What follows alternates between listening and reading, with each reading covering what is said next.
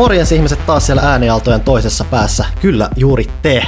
Ää, kuuntelette taas pelaajakästiä ilmeisesti, näin mulle on annettu ymmärtää. Jakso on 253, olen Panu Saarinen ja jos on yksi asia, mitä mä itse asiassa oppinut tämän kästin aikana, mä en osaa sanoa numeroita ääneen, toi meni hämmentävän sujuvasti ja mä oon äärimmäisen ylpeä siitä. Mitä sanoo Johanna Puustinen? Mä oon tosi ylpeä susta. Sen lisäksi kuulijoiden pitää tietää, että 10 sekuntia ennen kuin me aloitettiin, niin Ville haastoi mut painimatsiin. Ja nyt se on ainoa asia, mitä mä ajattelen tässä, että miten se menisi. Kumpi voittaisi Emeli? Studiossa siis Emeli siis, Rekunen. Siis sä haastoit Villen. Mäkin, mäkin, mäkin ymmärsin, että Johanna kyllä haastoi Villen. niin, näin mäkin vähän sen ymmärsin, mutta tosiaan, joo, moi. Minä myös paikalla Ville Arvekari ja tosiaan niin kuin Johanna sanoi, paikalla on myös hyvin poikkeuslaatuinen vieras. On saapunut linjoille kuin varjo yössä. Ja tota, se on ihminen, ihminen joka on, niin kuin tunnetaan rehtorina. Hän on minun edeltäjäni, mies, joka sai minut tuntemaan oloni erittäin tervetulleeksi pelaajan toimitukseen ja välillä myös hyvin säpsähtävällä tavalla vaivaantuneeksi, eli Emeli Rekunen. terve, terve kaikille. Kiva olla täällä. Kiva, kun, kiva, kun otitte minut. Ja tosta, jos tuossa ei tullut selkeyttä, niin Villehän opetteli tämän koko lausahduksen koko viime yön ulkoa, että pystyy sanomaan noinkin jykevästi sen meille kaikille. Kyllä. Mä aina, kaikki pitää valmistautua etukäteen tai muuten menee ihan pieleen. No niin, ei siinä muuta. Sulla on jotain muutakin valmisteltua meillä. Totta, Pimpeli Pom seuraa kaupallisia tiedotteita. Elisan rempsiät vekkulit haluavat kertoa aivan jokaiselle pelaajakästin kuuntelijalle, että Nintendo Switch Litestä saatiin pirteitä uusia värejä, esimerkiksi koralli, huutomerkki. Kesällä, kun maisemat ikkunassa vaihtuu ja mökillä toivon mukaan saadaan hetki aikaa hengähtää myös sillä sängyllä rennosti, niin mikä se mukavampaa kuin pelailla esimerkiksi uutta vastikään paljastettua Paper Marioa ihanan värikkäällä, näppärällä Switch Litellä, josta akukaan ei hyydy ihan hetkessä – Rekunenkin on aina tuommoinen kaiken iloisen ja pirteen perää, vaan se on tuommoinen kova ulkokuori, mutta pehmeä sisältä päin, niin mikä olisi oma semmoinen sopiva värivaihtoehto? Keltainen, koralli vai turkoosi? No nämä on kaikki aika hyviä, mutta kyllä mä itse henkilökohtaisesti valitsisin keltaisen noista. Eli keltaisella Rekunen menee ja sillä lähtee myös sitten Rekusen äh, kesäkin käyntiin ja voin sanoa, että päätäkään ei hinta huimaa.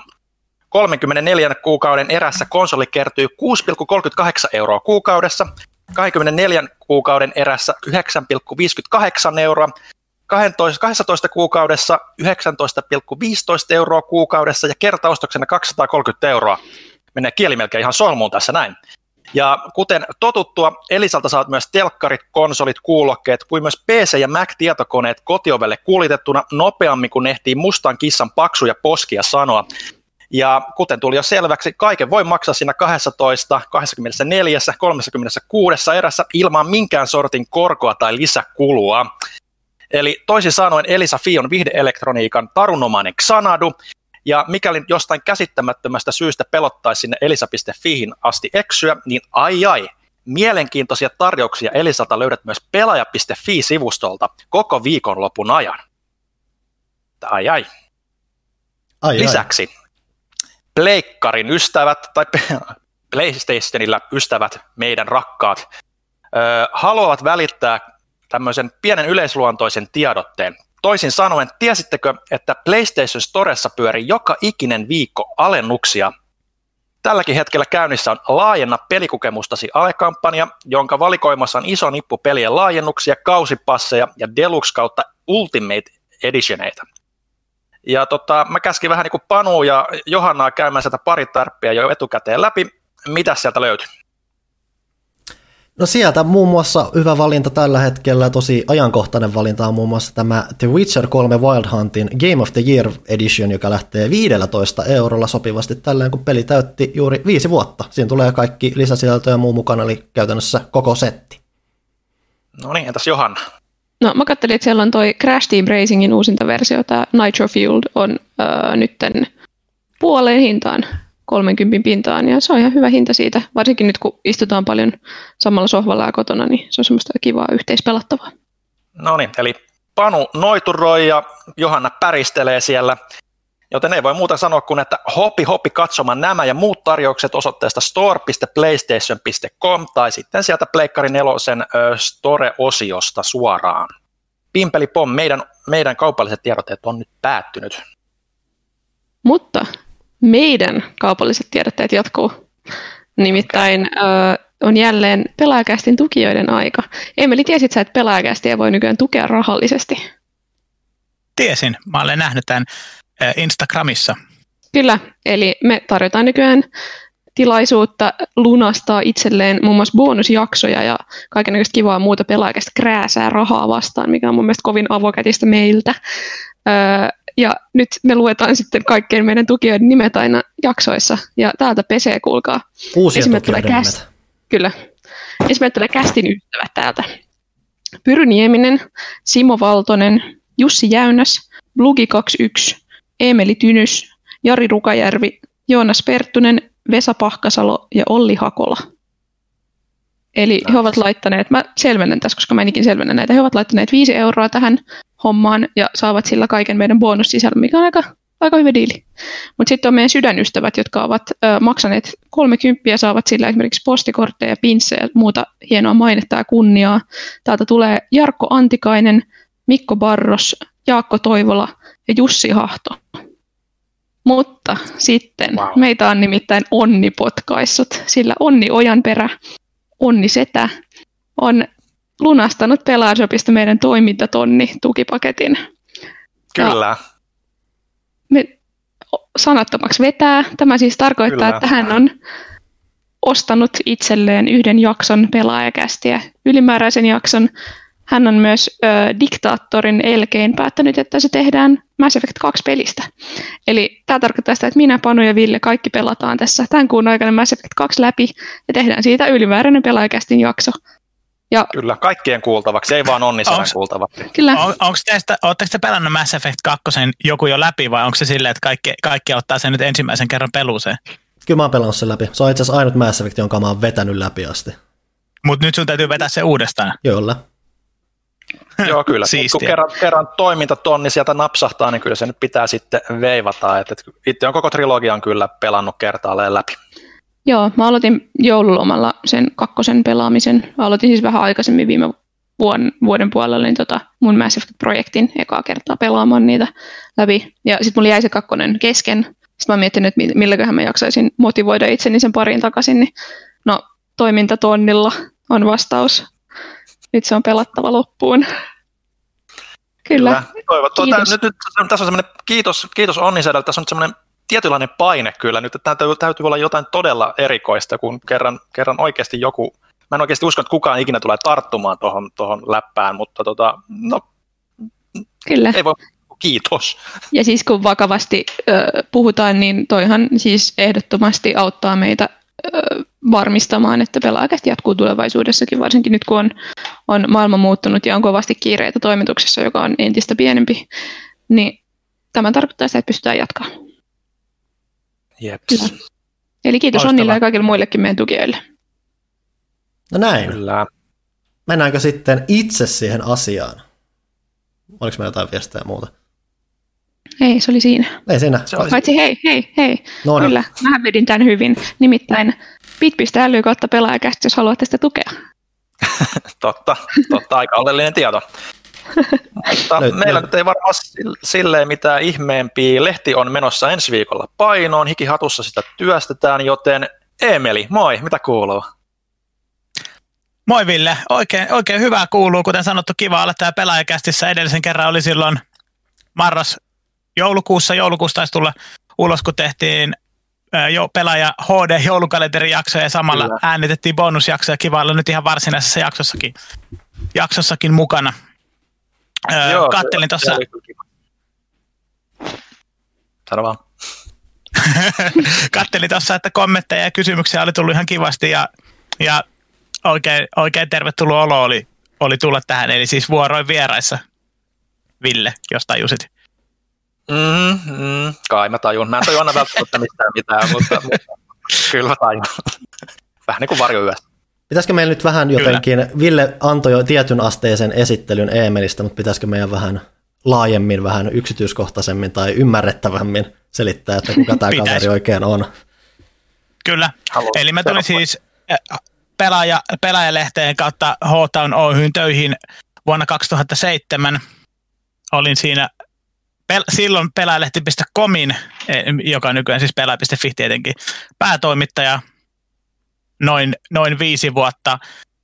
Öö, olin muun muassa aloittamassa pelaajakästiä ensi, silloin ihan ensimmäisistä jaksoista lähtien ja pelaaja HD-videoita ja mulla on ollut, mulla on ollut aika iso osa siinä, että minkälaisiksi nämä nämä, nämä tota, tuotteet on muovautunut kaikki. Ja nyt totta kai vuosi, vuosia, vuosia sen jälkeen, kun mä olen lähtenyt, niin kaikki on totta kai viety eteenpäin niin kuin pitääkin, mutta mä olen ollut siellä alkulähteillä teki, tekijämiehenä, sanotaan näin. Kyllä, pohjapiirrokset niin sanotusti luotiin siellä, että et, et, pelaaja HD-nimikin, niin kuten viimeksi taidettiin vitsailla, niin se tuli ihan teikäläisen, teikäläisen niin kuin se tuli meidän kyllä. kyllä. Samoin se quick and dirty tyyli, mikä meillä oli silloin alkujaan siinä, että mentiin vaan kameran kanssa ympäriinsä ja, ja, ja kyllä aika pitkälti se sun, niin kuin, sun, sun niin kuin, linjaus, mikä sulla oli pelaajalehti komissa silloin, niin kyllä se nyt tietyllä tavalla elää. Et katso, kuvat ei ehkä ole ihan niin suosittu enää tänä päivänä ja toimiva, kun ne oli siihen sun aikaan, mutta tota, ei, aika, vah- on muuttunut. aika vahvasti on kyllä kuitenkin silti niin kuin se semmoinen niin sisällöllinen, sisällöllinen perinä. Et mä vieläkin muistan, että kun mä tulee harjoittelijoita tai jotain, niin mä aina sanon niille muun muassa ne opit, mitä sä oot mulle sanonut, niin sille, että ensimmäinen lause on oltava jämpti ja niin poispäin. Että hieno mies. Kyllä.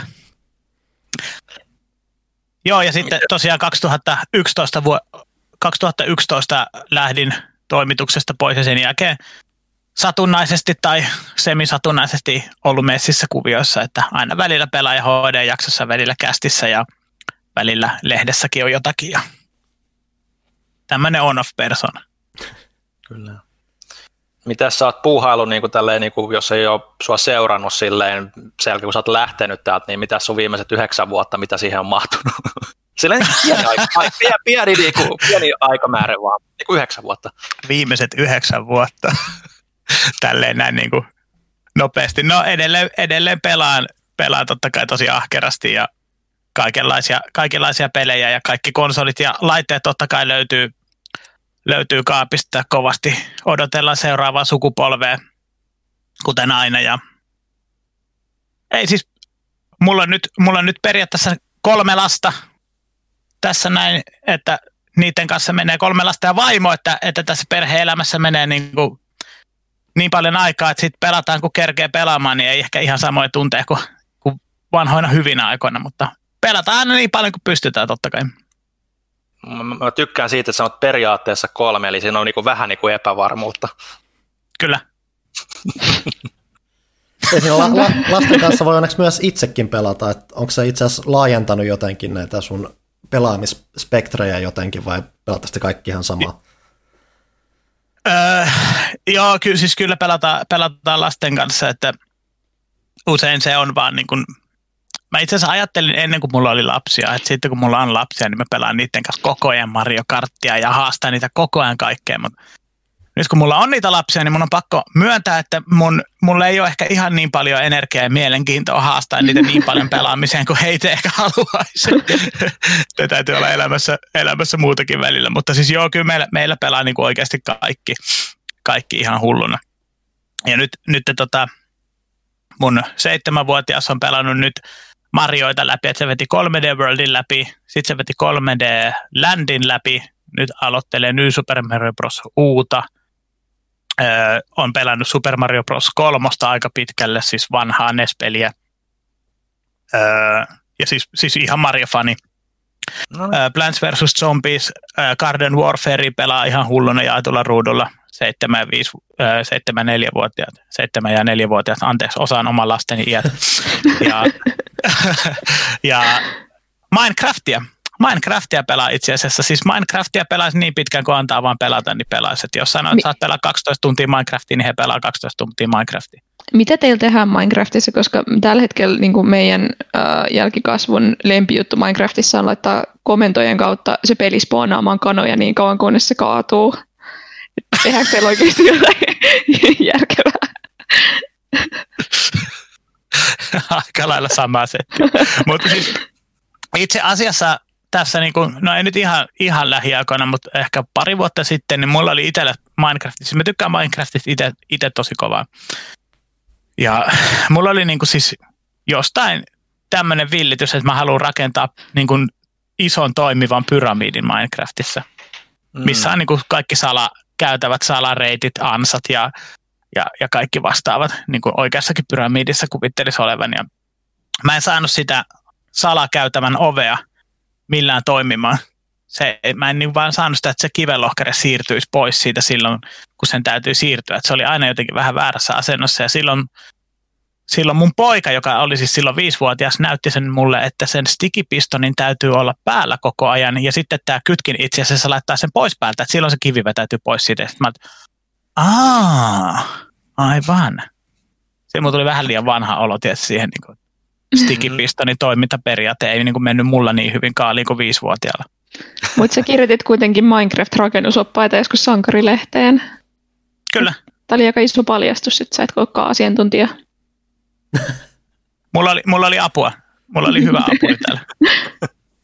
Eikö se jälkikasvu yleensä ole se, joka ne niin diktatoi ne kaikki, mitä siellä rakennellaan, niin sieltähän ne opit tuleekin. Siis oikeasti mun lapsi näytti mulle, että Super Mario 3D Worldissa pystyy Mario menemään sinne, tai pelihahmo menemään sinne koopan kilven sisälle. Siis mä olin että mulla on ollut tämä peli vuosia, eikä mä oon tiennyt tällaista. Niin kuin mitä?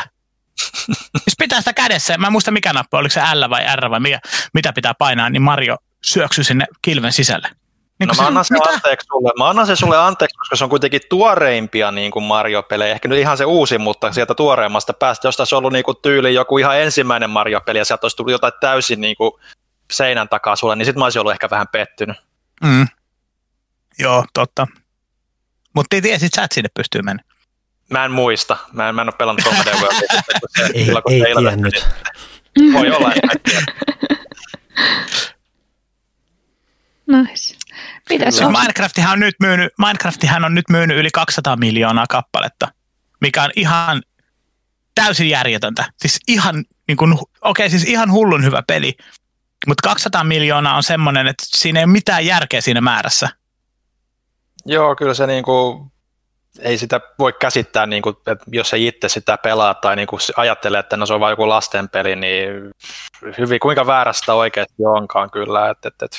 No se jujuhan... Mutta se ei ole vaan lastenpeli. Niin siis se, se ei ole vaan lastenpeli. Minecraftissa se juju vähän on, että sehän nimenomaan ei lähtenyt pelinä, jota lapset silleen iloisesti vaan väänsi, että sehän oli semmoinen aika kovasti seurattu tuommoinen just tuommoinen vähän jopa niche-projekti siinä vaiheessa, ja sitten vaan se sana levisi siitä, että se löysi ne se nimenomaan löy, lapset löysi sen lopulta ja siitä sitten kasvoi enemmän semmoiseksi, että lapset alkoi pitää sen, mutta olihan se vähän tuommoinen melkein jopa vanhojen PC-jäärien peli yhdessä vaiheessa, kun sitä vielä joo niin, oli, joo, niin varsinkin silloin 2009-2010 alkuvuosina, niin sehän oli nimenomaan vanhojen PC-järjen peliä, ja jos, jos sitä edelleenkin, jos sä, jos sä aloitat sen pelaamisen niin kuin survivalilla ja pelaat sitä ihan niin kuin HC survival-moodissa, niin Johan älä haukottele tätä mielenkiintoista asiaa.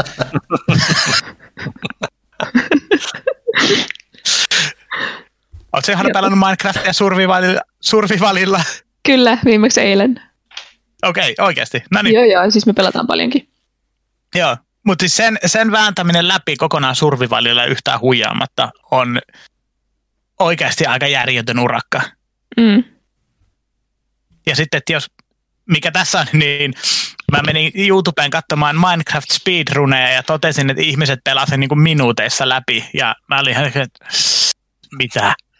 Siinä ei ole mitään järkeä. Onko speedruneissa ylipäätänsäkään silleen niin kuin, muuta kuin tietysti se haaste itsessään, mutta niin kuin, niiden katsominen on aina vähän semmoista. Mutta jos no. joku on oikeasti keksinyt keinon vääntää Minecraftin läpi muutamassa minuutissa, niin that person is insane, oikeasti.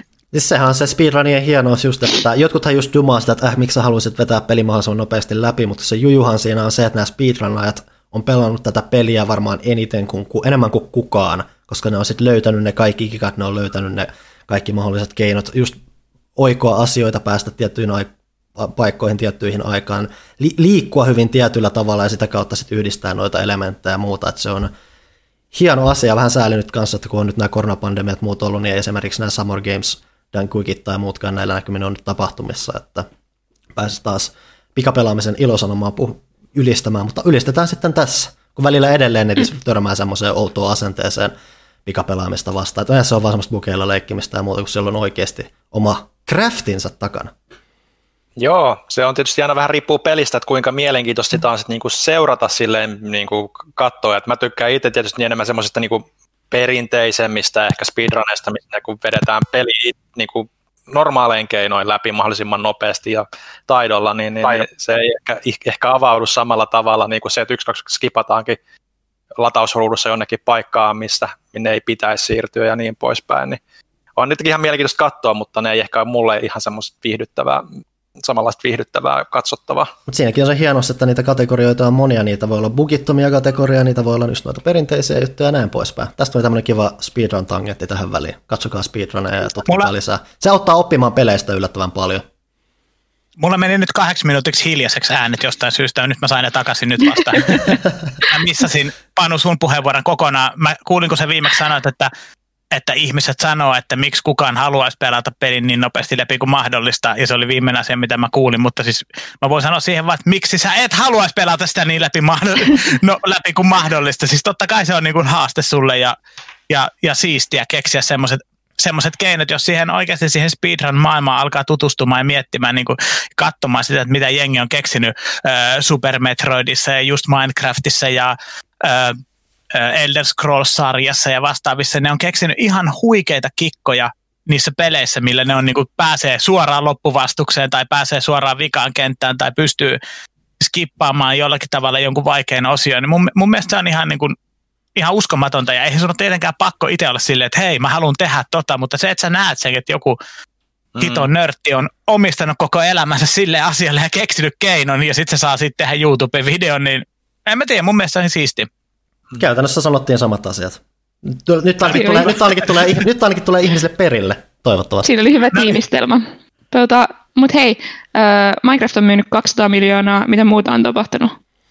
Ei, jos nyt aletaan uutisista puhumaan, niin totta kai Joo. Emeli tunki tähän kästiin oikein oivallisen aikaan, koska sulla on ymmärtääkseni pidät eri, hyvin tietystä pelisarjasta, joka sai alkunsa tuolla PlayStationilla aikoinaan.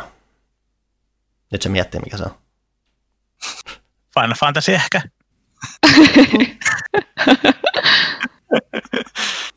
no se Tony Hawk. Ah, mä ajattelin, että me puhutaan ri- äh, Seiska remakeista. Ei se ole enää Puhutaan Tony Hawkista. It is to me. Mulla on vielä, mulla on vielä se äh, remake kesken. No sano, nyt tähän, sano mutta, nyt tähän väliin sitten mutta, siitä. Mutta puhutaan, Oh, äh, siis te olette kaikki vetänyt läpi. Kyllä. Ja Johanna myös alkuperäisen. Mm-mm. Koska mä tiedän, että Ville ja Panu on pelannut alkuperäistä läpi niin kuin ihan hulluna, mutta oletko Johanna pelannut alkuperäisen läpi? En ole. Pelasin okay. kuusivuotiaana. Aiotko pelata joskus alkuperäisen läpi? Ehkä. Me puhuttiin tästä, meillä oli siis, me tehtiin bonusjakso oikein tuosta remakeista ja puhuttiin siitä, että mun mielestä on mielenkiintoistakin kokea se silleen, että mulla ei ole ennakko-odotuksia. Aivan. Kyllä. No siis, heti aluksi sanottakoon, että kun mä pelasin Final Fantasy 7 alkuperäistä, niin mä olin muistaakseni 13 tai 14. Ja silloin mä tykkäsin Cloud Strifesta ihan hulluna. Mun mielestä se oli ihan sika hyvä hahmo. Nyt kun mä pelaan sitä, varsinkin sitä remakea, niin mä oon vaan silleen, niin kuin, että äijä, voit sä olla yhtään vähemmän angstisempi oikeesti. Sä murjotat koko ajan. Sä oikeasti murjotat koko ajan. Sitten aina kun joku sanoo sille jotain kivaa, niin se pyörittelee silmiä, että äh, äh, pitää tällaista ääntä. Come on!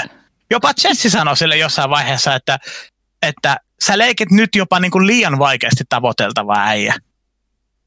Mm. En mä tiedä, oli, siis Ville, mä, tiedän, Ville, mä tunnen Villen, Ville mielestä oli just cool äijä. mutta, mutta siis, siis oikeasti, siis, sit mä pelasin alkuperäistä. Ja okei, okay, totta kai siinä jää paljon kasvon ilmeitä ja tällaisia äh, niin kuin ihan selkeästä syystä näkemättä. Ja, ja siis ymmärrettävää, mutta Cloud oli huomattavasti paljon rennompi siinä alkuperäisessä. Ja tässä remakeissa sen, sen niin kuin angsti, angsti bar on pistetty niin maksimiin kuin ikinä mahdollista. Ja mä ymmärrän, se on tavallaan se sarjan niin kuin pointtikin, että Cloud on tämmöinen ja kehittyy ja kasvaa ihmisenä. Ja, öö, mutta en mä tiedä. se, m- mulla oli monta kertaa vähän myötähäpeä fiilis pelata sitä, kun, kun siis se oli vaan niin kuin liian överiksi vedetty, vedetty se sen, sen persoona siinä. No mä, mun mielestä, niin kuin, no mä nyt ihan, niin kuin, sit on kyllä aika kun pelannut FF7 niin kuin, läpi, mutta mulla niin kuin, jotenkin on semmoinen mielikuva itselläni, että se on paljon pehmeämpi tuossa kuin äh, alkuperäisessä pelissä, että se niin kuin, jotenkin ehkä mun mielestä se oli niin kuin, paljon korostetummin angstimpi. Alkuperäisessä tuossa se jopa niin kuin, näkee ihan selkeästi, että, että okei, tämä on vaan niin kuin, pinta jota, tai niin kuin, ulkokuori, mm. jota vaan pitää yllä tässä näin, koska sieltä välillä kuitenkin sitten se hymykin niin kuin suun pieliin tulee sitten välillä ja jengi niin kuin rupeaa na- naljailemaan sille siitä. Kun taas mm. niin kuin alkuperäinen Cloudi oli semmoinen, että, että silloin kun tuli tämä Advent Children-elokuva, niin tota, siinä ihan lopussahan Cloud hymyilee, ja Nobue Uematsu sanoi siitä, että kun hän sävelsi sen biisin siihen loppuun, niin hän, hän jo niin kuin olisi, että mitä ihmettä, Cloud hymyilee, joten tämän biisin pitää olla jotain todella erikoista. Niin kuin, että, että, että mun mielestä niin kuin, tämä on jopa, siinä mielessä jopa pehmentänyt Cloudia aika paljon. Mutta se kertoo taas Final Fantasy 7-faneista, että Cloud hymyilee. Oh, Cloud hymyilee! no, jostain kato innostuu aina. Jee, joku hymyilee. Pitäisikö Final Fantasy 8 tehdä samanlainen remake? Okei, mä tiedän, me ollaan 7 remakeissa vielä niin kuin ihan alkumetreillä ja kuinka monta lisäosaa siihenkin tarvitaan, että saadaan se edes päätökseen, mutta, mutta siis oletetaan, että nyt olisi vuosi 2050 ja Final Fantasy 7 remakein viimeinen parto olisi ilmestynyt PlayStation 23, niin äh, haluaisitteko te Final Fantasy 8 myös samanlaisen remakein?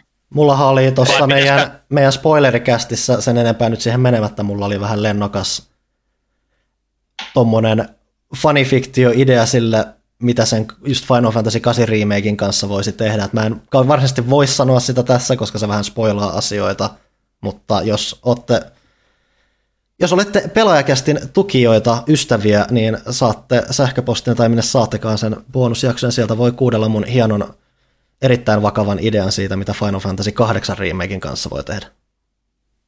Kyllä. Mutta ei, ei kasi niinku ole samalla tavalla niin rakas ainakaan mulle. En mä usko, että niinku välttämättä kaikille sillä aikakaudella. Mä luulen, että monille 9 ja 7 on ne niinku Pleikkari 1 aikakauden rakkaimmat.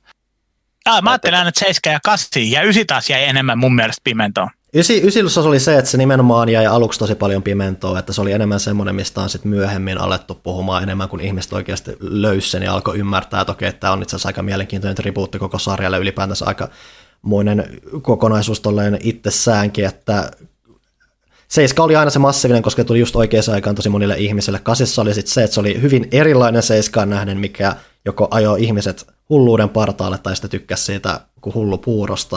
Ja sitten ysi just oli vähän jäi silleen, että se on vähän, vähän kehittyvää vaihtelevaa tapaa, mutta nyt, jos mä nyt tähän kuitenkin silti sanoisin, niin kasi ei ole kuitenkaan ihan semmoinen tapaus kuin seiska olisi, että se siitä ei ensinnäkään välttämättä voi tehdä tämmöistä samanlaista, tai voihan sitä aina yrittää, mutta sitten se ei välttämättä taivu tämmöiseen samanlaiseen episodijuttuun, mihin ehkä Seiska taipuisi.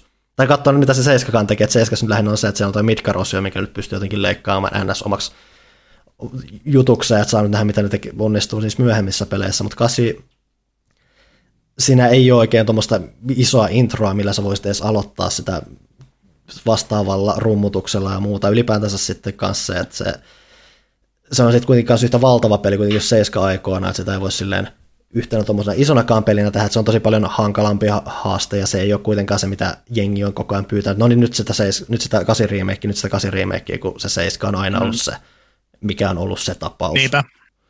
Joo. Ja oikeastaan uskon, että mikään Final Fantasy muu kuin seiska on semmoinen, mistä niin kuin ylipäätään olisi kovin iso niin kuin rummutusta, että hei me haluttaisiin remake.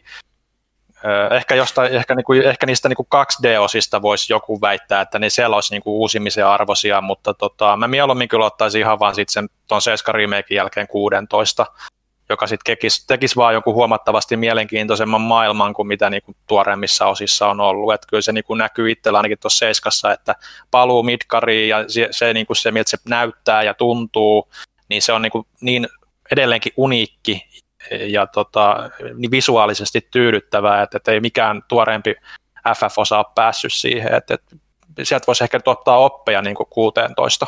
Ja mun suurin harmitus on Seiska Remakeissa oli se, että mun mielestä se että se on seiska, se rajaa sitä kokemusta, että mä olisin toivonut, että nuo kaikki mekaniikat muist jo olisi ollut kokonaan uudessa maailmassa, kokonaan uusilla hahmoilla, kokonaan uusilla mm-hmm. vapauksilla tai muuta, että se mun mielestä melkein jopa rajoitti tota kokemusta tosi paljon. Kun puhut muuten noista 2D-pelien remakeista, niin pitkään toivottiin, että kun tuosta nelosesta tuli se pienempi 3D-remake, niin sitten että okei, nyt nämä tekee vitosta ja kutosesta nämä samat, ja varsinkin kutosta siinä yhteydessä, siinä kontekstissa odotettiin tosi paljon, mutta sitä ei koskaan tapahtunut, ja se harmitti monia, että se on ollut, että just semmoinen, se on ollut niitä juttuja, missä ollaan sitten haluttu semmoista ehkä vähän pienimuotoisempaa remakea, koska kutonen voisi vielä hyötyä semmoisesta samalla tavalla kuin nelonen, että nelosen remake oli kuitenkin aikoinaan tosi muikea, vaikka se olikin enemmän semmoinen siirtymä 3D, vähän hienosäätöä siellä täällä, että se ei niin valtava uusi projekti kuin, niin kuin mitä toi 7 remake oli. Joo, se 7 on silleen, että sehän on se niin kuin The Final Fantasy-peli melkein kaikille. Sitten on niin kuin oma koulukuntansa, ketkä sanoo, että no kutonen on paljon parempi, mutta sitten taas kutonen ei ole, siis kaikki hänen on, kaikki hänen on ollut suosittuja, mutta seiska oli ehkä ensimmäinen semmoinen, mikä oikeasti niin kuin räjähti tosi isoksi ja länsimaissakin. Ja sitten taas mun mielestä kasi oli jo vähän semmoista ehkä länkkäreiden nuoleskelua, niin kuin, että siinä oli jätetty tämä anime, anime-näköiset hahmot pois oli tehty realistisemman näköisiä ihmisiä. Ja, ja tota, ja oli siis, se aika paljon mutta, pois siitä fantasiasta ja siinä oli enemmän sitä teinidraamaa ehkä enemmänkin. Mm. Niinpä. Ja sitten taas ysi oli taas enemmän, niin kuin sitten taas paluu sinne, ehkä, ehkä enemmän sinne alkujuurille. Ja kymppiä mä en ole itse asiassa edes pelannut juuri yhtään, ihan vähän. Mm. Ihan vähän vaan. Joo. No, kymppi oli ihan, ihan, mä tykkäsin kympistä. Se oli vähän suoraviivaisempi kyllä kuin tota, mitä siihen aikaan oli totuttu Final Fantasyin, kun maailmankartat puuttu ja niin poispäin, mutta tota, kyllä se niin kuin Mut edelleen... Oli, kato, sitten tämä anteeksi, se oli sitten tämä PlayStation 2 ensimmäinen osa ja supergrafiikat ja sitähän, sitähän sitä silloin mehusteltiin niin kuin Final Fantasy 8, Final Fantasy 9 aikaa, että sitten, sitten kun tulee PlayStation 2, niin tämä, niin nämä CG-taustat ja nämä, niin ne jää pois ja sitten saadaan oikeasti niin kuin reaaliaikaisesti, mutta ihan saman näköistä ja siis no. Kimppihän oli mulle siis ensimmäinen, mitä mä pelasin silleen, että mulla oli niinku mitään käsitystä, mitä mä teen, koska aikaisemmat oli ollut vaan silleen, että mä en taju englantia, mä en taju mitään, mä oon kaksi. Mm. Ö, mutta et, mulla, se oli, mulla se oli kyllä, se on edelleen tärkeä. Mä oon itse asiassa pelannut sitä sen jälkeen hirveästi, kun sen joskus silloin lapsena pelasin läpi. En muista siitä kauheasti, mutta mulla niinku odottelee edelleen Switch-versio tuolla ja ja haluaisin tarttua siihen uudestaan, koska mulla on varmaan samantyyppiset kultaiset muistot siitä kuin joillain muilla on sitten niistä vanhemmista. Kympin ansiothan oli enemmän siellä, siellä, siellä taistelussa ja Spare Gridissä, että niihin panostettiin vähän silleen, se oli tuttua, mutta silleen, just silleen sopivalla tavalla erilaista ja vapauttavaa tai muuta, että sieltähän se löytyy enemmän sitten se koukku, ja loppua kohdenhan se sitten vähän avautuu, ja se tulee niitä bonusjuttuja ja muita sitten enemmän, että se on semmoinen hallitumpi alku, joka sitten se, se tulee paljon tyydyttävämmäksi loppuun kohde. Mm. Switchistä on nyt tullut, tuli tästä Final Fantasy 10 Switch-versiosta mieleen, että Switchistä on tullut tosi vahva niin kuin remakeien tai remasterien alusta. Sillä on, mm. on, musta tuntuu, että hirveä määrä kaikkea niin kuin vanhoja, vanhoja pelejä julkaistaan vain nyt uudestaan Switchille. Ja mä oon niin kuin, tavallaan mä oon silleen, että joo siistiä, että mä haluan pelata tota mä haluan pelata tätä bussissa, tai no en mä kulje bussilla kyllä, mutta mä haluan pelata tätä mökillä tai, tai jossain niin kuin liikkeessä. Mutta sitten taas tavallaan mä haluaisin uusia pelejä. Niin kuin siis Nintendokin mm-hmm. tekee sitä, että ne laittaa Switchille vaan paljon niitä vanhoja sarjoja, ja okei, okay, ymmärrettävä Wii U myi samoja lukuja kuin Sega Dreamcast, niin siellä on paljon, mm-hmm. paljon tosi loistavia mestariteoksia, jotka ei ole, niin kuin siis, joita ei ole kukaan päässyt pelaamaan, niin ymmärrettävää kyllä sinänsä, mutta sitten taas niin kuin mulle, kuka osti Wii Uun heti julkaisussa ja kaikki pelit sille, niin, niin se on ehkä tavallaan niin kuin vähän boring. Mm. Niin no enemmän, ja siis nyt, nyt mä, tai kun miettii, tuota, kun miettii tuota Wii julkaisua, niin tällä hetkellä hän se, mitä Nintendo tekee sillä, että ne täyttää noita tyhjiä aukkoja niillä uusilla julkaisulla, koska kuitenkin, että nämä pelit, että nehän edelleen totta kai kehittää uusia pelejä, ne on tosi pienillä porukoilla tehty, siinä vaan nyt, sieltä tulee ne uudet pelit, mutta se vaan nyt näyttää, kun se tulee niin tietyllä rytmillä niitä tulo esille, niin se nyt näyttää vähän siltä, että se on semmoinen vähän dumppiboksi noille vanhoille peleille, mutta kyllähän ne, ne siellä niitä uusiakin pelejä on työn alla. Mm. On, totta kai, ja siis onhan uusia pelejä tullut tasaisesti myös. Sehän on ihan, ihan äärimmäisen menestynyt alusta, ja, ja nyt ollaan siis Metroid Primea tekemässä niin kuin ihan, ihan uskomatonta, niin uskomatonta kuin se onkin niin pitkään, kun me Villekin kanssa odotettiin joka E3 Metroid Kyllä. Prime 4. Silloin kun oltiin vielä. vielä. Joo, ja siis tosiaan no Zelda, Zelda on varmaan yksi kaikkien aikojen parhaita pelejä, Breath of the Wild. On mm. yksi varma, varmasti kaikkien aikojen parhaita pelejä. No okei, okay, saatavilla myös Wii Ulle, mutta, mutta siis mutta siis ei missään nimessä kuitenkaan mikään, että no tehtiin tämä Wii U-pelin, dumpattiin Switchille myös, ei mikään, ei, ei, ei en mä ainakaan miele sitä semmoiseksi, ja mm. äh, Luigi's Mansion 3 ja äh, äh, Super Mario Odyssey, siis kaikki niistä on ihan niin kuin priimoista priimointa kamaa, mitä voi olla. Että siis ei, ei missään nimessä olekaan mikään niin kuin semmoinen alusta, mille dumpataan vaan vanhaa, vanhaa skeidaa, mutta siis, siis sitäkin on paljon. Ja, ja, ja kuten sanottu, niin se on mulle hyvin niin kuin ristiriitaista. Mä haluan pelata tota, mutta sitten kun mä saan sen, niin sit mä en välttämättä olekaan sitten niin mehuissa niin kuin se etukäteen, miltä se etukäteen mm-hmm. niin kuin tuntuu. Se on, kato se ikä kun tulee, niin alkaa vaan kaipaamaan vähän niin kuin mielihalut menee aina miten sattuu. Välillä pitää saada sitä vähän retrompaa ja välillä pitää saada sitten vähän sitä tuoreempaa. Semmoista. Tota, voidaanko puhua nyt siitä remakeista, millä on oikeasti väliä? Voidaan. Voidaan. Eli, Johanna, ky- sä oot Tony Hawk-fani. Olen, tai no, eh, kyllä, joo. Kyllä mä aika leveästi hymyilin, kun se tuli sieltä se striimi. Mä muistan, joskus, mä muistan joskus, kun me oltiin, me oltiin siis äh, Fingamer, Guardian Viper ja Norppalapsi ja minä autossa menossa McDonald'siin ja sitten sä laitoit soimaan jotain Tony Hawk 2 soundtrack. Mäkin olin siellä, mäkin olin siellä. Olet säkin siellä? Olin, olin. Panu, sä oot niin unohdettava persona. Niin, se, se, se vaan niin.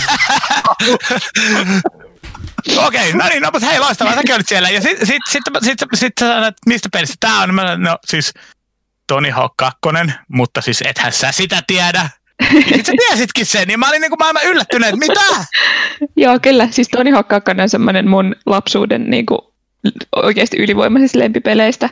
Tämä on taas sarjassamme asia, josta en ymmärtänyt mitään siihen aikaan, kun sitä pelasin, koska mun veli laittoi mulle vaan freeskatein päälle ja sitten mä menin siellä enkä osannut tehdä mitään temppuja. Niin sehän mun piti Mutta... sanoa, että tässä oli tämä paljastus, että Johanna pelasi vaan sillä freeskateillä niitä sitten. Että se ei... Koska mä olin neljä.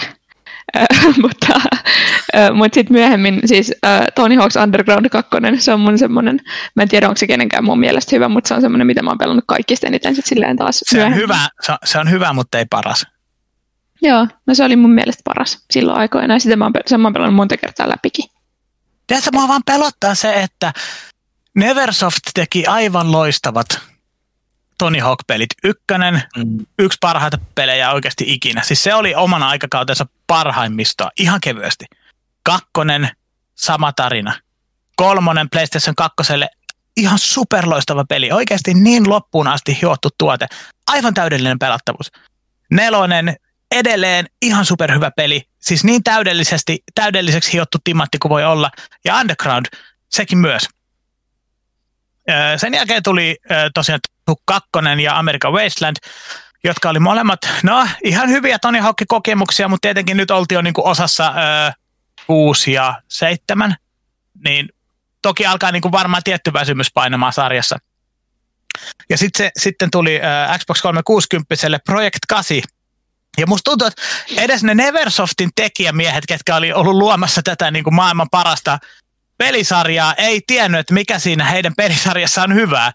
Ruudunpäivitys tiputettiin kuudesta kympistä alemmas, mikä oli niin kuin yksi erittäin oleellisia asioita, että se ruudunpäivitys on niin sulava kuin se voi, voi ikinä vaan olla.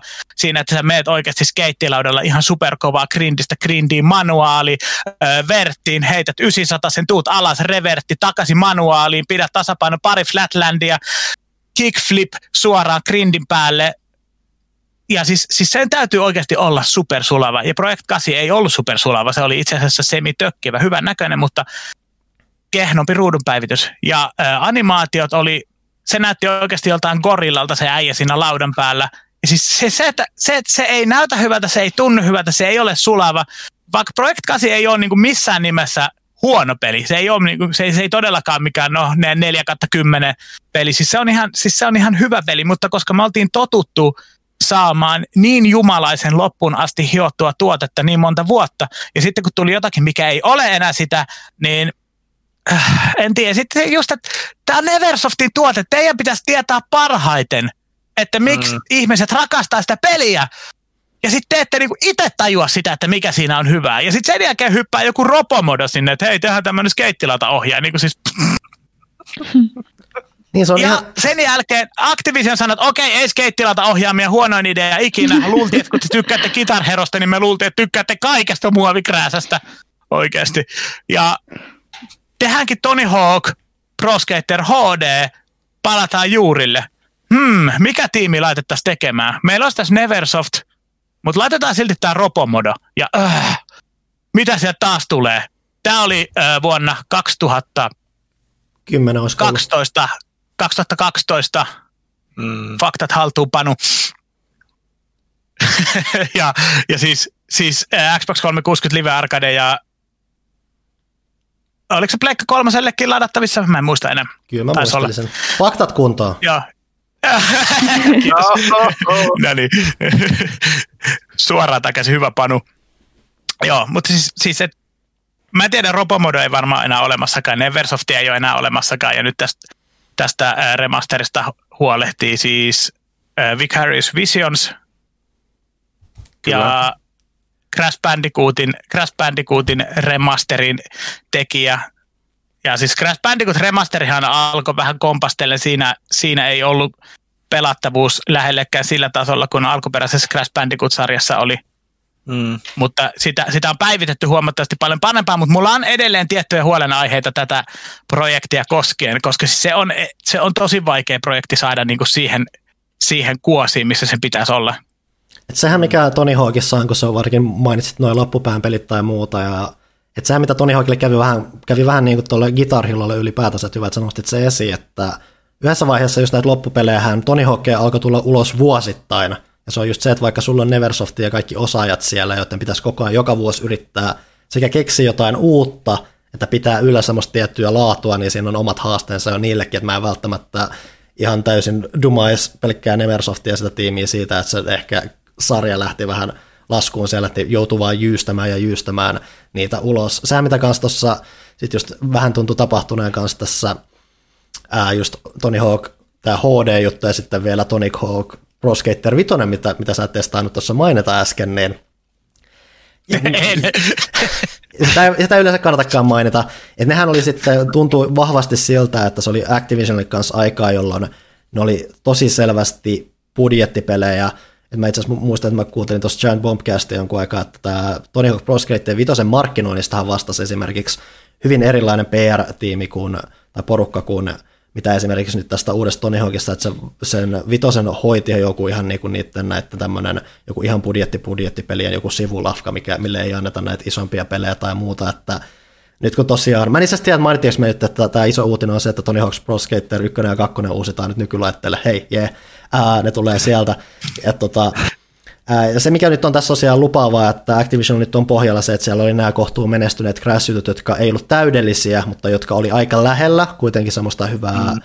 pätevää pelattavuutta, niin siellä on tajuttu, että hei, jos me vähän panostetaan näihin ja markkinoidaan vähän järkevämmin, niin siellä on oikeasti, siellä, siellä on potentiaalia meille menestyä ja sitten me voidaan oikeasti tuottaakin joku järkevä tuote siellä, että siellä on ehdottomasti nyt lupauksia, paljon hyvää lupausta sieltä, että mitä sieltä voi tulla. Se mikä itse asiassa kannattaa mainita, että Vicarious Visionsillähän on itse asiassa historiaa myös Tony Hawkin kanssa, se teki aikoinaan isolla ajan GBA-käännöksiä niistä peleistä, josta varsinkin, kakkonen, josta varsinkin kakkonen oli itse asiassa aika kiitelty, kiiteltykin, että se oli yllättävän toimiva siihen nähden, että otettiin Tony Hawk. Mutta täysin eri peli kuitenkin. Täysin eri peli siis... totta kai siis se muutettiin, mm-hmm. mutta mutta se, että sä te, käännät käytännössä sen kameran ympäri, käytännössä muutat sen pelin ja silti saat sieltä jotenkin toimimaan, kertoo ainakin jonkunlaisesta silloisesta osaamisesta ainakin siellä. Ja ylipäätään sitten just se, että siellä on jouduttu ajattelemaan just vähän, että hei, mitä tämä skeittiminen pelaaminen nyt toimiikaan missäkin kontekstissa ja muuta. Ehkä sillä on hyötynsä, ehkä ei. Et siis mahdollisuudet on aina silleen, että tämä tulee olemaan ihan sontaa, mutta ainakin merkit on nyt ehkä snadisti lupaavammat kuin mitä ne oli silloin just varsinkin HD ja Vitosen aikaan.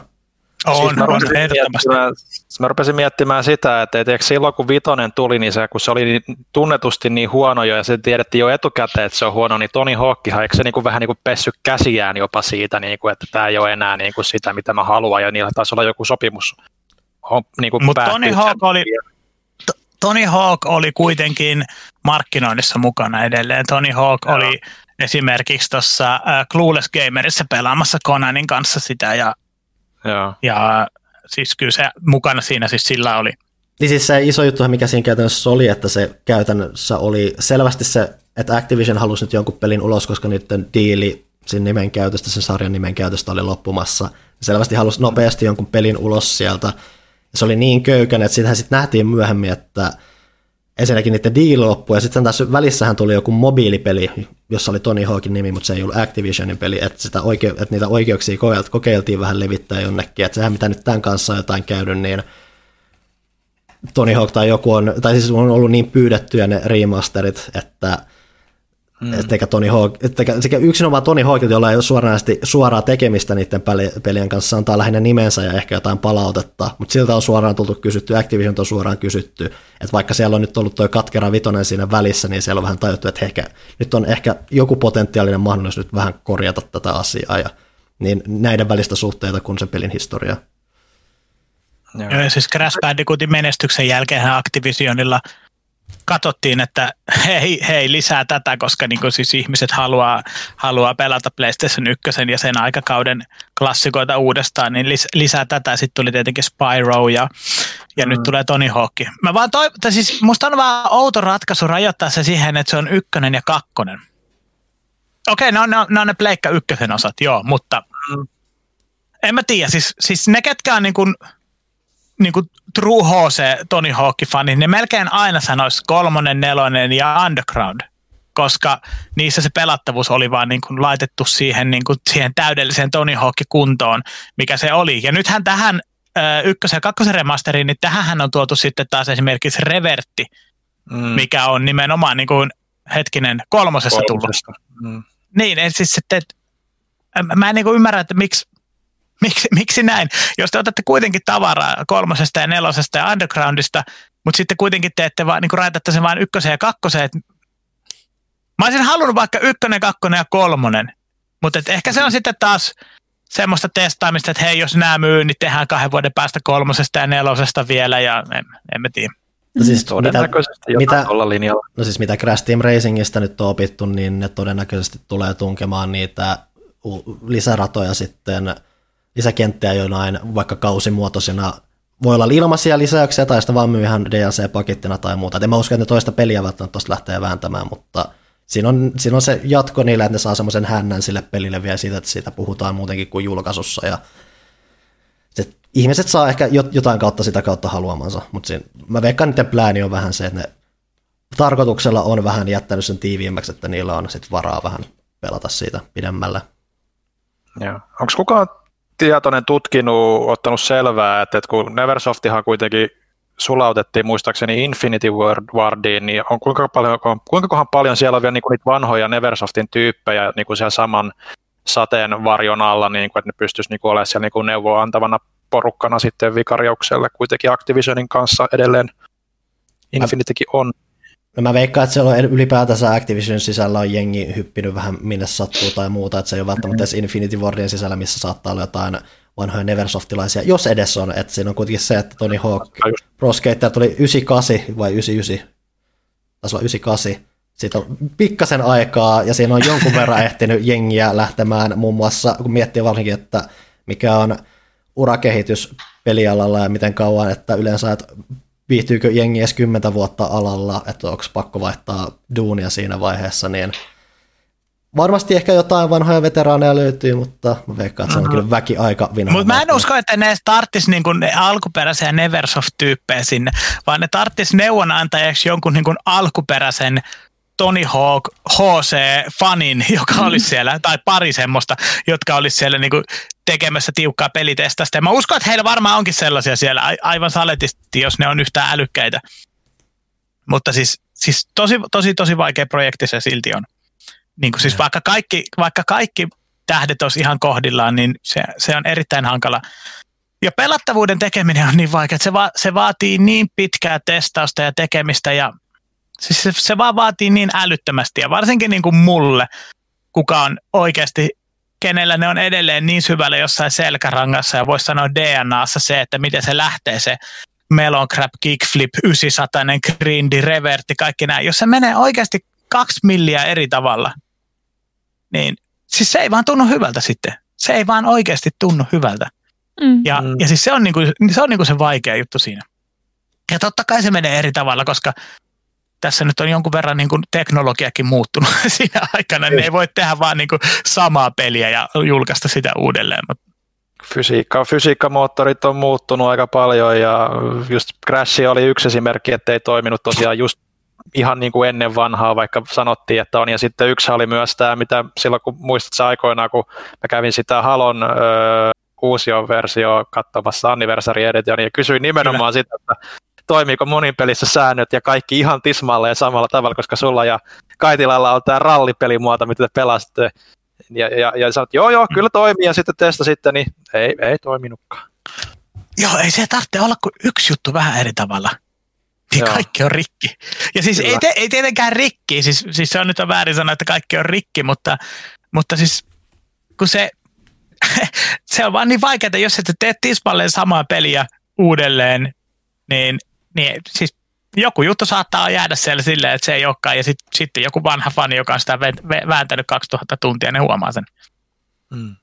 Yllätys, yllätys, pelien tekeminen on vaikeaa. Varsinkin tänä päivänä. Joo. Ei jos uskonut. Kumma juttu. Niin. Olikohan se tarpeeksi tota Tony Hawkista vai siirrytäänkö seuraavaan uusioon versio? Siirrytään. Tämä enemmän, vi- nyt... Onko tämä enemmän Ville juttuja? No en tiedä, onko nyt enemmän mun juttuja, mutta kyllä mä tietysti on sarjaa veivannut aika paljon, mutta tuossa tota, nyt eilen tiistaina, nyt on keskiviikko tosiaan kun nauhoitetaan, tai äänitetään, koska tässä ei ole nauhaa, niin kuin Eemeli varmasti, varmasti huomauttaisi kohta, ää, niin tota, paljastettiin tämä Mafia Trilogy-kokoelma kokonaisuudessaan, sehän vuoti jo aika pitkälti jo Microsoftin kauppapaikan kautta ja muuta, mutta siis sisältää täyden uusioversion ensimmäisestä Mafiasta, joka ilmestyy elokuussa, mutta sitten eilen ilmestyi sitten ihan niin kuin vaan Mafia 2 remasterointi, päivitetty 4K-resoluutio, mutta muuten aika lailla sama peli lisäsisältöinen, ja kolmonen sitten siinä on mukana myös myös niin kuin tota, vähän niin kuin julkaisuna, siihen ei vissi ole mitään hirveän mies tehtykään, siis siinä, on, siinä on lisärit mukana ja that's it, koska Mafia 3 oli jo PS4 ja Xbox One peli, niin ei, Jeps. eikä siinä mitään tehtävää ole. Niin, sepä justiinsa, että et, et, et, et, et, mä oon tavallaan innoissani Mafia 2 niin kuin siitä remasteroinnista, koska se oli mulle niin kuin, silloin se ilmestyi, niin se oli tosi niin kuin, jotenkin mieleenpainua peli, ehkä mikään parhaimpia pelejä, me puhuttiin siitä paljon toimituksessakin silloin. Että, että, että siis se, vä, se, se jakoi tosi paljon mielipiteitä silloin. Joo. Mä muistan, että, että me oltiin oli... niinku Pro Mafia 2 tiimissä ja monet oli taas niin kuin, Harri, minä ja sinä puhuttiin siitä, Joo. että ihan superhyvä peli. Siis meille se oli oikeasti tosi, tosi hyvä peli. Mä muistan, mä oon pelannut sen itse asiassa läpi uudestaan niin kuin sen jälkeen monta kertaa. Ja okay. se, se on tosi hyvä peli. Okei, no sitten mä just niin kuin mähän mietin, että uskaltaako siihen nyt tarttua, koska se on niin kuin niitä, yksi niitä harvoja pelejä, jotka mä niin kuin tavallaan haluan säilyttää siellä muistoissa just sellaisenaan kuin se oli. Vaikka mä pystyn kyllä niin kuin mieltämään pelin omalle aikakaudelle ja niin poispäin, mutta uskaltaako sen pelata nyt remasterina uudestaan, niin, kuin, niin se, se, on vähän niin kuin silleen, I don't know, I don't know, mutta niin, ehkä pitäisi. Niinpä. Mutta tota, ehkä se isoin juttu kuitenkin on se, että se Mafia 1 on kokonaan uus, uudelleen rakennettu uusio versio. Mä en ole itse pelannut ykköstä ollenkaan, onko kukaan teistä? En Joo, en ole pelannut. Et, et se, kuitenkin on, se on kuitenkin siinä mielessä niin kuin mun mielestä ehkä se oleellisin niin kuin osa siinä, siinä mielessä, että se on niin kuin puhtaasti sitä niin kuin mafian kulta-aikaa, niin kuin järjestäytyneen rikollisuuden kulta-aikaa, ja tota, se oli joissain määrin jopa myös siinä kakkosessakin, mutta se on, niin kuin on ihan puhtaasti sitä. Ja, ja Mafia 3, kun siirtyi siitä ihan, ihan niin kuin muihin aihepiireihin, niin se niin kuin on sitten, että, että nyt tuntuisi, että se niin kuin palaa siihen, mikä on oleellista mafiassa. Ja se näyttää ainakin kuvien perusteella ihan hyvältä, mutta toisaalta myös huolettaa se, että se on kuitenkin no, Hangar 13, joka vastasi Mafia kolmosen kehityksestä. Se kehittää tätä. Tosin siihen on sulautettu sitten tämä 2K Checkin tiimi, joka on tehnyt alkuperäisetkin pelit. Niin, niin, niin se vähän niin kuin oudot fiilikset sen suhteen itsellä ainakin.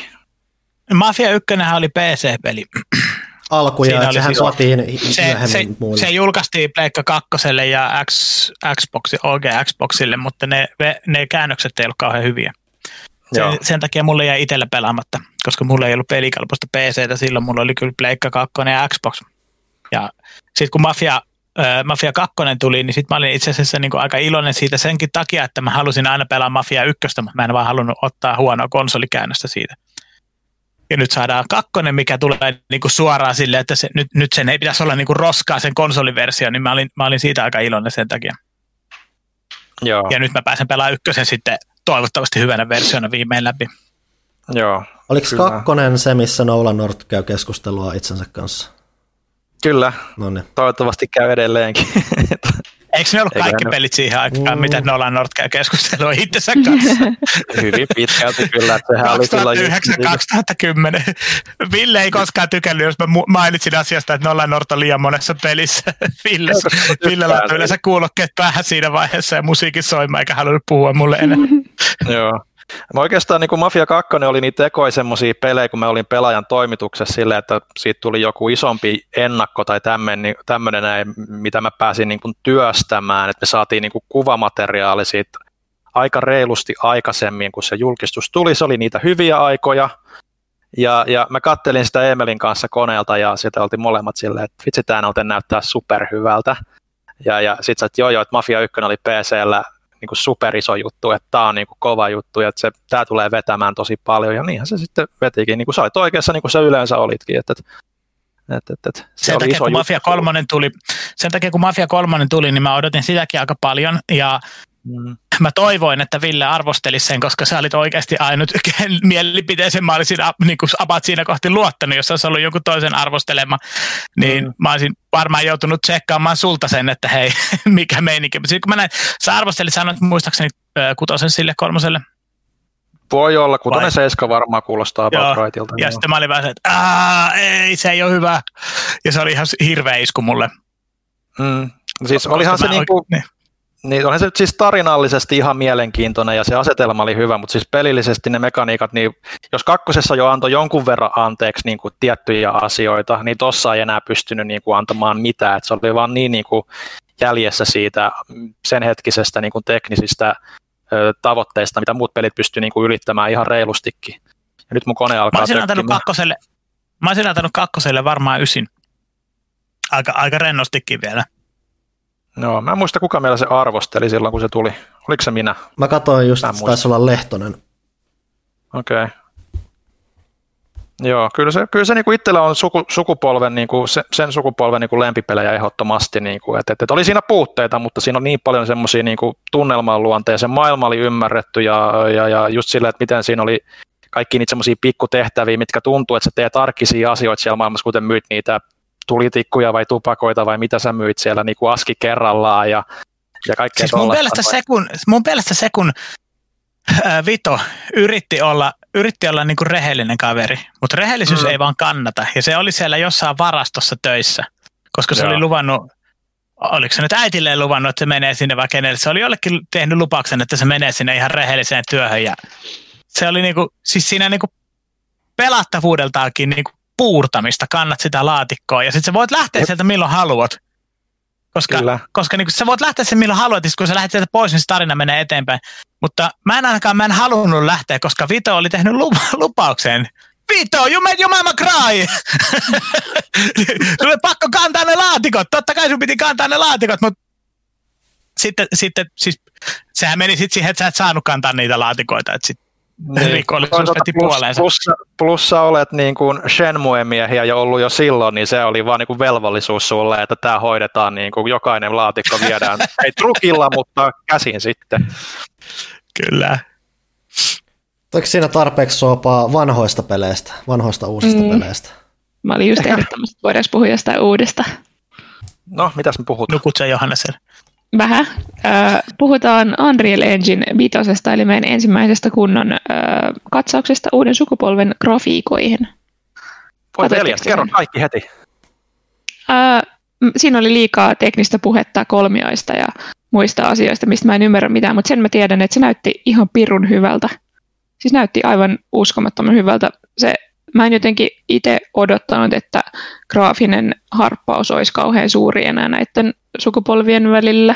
Mä ajattelin, että se olisi enemmän sitä niin kuin teknistä vääntöä, mitä sieltä tulisi latausta ja muuta, mutta tuossa niin oli aivan uskomaton se ero siinä, että asiat, mitkä on tottunut, että ne on semmoisia aika yksinkertaisia tai jopa 2D-tekstuureita, niin kaikki oli yhtäkkiä 3D, kaikki oli niin kolmiulotteista ja silleen käsin kosketeltavaa. Ja se oli vielä tosi hienosti siinä demossa. Se oli sellainen ö, joku vanha temppeli, missä oli paljon kaikki hienoja kaiverruksia ja, ja tota, patsaita sun muita, niin oli tosi hienosti vielä niin kuin demonstroitu se, että miten paljon sitä yksityiskohtaa saa tungettua siihen ruudulle tällä uudella teknologialla. Mm. Et se, sehän sit vaan kannattaa muistaa, että se on tosiaan teknologiademo ja hyvin siihen tiettyyn spesifiseen asiaan mm-hmm. tehty juttu, että tämäkin oli mitä, oliko se mä en nyt muista miten paljon jengiä on ollut tekemässä sitä, saattoi olla peräti pari sataa ihmistä, mä nyt älkää lainatko mua siitä, mutta useita kymmeniä ihmisiä, ihmisiä vääntämässä ja tämä kesti joku mitä viisi minuuttia. Mm-hmm. Että siinä on mm-hmm. nähty paljon tosi vaivaa, että siis tilanne, jossa on nähty paljon vaivaa yhteen spesifiseen asiaan ja siinäkin yhteydessä ne joutui käyttämään tosi paljon hyödyksi varsinkin tämmöisiä valmiita leffatason assetteja, mutta sehän on loppujen mm-hmm. lopuksi se isoin juttuhan ei ole välttämättä se ne kaikki yksityiskohdat, mitä siinä on, vaan just se enemmän se kerronta siinä taustalla, että mitä tuossa just hehkutettiin kovasti on just varsinkin se, että ää, kuinka tämä pelimoottori nyt tukee ja tuo niin, kuin, niin PClle kuin sitten Boxille ja PS5, niin tuen nyt oikeasti silleen, että pystytään käyttämään sen verran korkealuokkaisia tämmöisiä kehitysmateriaaleja, mitä on yleensä käytetty leffoissa, ja kun miettii leffojen mm. ja pelien eroa, niin peleihän pyöritetään aina silleen reaaliajassa, että se peli pyörii siellä, joten se täytyy aina käyttää sitä laskentatehoa ja muuta siihen, että sä mm. saat ruudulla sen asiat, mitä sä näet, kun taas leffat on se, että kun sä, teet sen leff- kun sä katsot sitä leffaa, niin se on vain video, mikä pyörii, mutta kun se tehdään, eli siis kun se video pyörii, niin siellä ei mikään ruksota taustaa sille, että joku pitäisi laskea se kaikki siihen näkyville, niin kun leffa tehdään, niin se pystytään käyttämään enemmän kaikkea tehoja ja muuta just, sama juttu on vaikka joku Ray Tracingin kanssa aikoina, että Ray Tracing debutoi kanssa leffapuolella, koska sitä pystyttiin laittamaan elokuviin, koska leffat toimii hyvin eri tavalla kuin pelit, nyt tehdään mm. vähän samaa pohjaa silleen, että nyt pystytään tuomaan sitä just varsinkin taustayksityiskohtaa tai muuta, että miten tekstuureita pystytään käsittelemään ja tällaisia, ja se on, se oli ainakin tuossa demossa se e, melkein se isoin juttu, ja toki sitten on mm. valaistuslisäystä tai muuta, että tosi paljon just kuitenkin tuommoista. Ja se dynaaminen valaistus näytti mm. kyllä hyvältä. Uh, mutta sitä oli hauska kuunnella sitä pressistä niin kuin sinänsä, että ne ei, ne ei kovin, koska se oli niin kuin kuluttaja suun, suunnattu pressi, sitä ei kovin ihmeellisesti selitettykään auki, että miten tämä nyt toimii, mutta kaikki esittiin vähän silleen, että emme ole voineet e-, ennen tehdä tätä, mutta nyt yhtäkkiä voimme, ja nyt, vo, nyt mm. näitä kauhean hienoja juttuja voi yhtäkkiä kaikkia tehdä, ja se oli niin kuin, sama kuin kuuntelisin jonkun taikurin sellaista, ja se oli kyllä, se oli siistiä. se oli siistiä, että se, siis se ilmeisesti pyöri Pleikka Vitosella vielä niin kuin oikeasti, Joo. eikä, siis... eikä PCllä, joka oli oli, oli vaan niin kuin asetettu Pleikka Vitosen tehoihin, vaan siis ilmeisesti oikeasti niin kuin PlayStation 5 Buildillä pyöri. Siis sehän, mikä, sehän mikä tässä oli, että tämän piti alun perin tulla olla ihan ihmisten kokeiltavissa maaliskuun tuossa Game Developers Conferenceissa, nimenomaan kokeiltavissa, että sehän kanssa mikä tässä on se, että se oli interaktiivinen demo, että monestihan nämä on semmoista, että sulla on valmiiksi purkitettu joku asia, mikä tapahtuu, kun taas tuossa sä oikeasti voit vähän pyörittää sitä kameraa, vaihdella niitä efektejä siellä ja muuta, mm-hmm. ja olla osa sitä. Että se, oli, se oli interaktiivinen juttu, että se ei ollut käytännössä animaatio, mm. että siinä oikeasti tehtiin. Ja just, että kovasti puhuttiin just siitä, että Epic on tehnyt paljon yhteistyötä just Sonin kanssa, että ne pyrkii, on saanut ton demon ulos ja kehittänyt sitä Unrealia siinä. Ja sen takia ne joutui myöhemmin tarkentamaan sitten vielä sitä, että joo joo, kyllä tämä siis tulee olemaan toiminnassa myös Xbox Series X ja PCllä, mutta ei toimi Commodore 64 ja näin poispäin. Että. Mm-hmm. Niin, mutta totta kai se tulee, koska se on, se on, se on Unreal Engine, niin totta kai mm. se tulee. Siis sehän on, mm. sehän on ihan, ihan selkeää oli, mutta siis niin. Siis se on tätä päivä, tämä, tämä maailma, että kaikki mitä ei sanota, kaikki pitää, pitää, niin. pitää analysoida ja muuta, että sitten kaikki pitää vääntää rautalangasta ja muuta, että se on se, mutta kuitenkin kiva kuitenkin nyt varsinkin, kun miettii, että tässä vähän aikaa sitten pidettiin kanssa tämä Microsoftin tämä Xbox Series X-pelien esittelytilaisuus, missä mm. luvattiin pelikuvaa ja muuta kivaa, ja sitten siellä oli vaivoin pelikuvaa, ja pääosa niistä peleistä oli semmoisia, mitkä tulee vielä nykysukupolvelta tai muuta, niin se mm. oli vähän semmoinen, että eh, niin tämä nyt oli oikeasti edes jonkunnäköinen tönäsy nyt siihen, että hei, että se, oikein, se seuraava sukupolvi tulee, siellä on nyt ainakin jotain teknistä kehitystä, että tämä oikeasti, nä- mm. että, että vaikka pelit nyt ei välttämättä tule näyttää täsmälleen tältä, niin se nyt näytti mm. vähän lupausta jostain edistysaskeleesta Kyllä. kuitenkin, mitä, on, mitä ei ole tähän asti niin kauheasti nähty. Niin siis tietenkin pitää muistaa. Sano okay. niin tietenkin pitää muistaa se, että, että niin kuin Panu sanoikin, että oli vasta demoja ja se, että, että se, että tavalliset MS-pelin kehittäjät ja kaikki oppii hyödyntää noita työkaluja niin kuin mm. tohon pisteeseen asti, niin siinä menee aikaa, mutta... Et sehän, sehän siis, mitä mä en varsinaisesti korostanut siinä, että voidaan käyttää leffatason assetteja, että tässä on totta kai se, kun yksityiskohdat lisääntyy ja muuta, niin kasvaa vaan huoli siitä, että äh, pelien tekeminen vaatii nyt taas 500 ihmistä mm-hmm. lisää ja muuta, että ää, se on ehkä osin totta, mutta siinä on kuitenkin kanssa, että kun pystytään käyttämään vähän näitä korkeatasoisempia assetteja, mitä varten on sitten niin omat ulkoistusfirmat, on tämä joku, mä en muista mikä tämän skannausfirman nimi on, mikä käytännössä skannaa oikeata maailmaa ja tekee niiden pohjalta näitä materiaaleja, mm. mitä sitten kehittäjät voi käyttää, että siellä on jossain määrin varmasti edelleen hyvin, hyvin monimutkaista kehittää, siis onkin monimutkaista kehittää varsinkin näyttäviä pelejä, vaaditaan edelleen paljon graafisia ihmisiä yksinomaan tekemään mm. tosi näyttäviä pelejä. Siellä on myös ainakin jotain niitä helpotuksia myös siinä, mikä vähän sujuvoittaa sitä projekt- pro- prosessia. Joo, mä, mä, mä luin tuossa tota, seuraavaa lehden niin kuin katsausta varten niin ton, ton Sweeneyin haastattelu, haastattelu, jossa se pointti niin kuin sanoo oli se, että että nyt kun ne pystyy periaatteessa siirtämään niin kuin niitä korkealaatuisia assetteja, joiden tekemiseen kyllä menee edelleen aikaa, mutta niitä ei tarvitse enää niin kuin silleen skaalata alas ja optimoida niin kuin sitä moottoria varten, niin kuin, että se ja jaksaa pyörittää sitä, niin siinä säästyy siinä jo niin kuin aika paljon aikaa kehittäjiltä ja antaa kehittäjille tosi paljon mahdollisuuksia sitten tota, tehdä tämmöisiä isomman ja näyttävämmän luokan pelejä pienemmällä vaivalla, ja plus sitten kun kaiken maailman valaistukset on automaattisesti dynaamisia, niin ne pystytään tekemään muun muassa niin kuin pulmatilanteita peleihin, jossa niin kuin ei tarvitse miettiä, että jos seinä murenee, niin onko valaistus, toimiiko se oikein, vaan se toimii automaattisesti oikein, sitä ei tarvitse säätää, niin voi keskittyä enemmän siihen pelin kehittämiseen ehkä enemmän ja niiden mekaniikkojen kehittämiseen kuin sitä, että miettiä, että onko siinä niin kuin, toimiko siinä niin kuin valaistukset ja ulkoiset asiat oikein, mikä on mun mielestä tosi positiivinen viesti siinä, koska vaikka niin kuin aina on toki kiva katsoa ö, hyvännäköistä grafiikkaa, niin kyllä se pelimekaniikka ja niin kuin pelin rakenne on mulla se, mistä mä oon aina innostunut en, enemmän sit loppupeleissä kuitenkin, että peli voi näyttää tosi niin kuin yksinkertaiselta ja se on, ha, se on hauska pelata ja jos se on se pääasia, vaikka se näyttää kuinka hyvältä ja pelattavuus on huonoa ja design on huonoa, niin niin, niin ei se ole minkään arvosta sitten muuta kuin silmäkarki. Että toivottavasti toi niin kuin toisi siltä puolelta niin kuin kehittäjille enemmän niin kuin sitä vapautta tehdä enemmän niitä pelivisioita kuin mm-hmm. graafisia visioita. Joo, siitä on mun mielestä aina puhuttu, että nyt kun tulee uutta rautaa, niin pelien tekeminen maksaa kolme miljardia ja yksittäisen pelin myyntihinnasta tulee 150 euroa ja konsolibisnes kaatuu ja tämä on viimeinen konsolisukupolvi. Ja mm. Siitä mun mielestä aina puhuttu, niin kuin jopa jo silloin, kun PlayStation 1 N64 oli tulossa ja Pleikka 2. Varsinkin, varsinkin mä muistan PlayStation 3 äh, tullessa, siitä puhuttiin, että nyt pitää olla joku tyyppi tekemässä yksittäisiä ruuveja ja muttereita esimerkiksi aseessa tai autossa tai muun mallinnuksessa – että mm. peliala kaatuu tähän, koska niin kuin kuka, pikkuyrittäjät ei enää pysty tähän pelejä. Että ainoastaan niin kuin jättiläiset pystyy tekemään pelejä, mutta eihän se tietenkään mennä. Työkalut parantuu myös ja kaikki mm. parantuu ja, ja, ja tulee parempia, parempia tapoja tehdä. Mä en usko, että lisää tehoa on, on niin kuin automaattisesti välttämättä niin kuin, äh, muuttuu heti isommiksi rahasummiksi kaikessa. Niin kuin siis se ei vaan välttämättä, välttämättä mene silleen, koska ei sun, ole, sun ei periaatteessa sun ei ole pakko edes käyttää sitä tehoa, jos et sä halua. Niin kuin nytkin on nähty, nytkin on nähty että PlayStation 4 ja, ja vastaaville niin kuin esimerkiksi indie-pelit, niin ei ne ole ikinä ollut niin iso juttu kuin ne on nyt.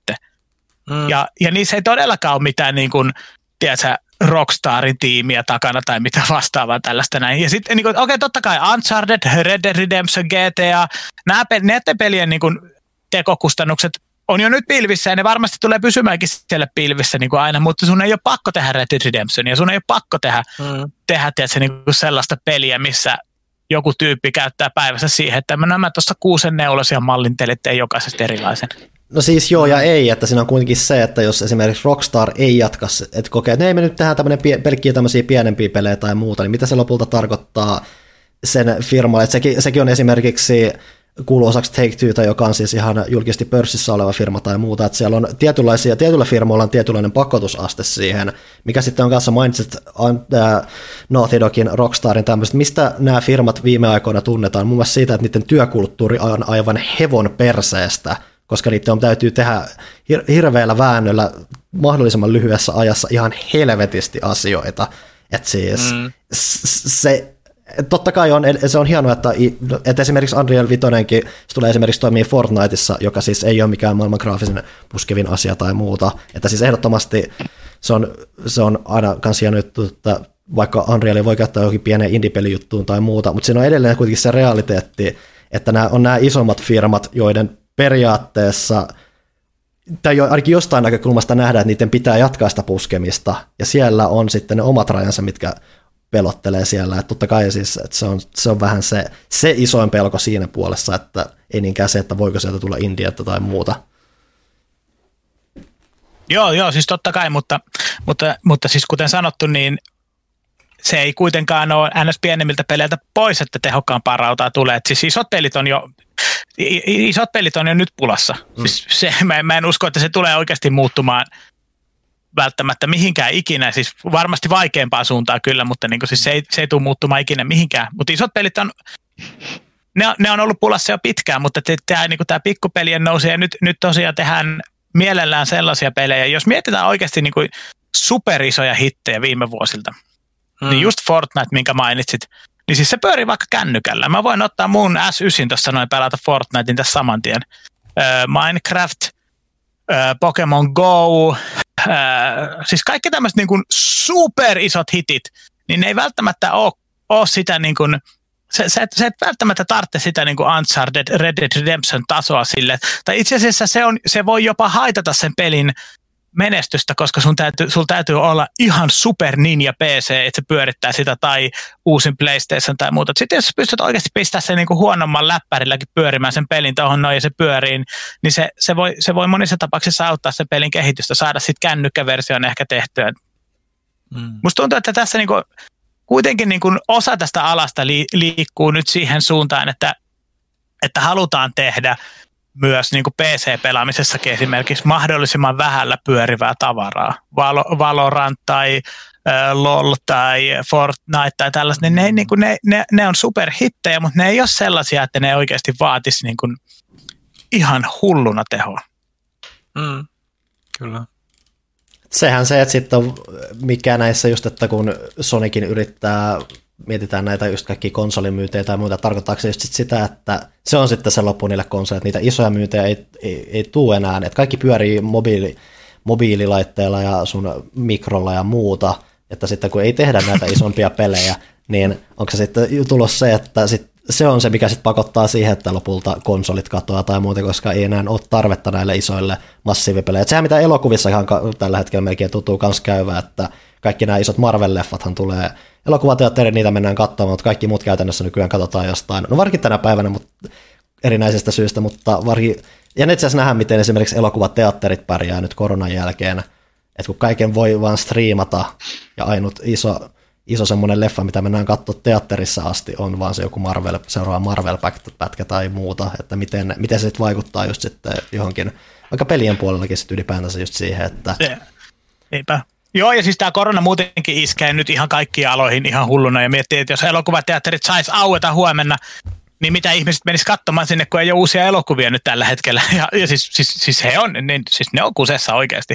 Mutta mut en mä tiedä, että taas niin kuin, no siellä on ne, onhan pelialallekin ollut jo, jo monta vuotta tämä, että siellä on ne muutamat jättiläiset, mitkä tulee. Että aikanaan puhuttiin Call of Dutystä, että uusi Call of Duty tulee loppuvuonna 2009, niin me ei haluta meidän peliä loppuvuodelle, niin me laitettiin se nyt maaliskuulle. Ja siis tämä niin tämmöisten niin jättiläisten valtaaminen tälleen näin niin kuin, va, peli, pelimarkkinoiden valtaaminen on ollut aika, periaatteessa niin aika huolestuttava homma. Sitten on muutama, muutama iso jättiläinen niin leffoissa, varmaan Star Wars, Frozen, Avengers, kaikki nämä Disney-suurtuotannot, mutta mitä muuta. niin kuin...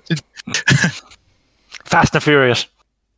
Fast and Furious, se ei muuten ole Disney vissi.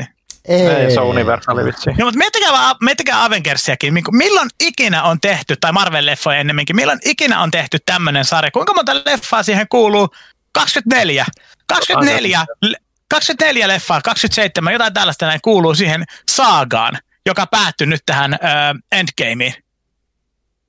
Ei ole ikinä Niin. ennen tehty, eikä ole ikinä ennen pystytty tehdä tämmöistä. Niin, ne, kuitenkin, ja ne tyypit lykkäs 24 leffaa ruudulle, kaikki menestyksiä. Mm. Jos No. miettii, lähin, lähin Enemmän tai esimerkki on, mikä, siis mikä, mikä, niin kuin, mikä niistä floppas? No siis jos, Käsittääkseni Thorit ei ollut mitään ihan isoja, paitsi sitten loppuun kohde ja sitten Ant-Man ei tainnut olla ihan, ihan No, niin. Ja... Mutta siis kyllä se on osa sitä saagaa. Niin. niin kuin, et, et, et, ja Captain, niin on, Marvel taisi, Captain Marvel taisi ymmärtääkseni flopata kanssa niin kuin muihin nähden. Ja kyllä se hyvin tietysti menestyi, mutta niin siis on kysymys muihin on taas, mikä on floppaus tässä vaiheessa, että onko se silleen, että tekikö se Niin. miljoonia, miljoonia, miljoonia, jolloin joku Disney voi vaan sanoa, että no tämä nyt ei mennyt ihan niin kuin me kelattiin. Mutta. Eikö Captain Marvel te- tehnyt joku 200 miljoonaa avausviikonloppussa aikana tai jotain? Joo, Järjetöntä. Se, teki ihan muistaakseni, järjetöntä. muistaakseni se kuitenkin hyytyi sit siitä aika nopeasti, koska se sana siitä rupesi kiertämään, että se, se jotain taas näitä niin kuin kaiken maailman, mitä näitä nyt on näitä kohuja, että et nai- nainen pääsankarina ja niin poispäin ja asenteet on vääränlaiset ja niin poispäin, niin mun mielestä se rupesi kiertämään ja vaikuttamaan siihen, että don't quote me on that, mutta tämmöinen mu- mielikuva mulla nyt ainakin oli siitä. Vaikka se, että, vaikka, se enemmän sitä, vaikka se enemmän näitä tapauksia, että Jenkeissä se ei ollut ihan niin iso hitti, mutta sitten kaikki muu maailma meni katsomaan sitä ihan hulluna.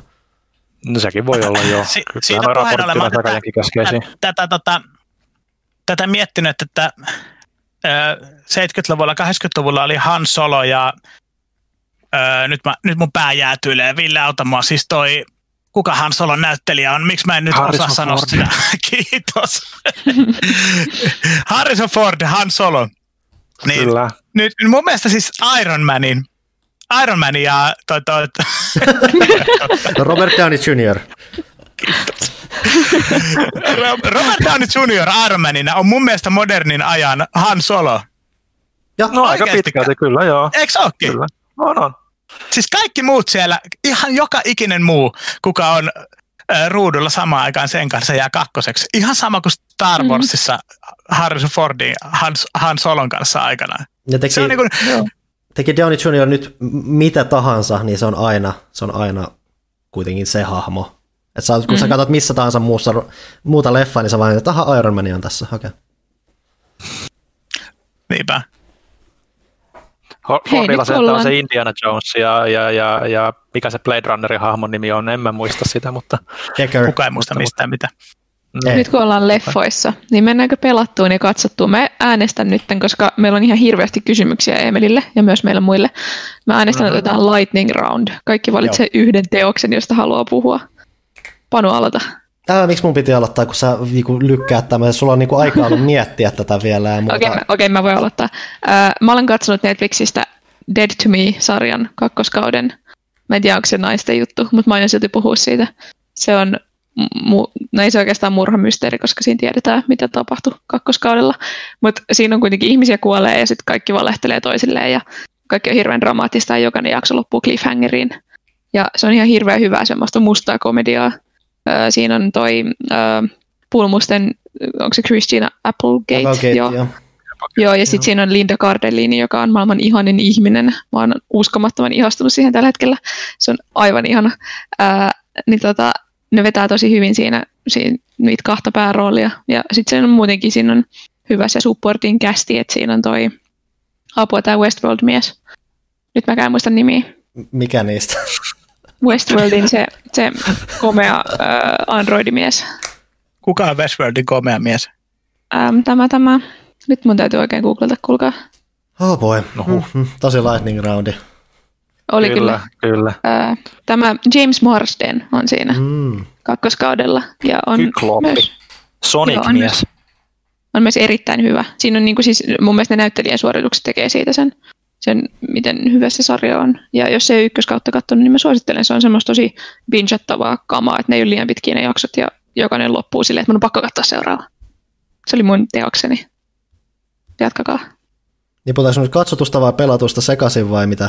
Sekasi, kyllä. Oh, no, mä voin, no mä voin Lightning Roundissa heittää ainakin se, että mä nyt katson se Hereditary viimein. Mä en ole kauhu-ihmisiä, niin mulla oli lähes se, se, että mitä mä mietin, että se ei ollut niinkään kauhea, se oli enemmän masentava leffa, ja mä en voinut olla miettimättä sitä, että miten paljon tehokkaampi ja mielenkiintoisempi se olisi voinut olla, jos siinä on niitä kaikkia ylilyönnollisia huuhaata tai muuta, että mä vaan ravistelin päätä siinä loppuvaiheessa, kun on katolla seiniä pitkin yppiviä ihmisiä ja muuta, vaan mietin, että tästä olisi ollut paljon mielenkiintoisemman leffa ilman tätä kaikkea muuta, kaikkia saatanan palvontaa ja muuta, että mä ymmärrän kyllä, miksi jengi, miksi jengi dikkaa sitä, että se on mielenkiintoista kauhua siinä, että se ei ole kauhean aggressiivinen sen suhteen, mitä se on, että siinä ei ole tosiaan mitään niin kuin varsinaisia jumpscareja tai muuta, ja se, mm.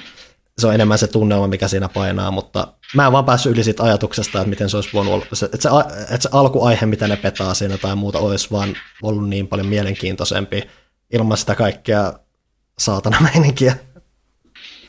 Niin, uh, no joo, kyllä mä näen ton, mutta toisaalta siinä, kun sä sanoit, että se ei ole aggressiivinen kauhunsa puolesta, ja siinä se, mikä siinä just toimii, on se, että se ei ole aggressiivinen, kunnes se on todella aggressiivinen.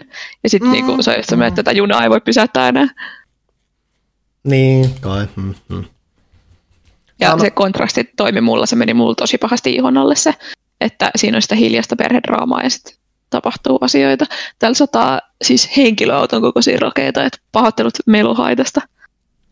Ää, myös äkkiä sanon sen, että se tää Netflixin tää The Last Dance-dokkari tuli nyt päätökseen, mikä oli tämä Chicago Bullsin, 90-luvun Chicago Bullsin ja Michael Jordanin käsittelevä dokkari, mistä mä puhuin muutama kästi sitten.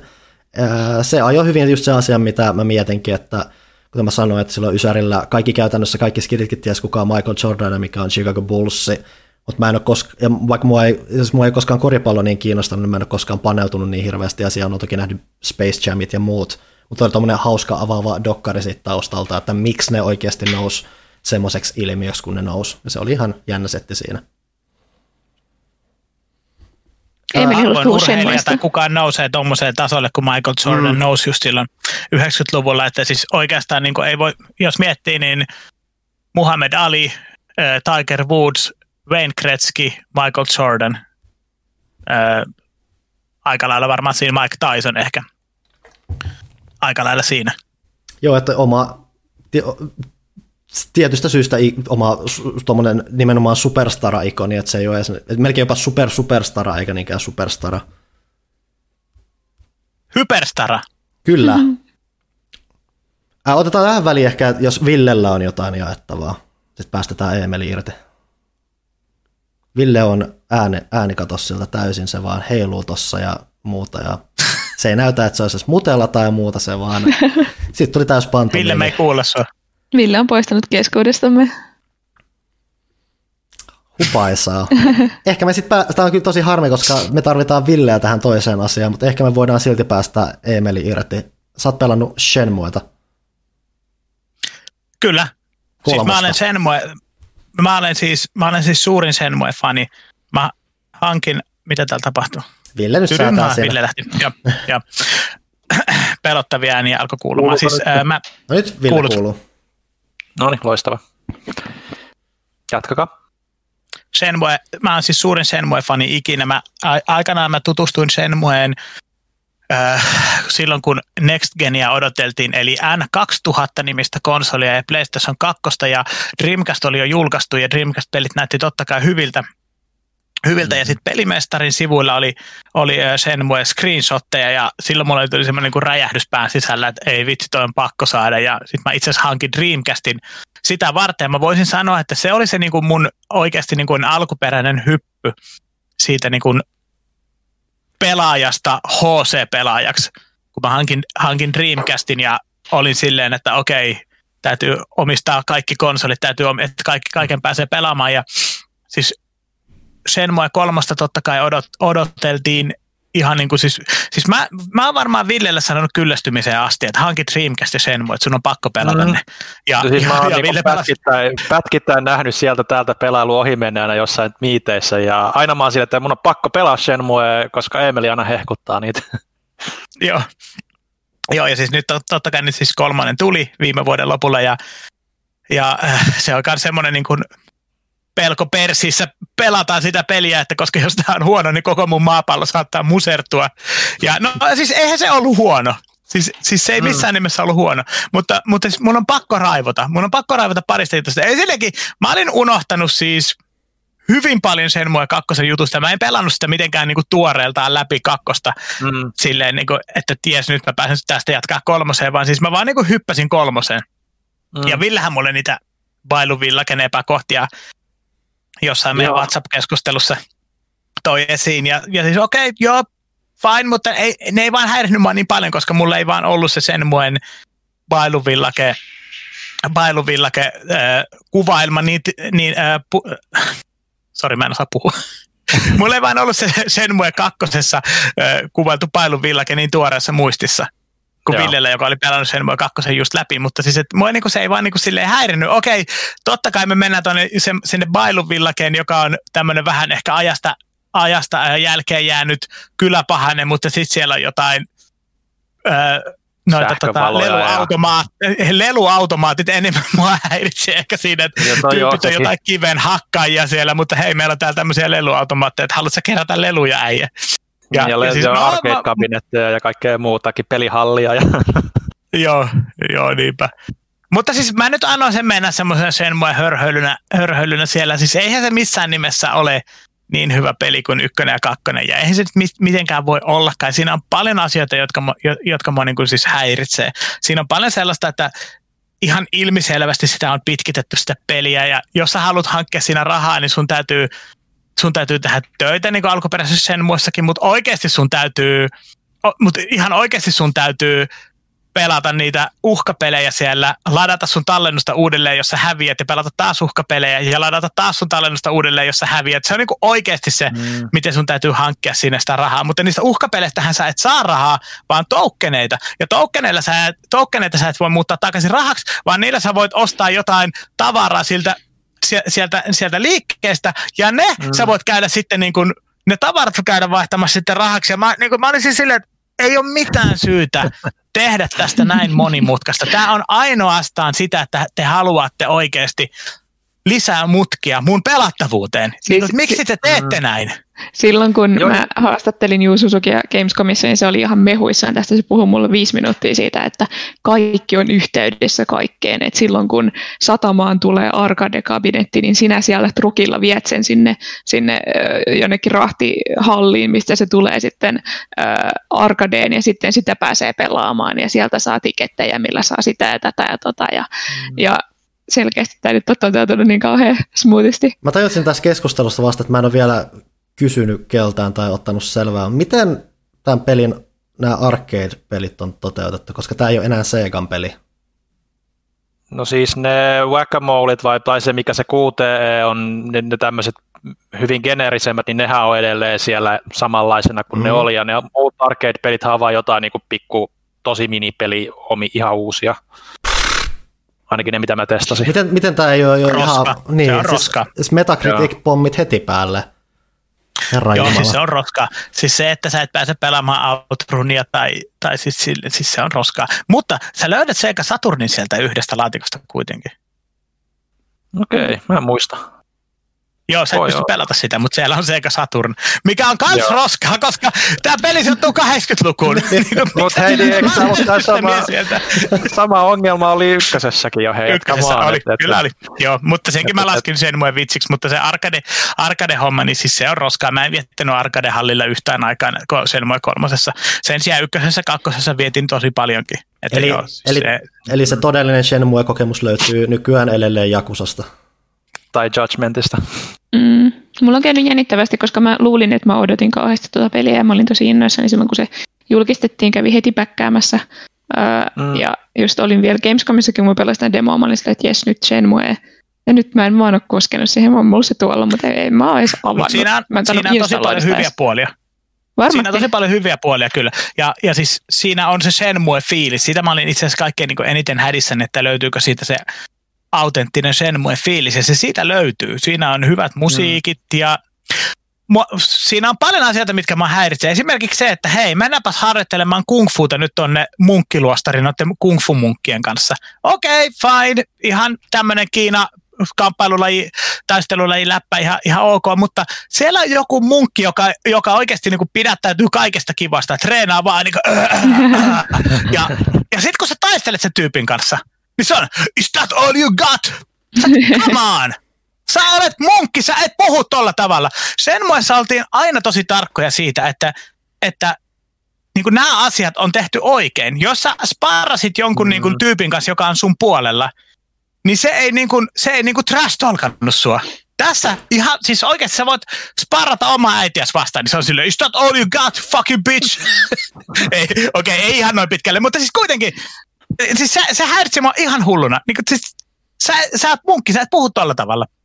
Mm, sua häiritsi toi, mutta sua ei häirinnyt yhtään se, että se koko hemmetin pitkää kävelymatka Shenmue kahdessa sinne Bailovillageen, kun Shenhua kertoo sulle kaikki nämä yksityiskohdat siitä, siitä mestasta ja että mit, mitä ihmeessä on nämä, nämä kamppailulajit, mä en ole ikinä kuullutkaan tällaisista. Ja, ja sitten kolmosessa, girl, sä asut kamppailulajitemppelin vieressä. No mutta jos se muista, niin muista. Mut, hei, mä en muistanut se... sitä. Olisi se häirinnyt, mä, mä olisin muistanut sen, mutta mä en muistanut sitä se, mitä mä olin kysymässä, tai mihin mä olin tulossa tuolla mun selostuksella taas omista kokemuksista, niin oli se, että mä olen todennut, että mä en tarvinnutkaan mun elämääni enää sen muita lisää. Ää, niin koet sä, Emeli, että oikeasti vuonna 2020 tätä tarvitaan enää? Että se oli niin kuin tervetullut asia. Onko se, niin kuin, olisiko tätä tarvinnut tehdä? Oli, joo, kyllä se, kyllä se piti tehdä. Kyllä se piti tehdä. Kyllä, kyllä Rion piti päästä pois sieltä luolasta. Kyllä se vaan näin on. Kyllä. Rion piti päästä. Mä olin, tosi, mä olin tosi onnellinen, että Rio pääsi pois sieltä luolasta. Mä pelasin sen pelin läpi äh, mun joululomallani. Ja mun vaimo, Jaana on myös niin kuin, ollut mun rinnalla pelaamassa Shenmue 1 ja 2 läpi ja suuri Shenmue-fani. Ja se oli oikeasti kiva joululoma. Siis oikeasti oli superkiva joululoma pelaa Shenmue 3 läpi. Siis parhaita joululomia ikinä. Vaikka se peli ei ollutkaan ehkä täydellinen, se oli silti Shenmue 3. Joo, ja siis ja, niin kuin siis, mutta, tarvit, niin vaan. Ole hyvä sanoa se ensin. Mä, mä, mä Joo, todennäköisesti okay. mä huudan kohta seitsemän minuuttia putkeen, niin sanot nyt. Mä, mä sanon tähän väliin sen, että niin kuin vastaan tuohon Johanna kysymykseen, vaikka se oli Emelille niin kuin osoitettu, että tarvitaanko Shenmueta enää, mutta mähän tosiaan niin kuin pelasin Shenmue 1 ja 2 kun nyt vasta, mm. niin kuin ennen kolmosta, että mä pääsen kolmoseen loikkaamaan, koska mä olin niin kuin ihan vaan niin kuin just tästä kaikesta hypestä innostuneena niin kuin tota, päkännyt sitä itsekin, niin, niin mä oikeasti mä oikeasti, musta tuli Shenmue-fani niin kuin vuonna 2019 pelaamalla mm-hmm. alkuperäisen ykkösen ja kakkosen. Ne oli niin uniikkeja semmoisia pelejä, mitä ei nykypäivänä enää tehdä samanlaisella mentaliteetilla ja samanlaisella rytmityksellä ja ihan vaan niin kuin sillä ihmetyksen määrällä, mitä siellä maailmassa on yksityiskohtia. Että vaikka Jakusatkin esimerkiksi tekee samalla tavalla, niin ei siinä ole sitä samaa niin kuin rytmiä, mielentilaa, mm-hmm ö, ollenkaan, että et, et se vaan niin kuin, siitä tulee niin, niin paljon henkilökohtaisempi niin kuin, kokemus ö, sillä tahdilla, mitä kakkonen ja ykkönen teki. Et kolmonen mä en ole vielä pelannut sitä läpi, mulla jäi se kesken ö, silloin, kun, tota, silloin, silloin, kun mä aloitin sen pelaamaan, kun tuli jotain arvostelupelejä ja mä en ole päässyt siihen enää takaisin sen jälkeen, mutta pääsin nimenomaan sen Bailu-kylän ohi. Ja kyllähän se niin kuin, siinä kyllä näkyy jo, niin kuin Emeli sanoi, että se on niin kuin pitkittynyt, että, että et, et se ei ole ihan samaa, mitä se oli silloin ennen, että sitä niin kuin selkeästi pitkitetään verrattuna siihen, mitä niin kuin kakkosessa esimerkiksi oli. Et vaikka sielläkin oli semmoisia toistuvia elementtejä tosi paljon, niin siellä ei oikeastaan ollut mikään muu semmoinen niin kuin oikeasti turhauttava, ainakaan mulle, kun se lopun niin kuin se 10 000 miljoonaa kerrosta piti kavuta siellä loppupuoliskolla sinne siellä, siellä vihollisten päämajassa. Niin tota, siinä mielessä, että, että kyllä se, niin kuin se kaava edelleen toimii mun mielestä upeasti, jos se vaan toteutetaan niin kuin samanlaisella intohimolla, mutta kolmonen ei ehkä ihan niin kuin so far ole, mitä mä oon pelannut sitä, niin ihan samalla tavalla päässyt siihen, mutta kyllä siinä on edelleen ne samat tärkeät peruspilarit. Mun on pakko tehdä tähän väliin sivuhuomiot, kun puhutaan Bailukylästä, niin se paikan nimi siis on Bailu, se ei ole vaan bilekylä. Joo. Se on bailu, bailuvillake, kyllä. kyllä. Se kuulostaa kyllä joltain 90-luvun teini helvetti baarilta. kyllä. Bailuvillake. Mennäänkö bailuvillakeen viikonloppuna? Sulla oli vielä jotain avauduttavaa. Kyllä. Eli siis, siis, niin kuin, siis tämä tärkein asia sen kolmosesta on se, että spoiler alert, siis se, siis, siis se tarinahan ei mene loppuun siinä. Siis sä et pääse siinä, sä, sä et pääse siinä niin kuin viimeisiin lopputeksteihin. Niin kuin mitä ihmettä? Jos 18 vuotta sä yrität tehdä jonkun pelin, ja sit sä oot loput silleen, että please, antakaa mulle rahaa, että mä saan tämän tehtyä, please. Jengi on silleen, että okei, okay, kyllä me halutaan nähdä, miten sen mua kolmannen loppuu. Ja sit sä et lopeta sitä! Niin kuin mitä? Siinä vaiheessa, kun tuli lopputeksti, mä en ollut spoilantunut mistään. Mä, mä oikeasti ajattelin, että kyllä niiden on pakko lopettaa se tähän kolmoseen. Mä tiedän, että alun perin ne ajattelin, että joo, sen mua seiska tulee, mutta siis että, mä ajattelin, että ei, ei ne tee sitä. Ne katkaisee tämmöisen osan siitä tarinasta pois, ne vie sen loppuun jollakin tavalla, niiden on pakko. Mutta jos sä oot 18 vuotta yrittänyt tehdä jotakin, se on näin suuren tuskan takana, sä lopulta saat sen ulos. niin sun täytyy olla tyhmä että sä oot silleen, että ei, kun tehdään sen mua nelonen. Sä et pääse tekemään ikinä sen mua nelosta. Never gonna happen! Ja mä olin että ei mitään! Sitten mä en pysty elämään tätä enää uudestaan. Oikeasti mä en pysty. Mä en pysty. Mä odotin sen kakkosen jälkeen kolmosta niin pitkään ja puhuin siitä kolmesta niin pitkään. Ja nyt kun se tulee ja mä pelaan sen läpi, ja mun täytyy tehdä kaikki uudestaan nyt. Mutta mä olen e- oikeasti 150-vuotias ennen kuin se viimeinen osa tulee. Mutta Eemeli, etkö sä sanoisi, että tämä on nimenomaan se autenttinen Shenmue-kokemus?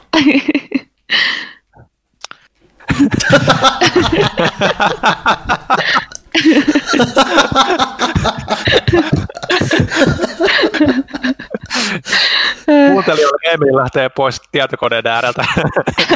Onko tämä hyvä väli ottaa tauko ja lähteä sitten kysymysten pari? Joo. Joo. Tehdään näin. Tauolla.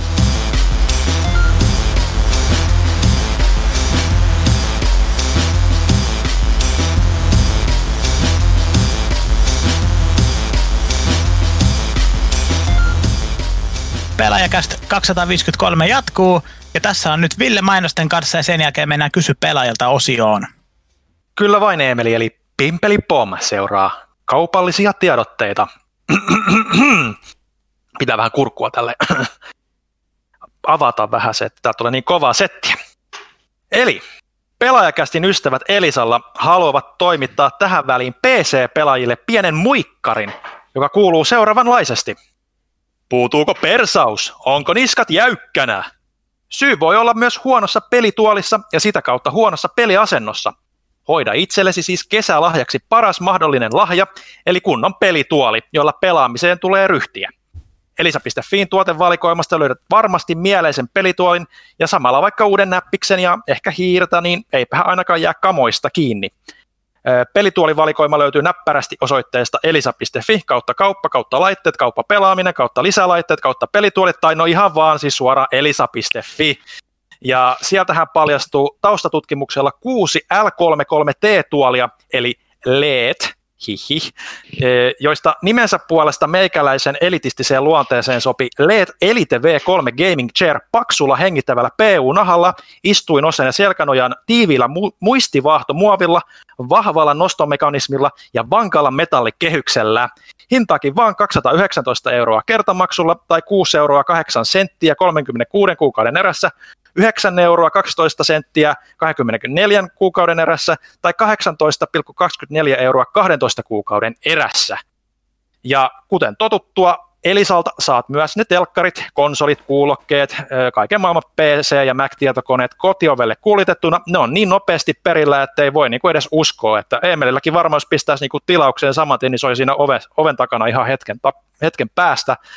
Ja tota, kuten tuli selväksi, kaiken voi aina maksaa siinä 12, 24 tai 36 erässä ilman minkäänlaista korkoa tai lisäkulua. Eli toisin sanoen elisa.fi on viihdeelektroniikan ehtymätön valtakunta, ja se tosiaan, jos ei sinne asti jostain syystä tosiaan uskalla mennä, niin muistutuksena, että ö, mielenkiintoisia tarjouksia Elisalta löydät myös pelaa.fin sivulta koko viikonlopun ajan. Ja Pleikkarillakin on myös asiaa. Pelaajakästin ystävät PlayStation haluaa välittää jälleen yleisluontoisen tiedotteen. Toisin sanoen PlayStation Storessa pyörii nämä aiemmin mainitut ö, joka viikkoiset alennukset, ja joista mainittu tuossa edellisessä osiossa laajenna pelikokemusta sillä ale-kampanja, mutta sen lisäksi Storessa on uusi viikon tarjous, joka on Nio 2. Öö, Panu, kerropa vähän Nio 2, ja käsittääkseni siihen tuli vähän päivityksiäkin viime aikoina. Joo, tässä ihan olisiko ollut tämän, ihan näillä hetkillä saatiin päivitys, joka lisäsi peliin niin kuvan kuvaustilan, eli voi käydä näppäilemässä vähän nätimpiä ruutukaappauksia siellä sekä muutama lisätehtävä, että Nioh 2 mielenkiintoisia puoli on se, että se on hyvin Souls-tyyppinen peli, mutta se on myös tehtäväpohjainen, mikä tarkoittaa sitä, että sitä voi laajentaa tolleen mukavasti erilaisilla lisäpuuhasteltavalla, ja nyt sinne on tullut lisää tehtävää. Varmasti myös haastetta piisaa niissäkin. Kyllä varmastikin, eli ei muuta kuin Mars matkaan ja katsomaan että tätä ja muita tarjouksia osoitteesta store.playstation.com tai sitten sieltä PlayStation 4-konsolin PlayStation Store-osiosta. Eli pimpeli pom. Tässä olivat tämänkertaiset kaupalliset tiedotteet. Oliko meillä Johanna vielä jotain omaa tähän lisättävää? No tukijoita ei ole nyt enempää, mutta muistutan, että jos haluaa tukea pelaajakästiä, niin bit.ly kautta pelaajakäst. Tai sitten jos haluaa vaikka huikean pelaajakästä mukin tai jopa paidan, niin pelaaja.fi kautta paitakauppa toimii myös. Ja toiminta tonni jakso tekee tuloaan. Ihme ja kuva, kyllä. kyllä. Aiheena Mass Effect 2. Valmistuu kun valmistuu. Toivottavasti nyt tässä ihan jossain vaiheessa. Mm. Hyviä lupauksia. Meillä on kysymyksiä Näitä. meille ilmeisesti, tai ainakin Emelille. Onko ne on. esillä? Ne on esillä. Mä voin aloittaa tätä Discordista jälleen. Öö, muistakaa siis, että pelaajalla on myös oma Discord, sinne pääsee pelaaja.fi öö, yläpalkin kautta. Täältä Juran Duran. Terminator odottaa varmasti kieli pitkälle Tony Hawk remakeja, kuten tässä jo totesimme. Öö, mutta mikä on kovin haukkapeli ja missä on kovin soundtrack? Tämä on kyllä paha. Öö, mä voisin sanoa, että varmaan niin kuin mulle kaikkein rakkain on kolmonen. Sitä on varmaan tullut kaikkein eniten pelattua. Öö, Mutta sitten taas ehkä nelonen tehtäviensä puolesta oli, oli kuitenkin parempi, mutta taas Tony Hawk Underground, Tony Hawk Underground oli taas mekaniikkojensa puolesta ehkä paras. Se on kolmosen, nelosen ja Tugin, Tugin välinen kauppa riippuen vähän päivästä ja mielen tilasta, mutta siis, siis näiden kolmen kesken se jaetaan. Nelosessa oli Nokia-mainoksia. Kaikissa on ollut Nokia-mainoksia, ykkö, muistaakseni ykkösestä lähtien, kolmosessakin oli, oli ainakin, ja Tukissakin taisi vielä olla, ja itse asiassa Tony Hawk nelosessa on jopa yksi cab, minkä nimi on eh, piste, piste, piste, Nokia. Sun pitää tehdä lip trick Nokia mainos, mainosplakaatin päälle. Tämä ei ollut maksettu mainos, anteeksi. Ostakaa Nokia 320. Vastasitko soundtrack-kysymykseen? Mä kuuntelin vaan puolikorvalla. Miten sä vedät tätä, Johanna? Soundtrack. Äh... Jaa. En mä tiedä. Mun mielestä kaikissa on aika hyvä soundtrack. Mä en oikeasti ehkä osaisi edes valita niistä parasta.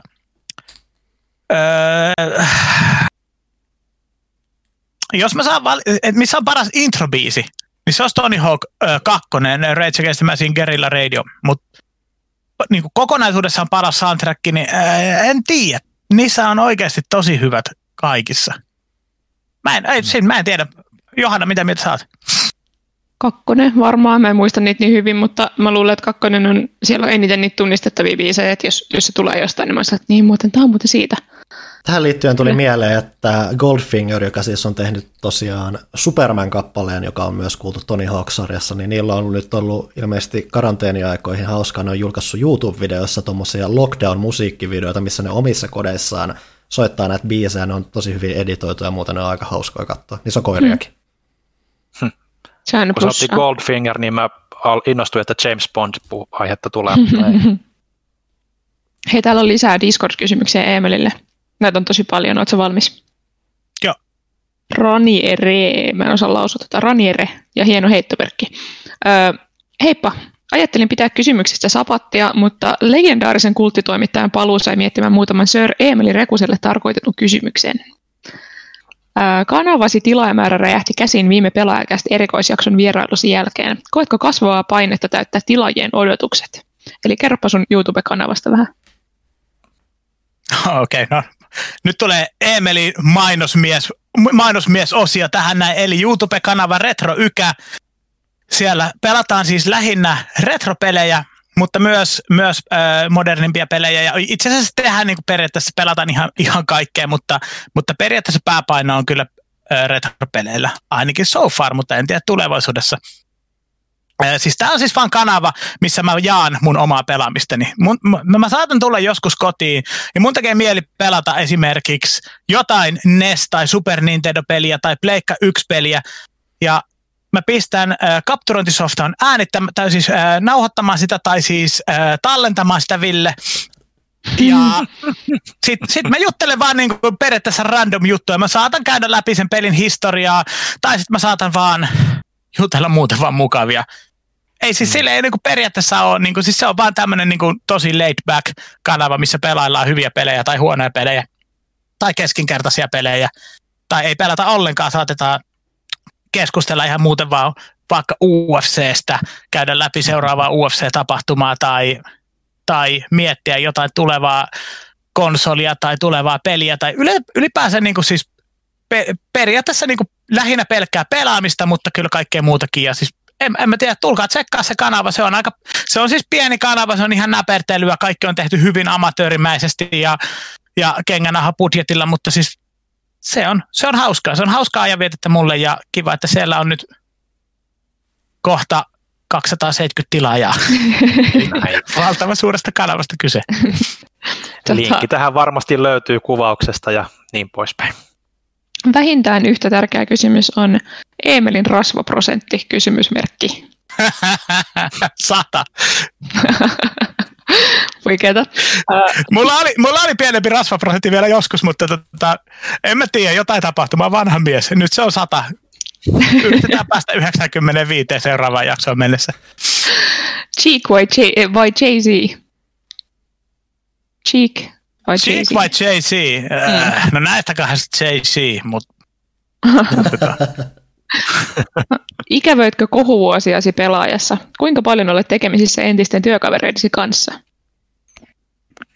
Totta kai ikävöin. Siis sehän oli ihan mahtavaa. En tiedä kohuvuosista, mutta Ah, joo, siis todellakin ikävän. Ja onhan mä erityisesti Villen kanssa juttelen, juttelen ää, aika paljon ja aina välillä saatan kysyä, meillä on semmoinen yhteinen WhatsApp-ryhmä, niin mä saatan kysyä Johannalta, että nimeä yksi Super Nintendo-peli ja katson, että pystyykö se siihen. Mä meinasin aloittaa, mä meinasin, mä meinasin aloittaa tämän kästin tuolla kysymyksellä.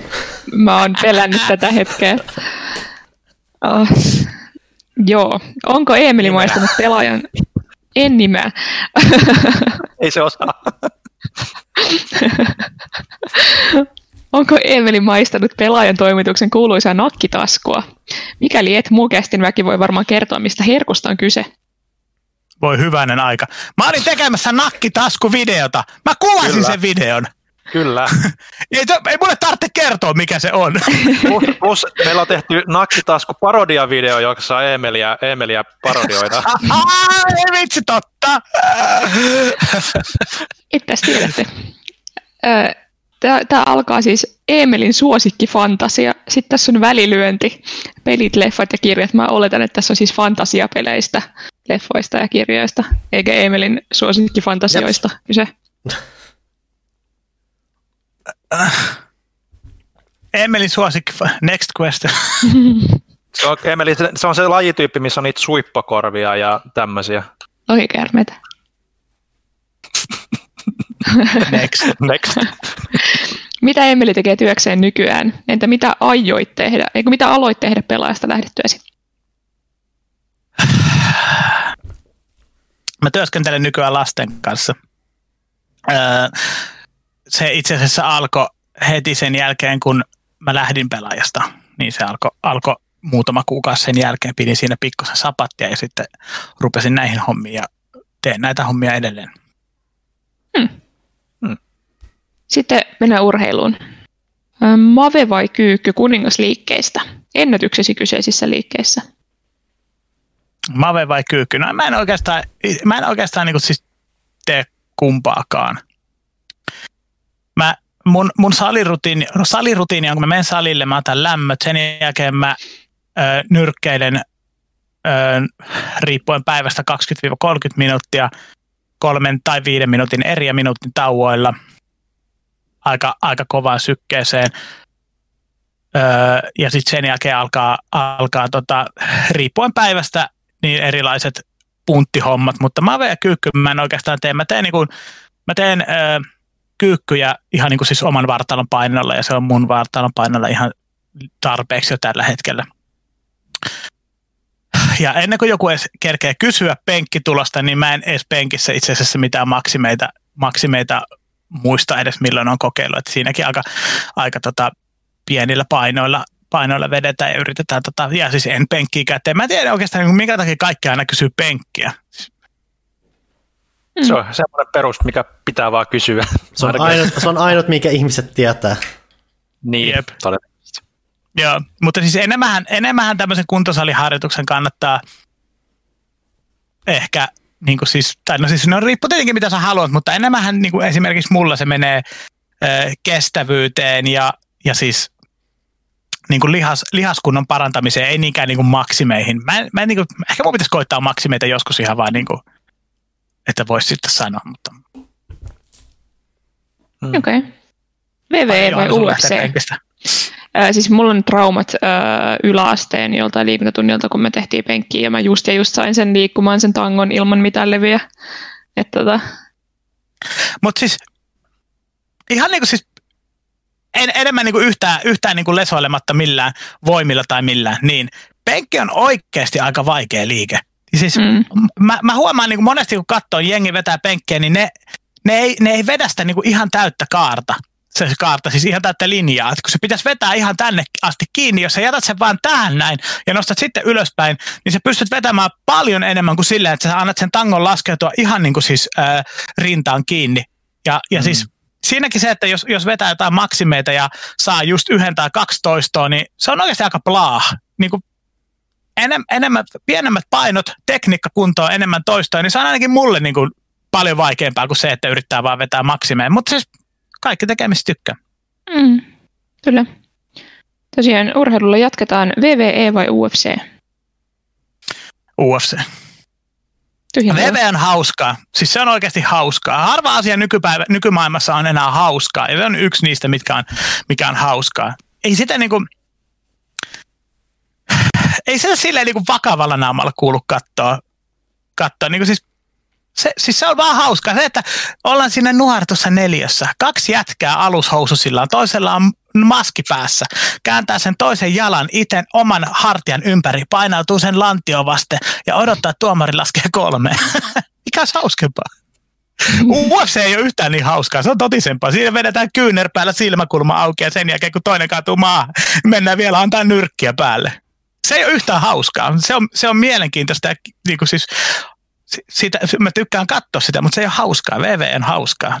Oikeasti, missä muualla sä näet, että 120 kiloinen jätkä hyppää takaperin voltilla toisen tyypin päälle, joka makaa pöydällä? Niin kuin, et, et monestakaan paikkaa. Niin siksi on World Wrestling Entertainment. Mm-hmm. Sitten sama patteria vielä. Rockstarin pelin Bully-päähenkilö näyttää erehdyttävästi Emeliltä. Oletko toiminut pelin mallina ja mikäli olet, paljonko sait korvausta tästä keikasta? No siis, olen toiminut itse asiassa. Ne soitti mulle, että hei, sä olet se pelaajapordeille kirjoittava Solid Snake-nimimerkki, haluaisit tulla meidän Canis Canem Edit-nimiseen peliin pääosaan. Mä sanoin, että joo, totta kai. En mä saanut siitä mitään. Jälkeenpäin mä valitin netissä, Rockstar leikkasi kaikki yhteydet muuhun sanoi, että tätä ihmistä ei ole olemassakaan. Ne ei enää myönnä, että mä olen ollut sen pelin päähahmo, koska mä valitin siitä, että mä en saanut korvasta siitä. Joo, se on minä. Kuulitte tämän ensimmäisenä täältä. Mielipiteesi klikkiotsikoinnista tänä päivänä. Pääseekö edes lähelle tasoasi kohutoimittajana?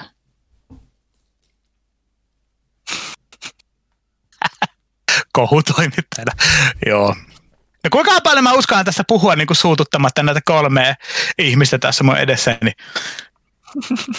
Mä en, mä en oikeasti henkilökohtaisesti ikinä tykännyt klikkiotsikoista. Mä en ole ikinä tykännyt mm. klikkiotsikoista. Se oli se maailma, mihin mä silloin astuin. Ja, ja siis, siis editoikaa tämä vaikka pois, jos haluatte, mutta siis mä en oikeasti halunnut tehdä sitä. Se ei ollut oikeasti se, mitä mä halusin tehdä. Ja mä oon ollut mielestäni niin kuin tästä aika suora ja avoin aikaisemminkin, mutta siis mä halusin niin kovasti työskennellä, työskennellä pelilehdessä. Mä halusin niin kovasti, ja kun mulle, mulle tuli se paikka, mä en oikeasti tiennyt, että mihin mä olen niin kuin astumassa. Mä en oikeasti tiennyt sitä. Ja, ja siis tämä tää klikkiotsikointi, niin siis mä en tietenkään niin kuin aluksi tehnyt sitä hirveästi. Ja mm. se näkyy heti kävijäluvuissa. Ja mun tehtävä oli saada kävijäluvut täältä tänne. Ja, ja mä, haluas, mä, mä olin valmis tekemään mitä tahansa. Oikeasti, jos siinä olisi ollut niin kuin mun mummo edessä sanoi, että heitä toi tonne mereen, niin tulee isommat kävijäluvut. Niin mummo olisi lentänyt vitsi aidan yli saman tien pää edellä mereen. Mä olin valmis tekemään mitä tahansa sen mun unelma eteen, eli työskennellä pelilehdessä, ja, ja siis, siis mä tein, mitä, mitä mä tein, ja se, ja se siitä. Ja siis olihan se hauskaa, kyllä me monta kertaa Ville kanssa naurettiin niille otsikoille ja mietittiin niitä. Ja, ja siis, siis mä sain vihaa ihan uskomattoman paljon. Mä olin äh, muistaakseni 22 vuotta, kun mä aloitin pelaajalla, ja, ja yhtäkkiä mä rupean saamaan niin päivittäin viestiä, että Emeli tapa itse. En pelkästään uutisten äh, kommentteihin, vaan mun oman henkilökohtaisen sähköpostiin, mitä mä en ole tietääkseni jakanut missään. Joku oli vaan arvannut sen. Että ei se on varmaan tää, lähetetään sinne Emeli tapaa itse. Siis kaiken maailman uh, ihan hirveitä asioita lähetettiin. Mulle sanottiin uh, uutiskommenteissa, että Emeli, kun pelaaja on DigiExpoilla, niin mä tulen sinne ja puukotan sua selkään. Saman tien kun mä näen sut. Miksi? Mitä mä olen tehnyt? Kirjoittanut otsikon, mistä sä et tykkää. Sen takia sä et murhata mut. Mm. Okei, okay. no siis aluksihan mä olin ihan rikki tästä. Mä olin aluksi oikeasti ihan, mä muistan ensimmäiset ensimmäiset kuukaudet tai vuodet niin kuin siellä, kun mä kirjoittelin uutisia, mä olin ihan hajalla niin kuin kaikesta vihasta, että miten paljon sitä tuli. Ja sitten jossain vaiheessa mulle kasvoi vaan semmoinen sarvikoinen nahka, että niin kuin, ei, ei enää niin kuin, tunnu missään. Ja, ja sitten sit sitä vihaa, vihaa ja tappouhkauksia ja, ja kaikkea muuta kivaa fanipostia tuli, niin sitten se vaan otettiin. Mutta kyllä se aluksi, kyllä se aluksi mua häiritsi ja harmitti. Ja muista Ville myös silloin aluksi kun tuli pelaajille, niin jos jotakin tämmöistä tuli paljon, niin sitten oli vaan silleen, että öh, mä en halua lukea kommentteja. Ja siis se, se, on vaan, se on vaan osa tätä. Sepä justiinsa, että kyllä, me, kyllä, kyllä siinä tietysti oli ne hyvätkin puolensa, niin kuin, että ainakin meillä oli välillä ihan liiakin hauskaa niiden otsikoiden kanssa, mitä nyt ikinä meillä oli jul... hauskaa aina. Mä en voi sanoa sitä ääneen, että sano ääneen sitä, koska se menee, tota, menee rahoitukset tuolta tubesta pois, vai monetisoinnit pois tubesta, mutta muista se yhdenkin otsikon me kirjoitettiin siellä museo, museokadun toimiston, oli mun ekoja aikoja, ja me vain vitsailtiin ja naureskeltiin siinä, sitten Thomas Puha tulee siihen meidän seilän taakse katsomaan ja sanoi, että ette te voi tuommoista otsikkoa laittaa. ei, ei mulla laittamassa. Ei me laittamassa. Tämä oli vaan, joo, siis se oli, niin, joo, niin. Se oli vähän, Mä tiedän, vähän, vähän... Täsmälleen, mistä sä puhut. Ehkä siitä enemmän joskus jossain toisessa yhteydessä. Kyllä. Joo, mutta siis, siis toi, toi, toi koko niin kuin, nettimaailma on aika, se on aika nurinkurinen, koska se sun on pakko saada sinne kävijöitä, että on sivu, hmm. ja se vaan, niin kuin, se vaan ikävä kyllä on semmoista, että jos, jos ei siellä ole kävijöitä, niin sitten siellä ei ole saittia. Mutta sehän siinä onkin tyhmä, että jos mä kirjoitan kymmenen peliuutista, mitkä on pelkkää faktaa, ihan niin kuin täyttä niin kuin kuivaa uutisointia, ja yksi klikki juttu, mm. niin mihinkähän sitä tartuttiin? Siihen juuri. Ja sama mulla, jos, jos mä luen kymmenen kommenttia, mitkä on neutraaleita tai positiivisia, ja yksi Emeli tapaa itsesi, niin minkähän mä muistin illalla, kun mä laitan silmät kiinni mm. omassa sängyssä. Mm. Et siis, no. Mutta mä en oikeasti muistele pahalla niin kuin mitään aikoja, mitään kommentteja, ketään kommentoijia tai yhtään mitään. Mulla ei niin kuin yhtään negatiivista muistoa yhtään mistään, pelkkää, pelkkää positiivista. Kaikki, kaikki mun pääsisällä on kääntynyt positiiviseksi niin kuin kaikesta. Kaikki, mitä se tapahtui, oli positiivista ja kaikki, kaikki kaikki oli positiivista. Siin, niin kuin mikään ei ole oikeasti. Ja se on väärä tapa elää elämää, että jää, jää miettimään jotain, jotain juttuja tai jää miettimään jotain juttuja niin kuin negatiivisessa mielessä. Kaikki pitää vaan kääntää omassa klik näin ja se on positiivista ja sitten mennään eteenpäin siitä. Mm, kyllä. sitten seuraava. Pelaajavuosina tuli tunnetuksi Terminaattorina ja lihaskimppuna, joka tarvittaessa hakkaa ihmisiä palasiksi. Montako kahakkaa on todellisuudessa pyölläsi? no kyllä nämä Terminaattorijutut ja nämä, niin ne oli jonkun muun, jonkun muun suusta tai näppäimistöltä kuin mun. Mä en itse ole ikinä sanonut olevani mikään hakkaaja tai Terminaattori. Mä itse asiassa mä en edes tiedä. Mua, mua se vaan mukiloi. Sä et löydä mistään kuoteen. Mistä, missä et löydä kuoteen multa, missä mä olisin sanonut näin. Ne on kaikki mun päässä. mulla, on kyllä, mulla, on kyllä siis, mulla on kyllä siis matseja ihan niin kehässä kehässä ja tatamilla. Niitä, niitä, niitä kyllä on, mutta, mutta niin kuin mitä, mitä katujuttuja tai McDonald'sin jonossa tai tämmöisiä juttuja, niin niitä, niitä ei tietenkään ole. Ketä, väkivalta ei harrasteta. Kamppaileminen on eri asia, mutta väkivalta, vai väkivalta big no no. Kyllä. Ja ehkä tämä Terminaattori-juttu ja lihaskimppu-juttukin, niin mä luulen, että se oli aika paljon sitä, että mua verrattiin niin kuin siihen porukkaan, ketä siellä toimistolla istui. Jos mä olisin ollut jossain muussa ympäristössä, niin mä en olisi välttämättä ollut niin lihaskimppumaineessa. mutta siinä, siinä vaiheessa, jos oikeasti vertauskuvana, ei millään pahalla, mutta jos vertauskuvana on oikeasti Puha, Huttunen, Pyykkönen, Lasse Erkola, niin, niin ne, no, en mä tiedä. Mä, en, niin kuin, mä, mä ehkä voittaisin kaikki painissa, mutta se ei välttämättä olisi hirveän iso saavutus niin kuin monellekaan ihmiselle. Ei millään pahalla edelleenkään. Hienoja ihmisiä kaikki. Joo, täältä Discordin viimeinen kysymys. Onko Emeli Rocky 4 kaikkien aikojen elokuva? Mikä? Rocky 4? Joo. Öö, kaikki. Se on lähellä sitä. Nyt karateeni aikaa, kun mä en päässyt salille, niin mä laitoin nyrkkeilysäkin mun, mun takapihalle. Ja siellä itse asiassa tuli lunta monta kertaa ihan kaatamalla. Niin kun lunta tuli ihan hulluna. Ja sitten mä olin siellä vaan niin kuin mun harmaa huppari päällä, pipo, pipo päässä ja siellä niin kuin hakkasin säkkiä. Ja olisi ollut väärin, jos mä en olisi kertaakaan laittanut Rocky 4 soundtrackia soimaan. Pakkohan se oli. Mm. Se oli niin Rocky 4 hetki, kun niin kuin, mä en päässyt sen lähemmäs Rocky 4 ikinä. Joo, siinä oli meidän Discord-kysymykset. Facebookissa on yksi tosi tärkeä kysymys Villelle. Panu, haluatko kysyä sen, onko se auki? Ää, kun mä höpösen tässä nyt hetken kaksi sekuntia, niin ehkä mä vielä saan sen kaivettua tosta noin. Eli tähän väliin Villelle erittäin tärkeä kysymys Taneli Tirkkoselta. Okay. Miten Ville ei... Ugh, anteeksi. Sehän meni hyvin. Tukiko siellä oikeasti tolleen? Miten Ville? jossain määrin. Ää, miten Ville aikoinaan sai ihtymättömän naisten miehen maineen? Mä en tiedä itse asiassa tätä. Mä luulen, että oli niin kuin kovin moni muu asia silloin meidän, tai mun alkuaikoina ja Emelin alkuaikoina, niin nämä nimet ja maineet tuli ihan eri ihmisten näppäimistöstä, niin kuin Eveli, Eveli sanoi itsekin tuossa aiemmin, että mä olen, mä olen aina ollut hyvin hiljainen ja hyvin, hyvin epäsosiaalinen ja hyvin hankala ihminen muiden kanssa sosiaalisesti, niin en tiedä itse. Ville huijaa! Me mentiin kahdestaan baareihin. Ville särki sydämet, mä särjin naamat. Näin se menee. näin se menee, näin se menee. Nyt sä oot asiaa ytimessä. Kyllä. Näinpä. Öm, mennäänkö Twitterin puolelle sitten? Mä voin ottaa nämä täältä. Jani Apukka. It's Death Adder on nimimerkki.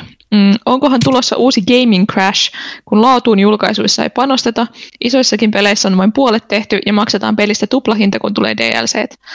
Kuudennen genin konsolit oli viimeisen päälle hiottuja kokonaisuuksia verrattuna nyky- nykyiseen huutomerkki. Jasso. Jaa.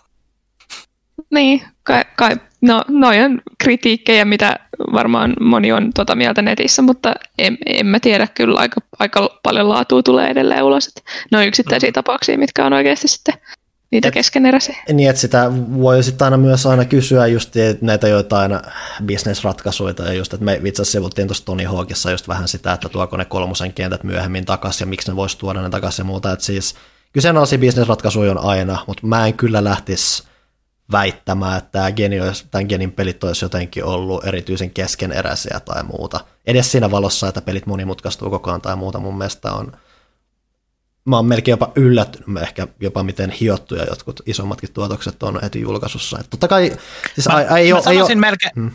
Että ei ole, ei ole, että siis ongelmallisia julkaisuja nähdään toki, ei siinä mitään, en mä sitä kiistäkään, mutta nykymaailmassa sen, sen on mahdollista myös korjata, että se ehkä mm poistaa ehkä jotain, tiet, antaa vähän joustoa myös sille, että milloin peli katsotaan, että se menee kultaan ja milloin se voidaan julkaista ja muuta, ja siihen voi tapahtua sitten pientä lapsusta, mutta en mä välttämättä näe sitä mitenkään. En mä näe, että nyt olisi mitään hirveä laatuongelma päällä. Mä sanoisin näin, että nyt, nyt, nyt tässä sukupolvessa on itse asiassa aika kivoja tapoja tehdä lisää rahaa verrattuna edelliseen, edelliseen konsolisukupolveen. Siis esimerkiksi online-passit, niin nehän on poistunut täysin Siis mun mielestä se oli ihan niin kuin hölmön homma. Että se oli jopa peli, aika synkkää aikaa. Se oli tosi synkkää aikaa. Ja se, että nyt kun mietittiin Pleikka 4, Xbox äh, One tulee ja pelien kustannukset nousee ja kaikki nousee, että rupeako pelit maksamaan kohta 100 euroa kappale. Ja niin kuin mitä tätä ei tapahtunut? Jos miettii elokuvaa, niin elokuvahan, elokuvallahan rahastetaan niin kuin tai rahastettiin useita kertoja. Sä kävit ensin katsoa sen teatterissa ja sitten sä ostit DVD tai Blu-ray siitä itselle. Sä maksat periaatteessa siitäkin niin kuin jo kaksi kertaa ja nyt sä maksat siitä ehkä kolmannen kerran, kun sä maksat jotain Netflixin kuukausimaksua ja katsot sen saman elokuvan sieltä. Ja mun mielestä tämä on niin kuin ihan ok, että jos, jos nyt julkaistaan peli, missä on sisältöä tämän verran, ja sitten sen mm. jälkeen tehdään DLC, että sinne tulee lisä, sisältöä vielä vähän lisää ja siitä täytyy maksaa periaatteessa semikohtuullinen korvaus, ei edes yleensä niin paljon. Mun mielestä se on ihan ok tapa saada lisää euroja sieltä täältä.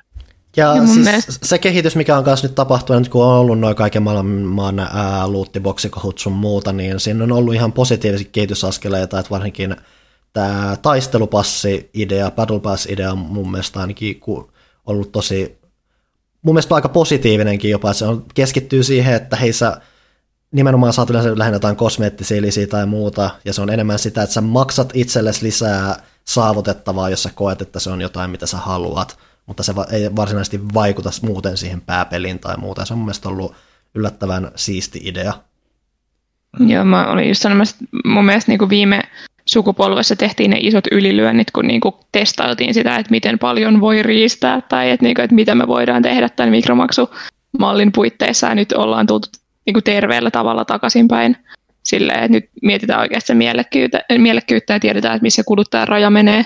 No ja jossain niin kuin, määrin, että edelleen että se mm-hmm. Star Wars Battlefront 2 kohuhan tapahtui ihan tämän sukupolven aikana ja muuta, että näitä tapahtuu mm-hmm. edelleen, mutta mm. niistä mun mielestä selkeästi... Nekin meni takaisin siitä. Siis, sehän, siis, siis sehän se juju, että niistä selkeästi ainakin yritetään näyttää, että niistä opitaan jotain. Että mm. oikeasti yritetään vähän tavoitella semmoista, että hei me nyt ei olla vaan vetämässä kuluttajalta fyrkkaa tässä. Mm. Joo, ja Battlefront 2 on niin kuin tällä hetkellä niin kuin paremmassa kuosissa kuin se on ikinä ollutkaan, että se on ihan oikeasti jopa ihan superhyvä ja laaja ja tullut ihan älyttömästi ilmasta sisältöä siihen, että, että, että kyllä ne ottaa opikseen. En mä, mm. ei näe oikein ongelmaa. Siinä on vaan se, että siitä. jos pelistä maksaa 60 euroa, niin sitä ajattelisi, että sillä hinnalla täytyy saada kaikki. Mutta sitten jos sä lataat jonkun freemium-pelin ilmaiseksi, ja, niin sitten sä pystyt niinku oikeuttaa itselle sitä, että sä ostat siihen jotain skinejä ja kaikkea, kaikkea vastaavaa tavaraa. Mutta oikeastihan se tulee loppujen lopuksi hyvin monesti paljon kalliimmaksi kuin se, että sä maksasit vain kerran niin kuin 60 jostakin. Mm. Mä en edes uskalla katsoa, kuinka paljon mä oon laittanut Fortniteen rahaa tai Pokemon Go rahaa tai johonkin muuhun tällaiseen rahaa, mitä, missä mä oon halunnut joskus edetä ja päästä pitkälle ja tehdä juttuja. Niin kuin siis, mä, en edes, mä en edes uskalla katsoa, varmaan miljoonia. Mä varmaan joskus... luulen, että... niin, Niin, mä oon varmaan joskus tässä kästissä, varmaan itse asiassa edellisessä Emeli-kästissä mainitsinkin, että mulla on kanssa se tilanne, että mä tykkään pelaa Rocket Leaguea paljon – ja mun mielestä sen Rocket Leaguein kaikki nämä kosmeettiset jutut on aivan absoluuttisen rumia, mutta kun mä oon pelannut sitä peliä niin paljon, niin mä ihan jo siitä ilosta, että mä voin tukea niitä kehittäjänä, mä oon ostanut sieltä erilaisia asioita, koska mä oon halunnut vaan tukea niitä, ja sen takia, että mä haluan niitä rumia kosmeettisia esineitä.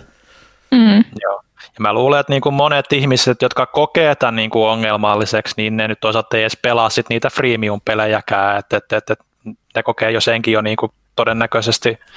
Että se vaan on sitten aina ongelma niille ihmisille. Että, että, että et sehän on totta, että ajat on muuttunut ja se on periaatteessa vähän harmittavaa varsinkin jonkun että ennen oli oletus se, että sä ostat sen peliä ja sitten sulla oli miljoona lisäpukinetta siinä mukana valmiiksi, kun niitä pystyttiin heittämään äkkiseltään mukaan sinne ja tälleen, mutta niin, ajat muuttuu ja ei se nyt, että vaikka se voi tuntua välillä pahalta, niin ei se ole välttämättä ainakaan ihan niin paha kuin mitä varsinkin nämä internetkeskustelut saa välillä asian näyttämään. Toki asiasta kannattaa mm. keskustella, kun nousee kritiikkiä, niin sitä kannattaa kritikoida, kritisoidakin.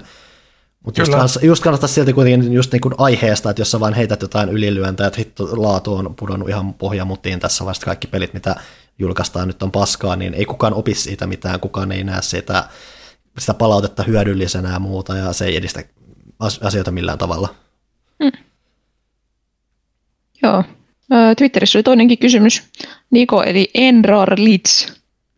Miksi teillä on näin vaikeita nimimerkkejä ihmiset? Haluan kiittää teitä mainiosta Final Fantasy 7 kästistä ja samalla kysyä, että pelasiko teistä kukaan peliä hard-vaikeustasolla?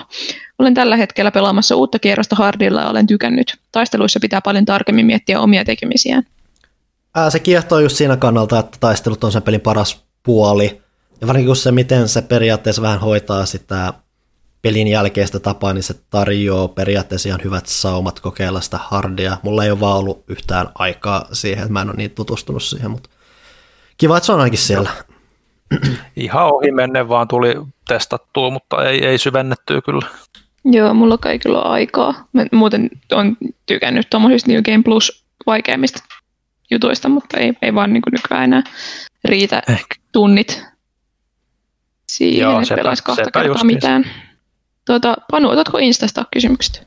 Otetaan Instasta kysymyksessä tosi johtaa siihen, että mun pitää höpistä taas hetki tässä, koska mä en ole varautunut moiseen sitten yhtään. Ää, kysyn tässä välissä, että onko se tuolla pelaajan main accountilla vai tuolla pääaccountilla vai Joo, pelaajan Pelaajacastissa? accountilla, kyllä. Pääkästissä. Tostahan ne löytyy, näytä kaikki kaksi kommenttia ja tästä se lähtee. Miss No niin. Zerisa kyselee, että minkä takia pelin hankkimista tai, ei, anteeksi, minkä pelin hankkimista tai pelaamista kästin väki muistelee katuneen viimeisen vuosikymmenen aikana? Joo.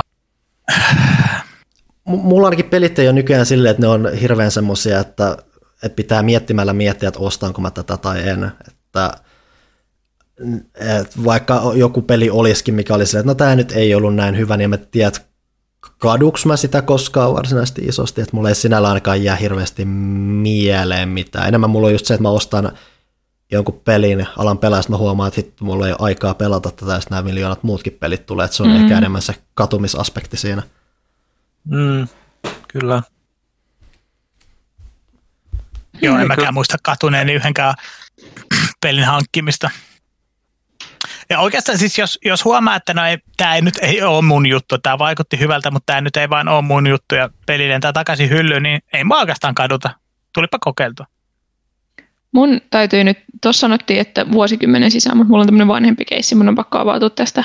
Muistaaks kukaan semmoista hirveän huonoa äh, Konamin JRPtä, JRPGtä kuin Ephemeral Fantasia? Ei sano, Ei sano mitään. Okei. mikä on hämmentävää. Tämä oli, tämä on tullut vuonna 2000, näin mä. Tämä oli sitä aikaa just kun oli, tiedätkö, sai ehkä kaksi tai kolme kertaa vuodessa uuden pelin, ja sitten se oli aina hirveä projekti valita, että mitä mä haluan, ja sitten sen oli pare olla hyvä, koska sitten seuraava tuli jouluna. Mm. Ja tämä oli just niitä, että mä valitsin äh, tota JRPG-päissäni sieltä kaikista hienoimman fantasiakannen, ja sitten siinä soitettiin jotain luuttua, mä muistan vaan sen. Joo, mä näen sen tänne just. Ja, ja se oli aivan kauheaa tauhkaa. Se oli siis ehkä huonoimpia pelejä, mitä mä oon ikinä pelannut. Ja Millä alustalle tämä oli? Blackberry 2. Ja se oli just niitä, kun niin kuin mä tyyli itken ja pelaan ja kadun sitä, että mä olisin voinut saada jonkun oikeasti hyvän pelin, mutta mä oon tämän kanssa jumissa Se oli hirveätä aikaa. Se oli hirveätä aikaa, kun oikeasti piti valita jossain synttäriläheksi peliin, joululäheksi peliin ja ehkä säkällä vielä kolmannen pelin vuodessa. Varsinkin, varsinkin niin kuin NES-aikana, kun ei periaatteessa ollut mitään metakritiikkiä tai pelaajalehti Niin. tai mitään muuta vastaavaa, vaan siis, siis sä oikeasti sä olet vaan silleen, että no, mä otan ton Spider-Manin. Mm. Sitten tulet himassa Spider-Manin kanssa. Tämä voisi olla kiva. Joo. Ja silloin, silloin oli roskaa paljon, mutta ne vedettiin kyllä läpi vaikka hampaa tirvessä. Mä tsekkasin täältä nämä arvostelut, että mä en ollut selkeästi yksin. Tämä mun mielipiteeni kanssa on Metacriticissa 48, EGM mä oon antanut 3,5 kautta 10, Game Informer 4 kautta 10, IGN 4 kautta 10. Et... Joo, Hyvin valitsit pelin. Onko Todella. vielä se ei mä myin sen pois. No huh. Joku osti sen multa. No, Miettikää. Vahinko se on kiertämä. todella huono. Mutta tämmöinen on niin jäänyt mulle vaan tosi... Mä aina mietin sitä välillä, että olipa huono peli. Mä olen hämmentynyt, että mä en ole edes kuullut tosta, mutta ehkä silloin oli selvästi syynsäkin. Joo. Oliko meillä Instas vielä toinen kysymys? Ää, Siellä oli tosiaan se toinen kysymys. Ää, Hataalilta. Milloin uusi pelaaja HD Rekusen ja Kaitilan veretsei saattavasta kisailusta New Super Mario Bros. Uun parissa Uon suluissa? Että voi ehkä olla muukin New Super Mario Bros. meininki. Tällaista vanhojen Banter-mestarien videoista uusi kanava sisältö pelaaja OG. Respektit kaikille. heti kun, heti kun Janne eli Fingamer lopettaa mun väistelyn ja suostuu ottaa haasteen vastaan, niin saman tien mennään. Nice. Hiljasta on ollut aina, kun on haastettu. Johanna, saataisiko kommentti tähän väliin? Onko mitenkään? Se, se hipsi just yläkertaan, mutta Aa. ai nyt se tulee sieltä. Uh, nyt me, nyt me vaan kommentti. Uh, kuulokkeet vaihtuvat nyt. Halo? No niin, Emeli, heitä haasteessa. No niin, Finn Gamer, pelaaja HD, Emeli vastaa Janne, New Super Mario Bros. Wii, kolikko patle tai ihan vaan patle. Milloin mennään? No me otetaan se välittömästi, kun Suomen valtio antaa siihen luvan äh, kehittää tämmöinen massatapahtuma. Meillähän on siinä satoja ihmisiä yleisössä, niin heti sitten otetaan. Ei, ei, mehän ollaan, mehän ollaan tässä, tässä muuttamassa tota noin Jonskin kanssa hyvinkin pian, niin, niin otetaan viimeistään tupareissa. Tai sitten mä järjestän kyllä pelimiitinkin sen kunniaksi, niin kyllä me, kyllä me päästään ottamaan varmaan niin kuin parin kolmen kuukauden sisällä. Tässä Näin. se kuultiin. Se on luvattu nyt. Ei, Kyllä. Olen palannut. Saitte vastauksenne. Janne kävi hakemassa yläkerrasta Ephemeral Fantasiaa. Mä, näytän sitä videoa. No, mä en tiedä, onko tämä Janne vai mun. Mutta jos, mä, jos tämä on mun, niin sit mä oon varmaan antanut sen Jannelle, koska ei tämä ainakaan mun Se oli se mysteerihenkilö, joka osti sen. Ehkä. Mä, mä en tiedä. Äl, älkää koskeko tähän, se on kamala. Ydinjätettä. Joo. Mennäänkö me pelaa Fihin? Oliko siinä kaikki? Insta-kysymykset taisi olla ainakin. Alright, Insta- mä voin rupea lukemaan Joo, täältä. kyllä. Eli Galactus täällä kirjoittelee ensimmäisenä, että ö, ensimmäisen Mafia-pelin remake julkistettiin ja kakkosesta tulee myös normaali remasteri. Onko toimituksessa sarjan faneja? Pidättekö siitä, että nykyään tulee paljon uusinta versioita vanhoista peleistä? Tuohon Mafia-kohtaan me periaatteessa ollaan jo vastattu, mutta, mutta onko hyvä trendi tämä uusinta versio vanhoista peleistä? Se riippuu vähän tapauksesta, että kuten mä sanoin, mun mielestä Final Fantasy 7 se, että se on sitä Final Fantasy 7 mun vähän pidättelistä projektia, mutta sitten on myös just tapauksia kuin Resident Evil 2 ainakin, joka oikeasti sai hyödy, ison hyödyn siitä ja se on oikeasti mainio peli ja se tuntuu oikeasti loogiselta tehdä se. Et siellä on, on paljon pelejä, jo- joihin tuommoinen käytäntö sopii, että otetaan ehkä vähän vanhentunut teos ja tuodaan se nykypäivään ja laitetaan vähän uusia ideoita ja muuta, että mikä siinä, mutta vähän voi, totta kai kannattaa vähän miettiä, että onko se jokaisessa tapauksessa kannattavaa. Muilla lisättävää. said. Onko? Electronic Arts saisi ruveta tekemään NHL ja FIFA-sarjasta remastereita, että 99, 2000. Kyllä, ihan, ihan oikeassa oot kyllä siinä. Seuraavaksi Turbo Muna kirjoittelee täällä, että ää, rehtorille muutama polttava kysymys. Paljonko nousee penkistä? Next. Animal Crossing vai Doom Eternal? No, nyt kun mulla on tää mun kovan jätkämainen, niin pakkahan mun vastaa Doom, mutta kyllä se Animal Crossing on hyvä peli. Animal Crossingista semmonen hauska juttu, että mä aikanaan kirjoitin siitä uutisen, kun mä en muista kuka, mutta joku jäbä sanoi jossain, joku kenen, kenen mielipiteellä oli merkitystä. Mä en enää muista vaan kuka se oli, mutta sanoi, että on kaksi syytä, miksi aikuinen mies pelasi Animal Crossingia. Ei, ei, anteeksi. On kaksi syytä, miksi kukaan pelasi Animal Crossingia. Joko sä olet pikkulapsi, tai sä pelaat sitä vääristä syistä. Ja väärät syyt oli siis internetissä alaikäisten lasten houkuttelu luoksesi. Mm. Ja Jep, Siis- muistan. mä muistan, kun me Ville kanssa mietittiin niin pitkään, että laitetaanko me pelaajan etusivulle polli. Miksi pelaat Animal Crossingia? Vastausvaihtoehdot, ole lapsi ja B vääristä syistä. Me mietittiin ja mietittiin, mutta ei laitettu siitä. Joo, ei se loput kerrottu, että ehkä ihan hyvä niin. Ai voi, varmaan löytyy. Pitäisi etsiä se uutinen jostain. Villehän, Villehän pelaa Animal Crossingia nykyään, että tota, Vääristä syystä. Joo, en ole kyllä vieläkään edennyt yhtään siitä, edes, siitä mitä pelattu viimeksi. Nyt mennään niin hyvin, hyvin arveluttaville ja synkille vesille tässä keskustelussa. Kyllä. Joo, no niin, seuraava kysymys, kiitos.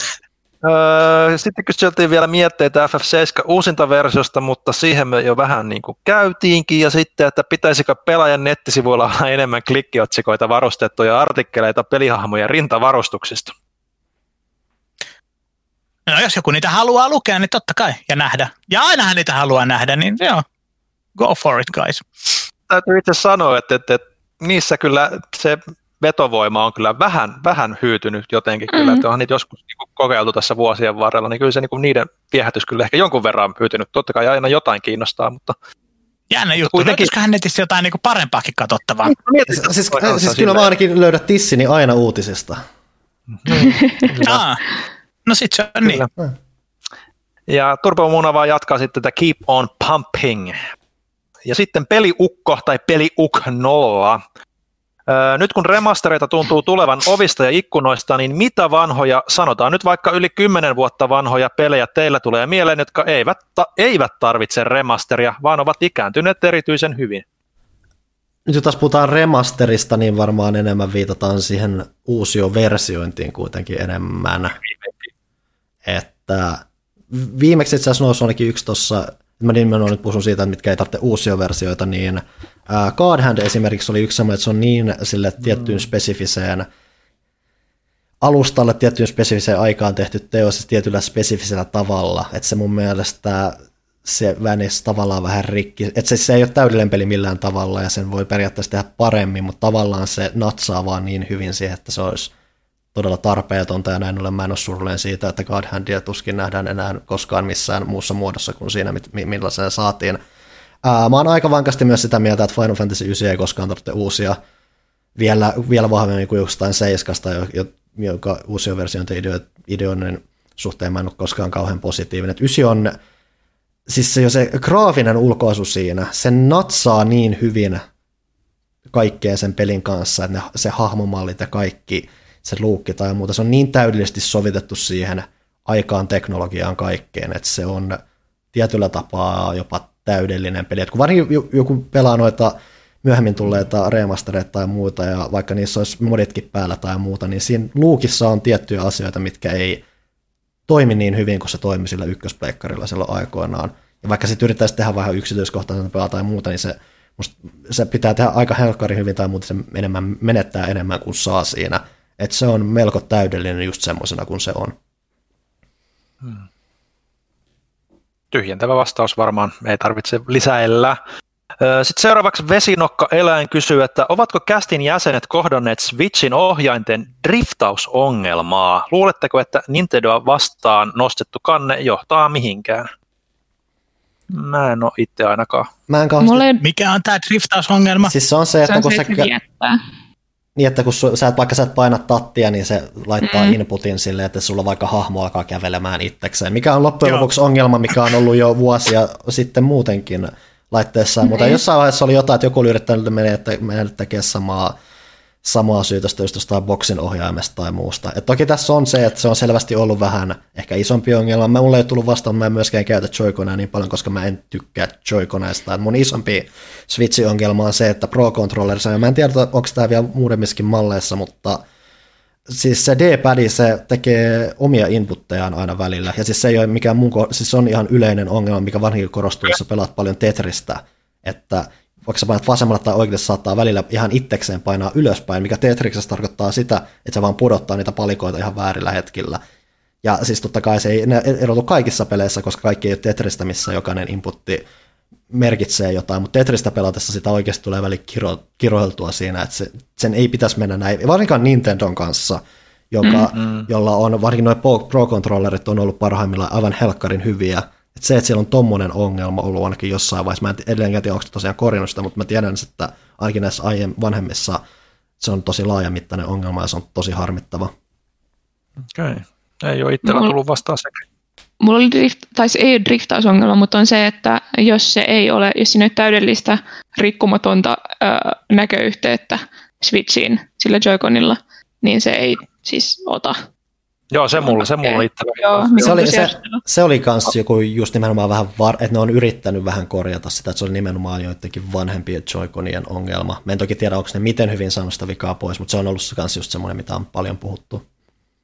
Onko se Emeli jumissa vai onko se vaipunut johonkin tommoseen niinku koomaan? Mä...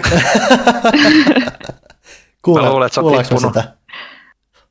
Ei mä luule, että Emeli on poistunut keskuudesta. Hei, se on kerrankin minä, jonka kuva jää jähmettyy. Loistavaa.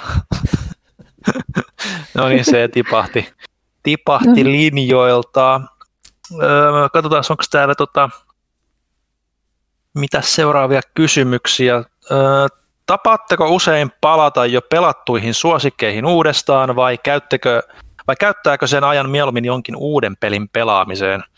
Tähän on aika usein jo jossain muodossa Mm. nostettu, että Se lähinnä on, pelaan, se on aika. niin, lähinnä pelaa Rocket Leaguea, mutta ajan myötä mieluummin yrittää pelaa koko ajan jotain uutta tai Mm. yes, semmoista sitten, että jos pitää palata johonkin, niin se on varmaan jotain, mitä ei ole aikoihin pelannut ja ehkä jo, jonkun muun kontekstin yhteydessä, että okei, hyvä tsekkaa tämä nyt jotain muuta, vaikka työjuttua varten. Emeli lähetti just viestin, että netti kaatui. Joten Oh, no siinä menee sitten hieman pidemmän aikaa, joten ei oteta Emelille suoraan osoitettuja kysymyksiä ainakaan. skippaillaan Öö, vähän. mitä? Skippaillaan vähän. Eli sitten seuraava olisi sitten tota Lostarot, joka kirjoittaa, että tervehdys vaan kaikille. Alun perin Viille julkaistu ensimmäinen Xenoblade Chronicles saa oman uusin, uusioversionsa Switchille nyt toukokuun lopussa. Alkuperäinen peli on mielestäni oman ko- konsolisukupolvensa JRPG parhaimmistoa, muun muassa huikean maailmansa ansiosta ja ennakkotiedot kaikista uusioversion parannuksista ovat kuulostaneet todella hyviltä. Löytyykö kästiläisistä Xenofaneja? Oletteko pelanneet Xenoblade Chronicles-pelin lisäksi vanhempia Xenosaga tai Xenogears-pelejä?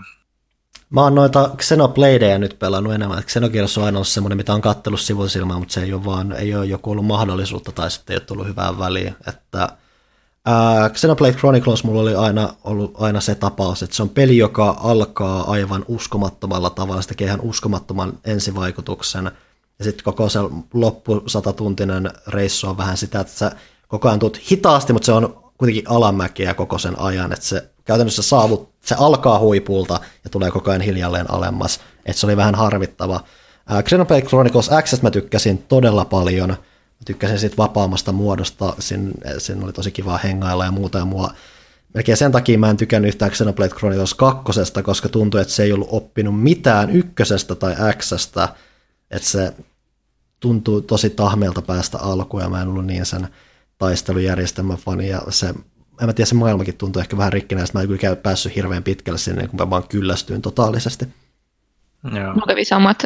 Se oli siis ensimmäinen Xeno-peli, mitä mä olin pelannut sitten ton, ton, ton Xenosaga. Onko se episode 2 vai mikä se on? Siinä on semmoinen moottoripyörä siinä kannessa. Se on varmaan kakkonen. Mä en edes ole varma, että tuliko sitä ekaa koskaan. Että sehän oli legendaarinen siitä, että kun se tuotiin ainakin Eurooppaan, niin siinä tuli se DVD mukana, mikä oli joku kahden tunnin leffa, mikä käytännössä tiivisti, mitä siinä ekassa pelissä tapahtuu. Koska mun mielestä sitä ei Joo. tullut koskaan Eurooppaan sitä ykköstä. Mulla oli se lapsena ja pelasin sitä jonkun verran sitä kakkosta siis. Ja en lämmennyt, mä luulen, että se oli vähän aikuisempaa makuun ehkä kuin mitä mä olin silloin. Mutta sitten mä tosiaan tarvitsin tuon Xenoblade Chronicles 2, koska mä olin kuullut siitä Xstä niin paljon hyvää ja sitten se ei ollut niin kuin mitenkään kovin mielenkiintoinen. Mulla jäi se kanssa kesken, kesken sitten ihan vaan, koska kyllästyin. Mutta mä haluaisin edelleen kokeilla sitä Xää, koska siitä mä oon niin kuin ylivoimaisesti kuullut kaikista parasta palautetta. Niin se on ehkä vähän se unohdetuin niistä, että mua ainakin harmitti, että kun ne ilmoitti, että joo, että Xenoblade Chronicles saa toin Definitive Edition, niin mä olin heti vaan, että mm, eh, mä mieluummin pelaan X. Mm. Mä, en ole, mä en usko, että mä oon välttämättä valtaväestössä siinä, kun se on kuitenkin se, että se ei ole niin tarinavetoinen ja sen myötä se on vähän semmoinen vapaampi ja ei niin, se se ehkä tuntuu semmoiselta vähän, en mä tiedä, joillekin ehkä vähän vajaamalta sen myötä, mutta mä tykkäsin siitä mm. rakenteesta ja muusta tosi paljon. Emeli on palannut. Emeli on palannut. Joo, mulla katkesi netti jostain syystä vähäksi aikaa, mutta täällä ollaan taas. No niin, loistavaa. No sittenhän täältä voikin Emeli vastata suoraan Markka Ykkösen kysymykseen, että pelaako Emeli MTG eli Magic the Gatheringia? Ei pelaa. Emeli ei pelaa MTGtä. Näin mä vähän veikkailinkin. Sitten seuraavaksi Panthor 29 kirjoittaa, että heissan arvon kästiläiset. Ja erikseen vielä Emeli hei. Viihdytkö Hei. nykyisessä työpaikassasi vai olisitko mieluummin jätkät ja digiexpo? no siis totta kai tuohon on vain yksi vastaus, eli jätkät ja digiexpo. Totta kai. Mä en olisi hyväksynyt mitään muuta vastausta. Mä olisin tullut haastamaan riitaa Emelin kanssa sinne Kaikesta. Sen takia mä vastasin. Kyllä. Öö, koska päivität capture cardisi sellaiseen, joka kykenee 60 fps kuvaan? No siis, tässähän nyt on ongelma se, että Capture Card, joka kykenisi 60 fps-kuvaan, ei kykenisi toimimaan tuon komposiittipiuhan läpi ja ei kykenisi siis kapturoimaan retropelejä, ja koska mä olen retro niin se retropelien kapturointi on semmin oleellista. Öö, se ei itse asiassa tuosta Game Capture HD tota, videokortista, niin se HD 60-versio ei itse asiassa olisi ollut paljonkaan kalliimpi ja se olisi ollut aika paljon parempi myöskin, mutta sillä ei tosiaan olisi pystynyt noita retrokonsoleita kapturoimaan, joten sitä ei voinut sen takia ottaa. Mutta mä en tiedä, kuinka niinku oleellista se 60 fps-kuva oikeasti olisi niinku videon katselussa. Pelatessa se on totta kai super mm. oleellista, mutta jos sä katsot vain YouTube-video, niin mä en tiedä. Todennäköisesti jos mä rupean tekemään enemmän niin kuin uusia, uusista konsoleista videoita tai uusista peleistä videoita, niin todennäköisesti mä hankin sitten jonkun 4K 60 FPS-kortin jossain vaiheessa, mutta mutta niin kuin, siis so far toi ajaa mun, mun mielestä ihan asiansa. Next Gen ykä varmistettu. Sitten oli, että jatkaa kysymyksillä, että mitä peliä odotat eniten loppuvuoden osalta? Hmm. No siis, pakko sen on olla jotain mitä, mitä sitten saadaan Next Gen alustoille, mutta sitten että mitä saadaan, niin sitä nyt ei tietenkään mm. vielä tiedä. Että totta kai mm. sitten Tony Hawk, Tony Hawk remasterit tulee totta kai olemaan semmoinen, mitä, mitä odotan. Syyskuun lasketaan varmaan loppuvuodelle jo. No varmaan niin kuin mikä tahansa tästä mm. päivästä eteenpäin on loppuvuotta. Jep, kyllä. Last of Us 2 mä en odota juuri yhtään. Mä en itse asiassa, mä en niin ikinä tajunnut, että mikä oli ykkösessä niin hienoa.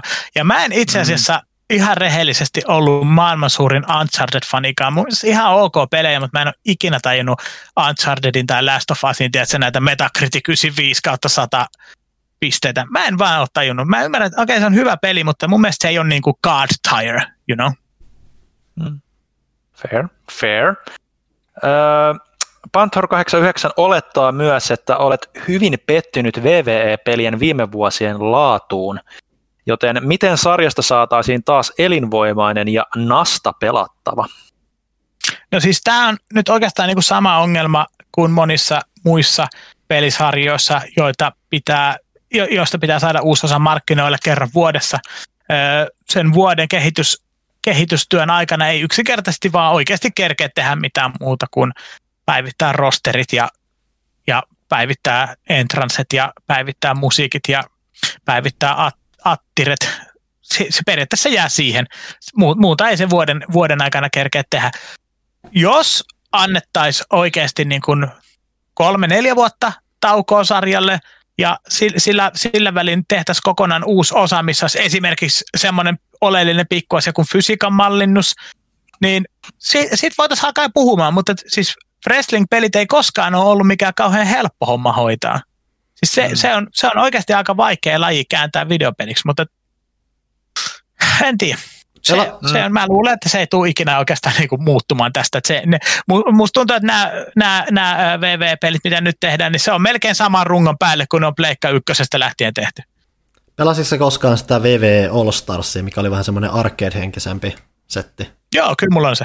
Että onko sä, just että paljon mietitään ylipäätään sitä, että miten showpaini pitäisi toteuttaa pelimuodossa, että toi, mitä nyt 2K ja Jukesi on tehnyt käytännössä koko ajan, on semmoinen, että käsitellään sitä semmoisella puolisimulaationa ja että wrestling on nimenomaan urheilua ja ei välttämättä nimenomaan ehkä niin hauskaa semmoista, kun taas sitten se All Stars oli nimenomaan semmoinen arcade-puoli juttu, niin onko sulla mitään erityisempää näkemystä siihen, että vähän millaista wrestling pelaamisen pitäisi olla? No siis kyllä, kyllä niin kuin siis suuret pro wrestling fanit haluaa nimenomaan tiukka ilmeisen simulaatio wrestlingin, mikä ei ole niin hauska. Ja, ja siis se, se on sitä, mitä, mitä halutaan. Mutta kyllä se, se All Stars oli oikeasti hauska varsinkin monin pelinä, mutta se taas aika äkkiä kävi tylsäksi. Se oli vähän semmoista se oli vähän semmoista niin kuin mäiskimistä, että se on ihan hauskaa, hauskaa muutaman illan ajan, mutta ei se, se, ei se kanna hirveän pitkälle. Öö, mitä taas tulee tähän niin kuin Jukesin ja 2K, 2K-sarjaan, niin se on tosiaan pyörinyt sillä niin kuin samalla kaavalla nyt. Siis rupesiko Johanna leikkaamaan jotain bonsai.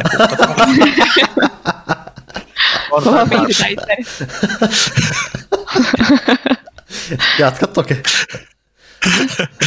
niin siis se on sillä, sillä samalla, samalla kaavalla pyörinyt nyt ja Siis kun sä pelaat sitä, niin sä näet heti, että se ei ole moderni videopeli. Siis se voisi olla, tämän tason videopelejä tehtiin Pleikka kakkosella. Et siis se, ei ole, se, se ei ole niin kuin moderni videopeli. Se pitäisi pistää ihan alusta lähtien kokonaan uusiksi. Ja siis se, mikä on jännä siinä, on se, että, että PlayStation 2 aikaan, niin missä pelissä oli esimerkiksi hienommat kasvoanimaatiot ja kasvot, ka, muutenkin niin kuin ka, animoidut kasvot kuin VV-sarjan peleissä, niin ei hirveän monessa. Ne oli aika hyvää työtä tehty niissä.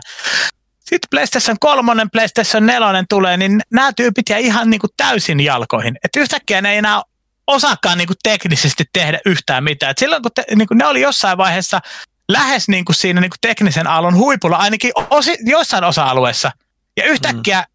Ne jää niin kuin ihan viimeiseksi.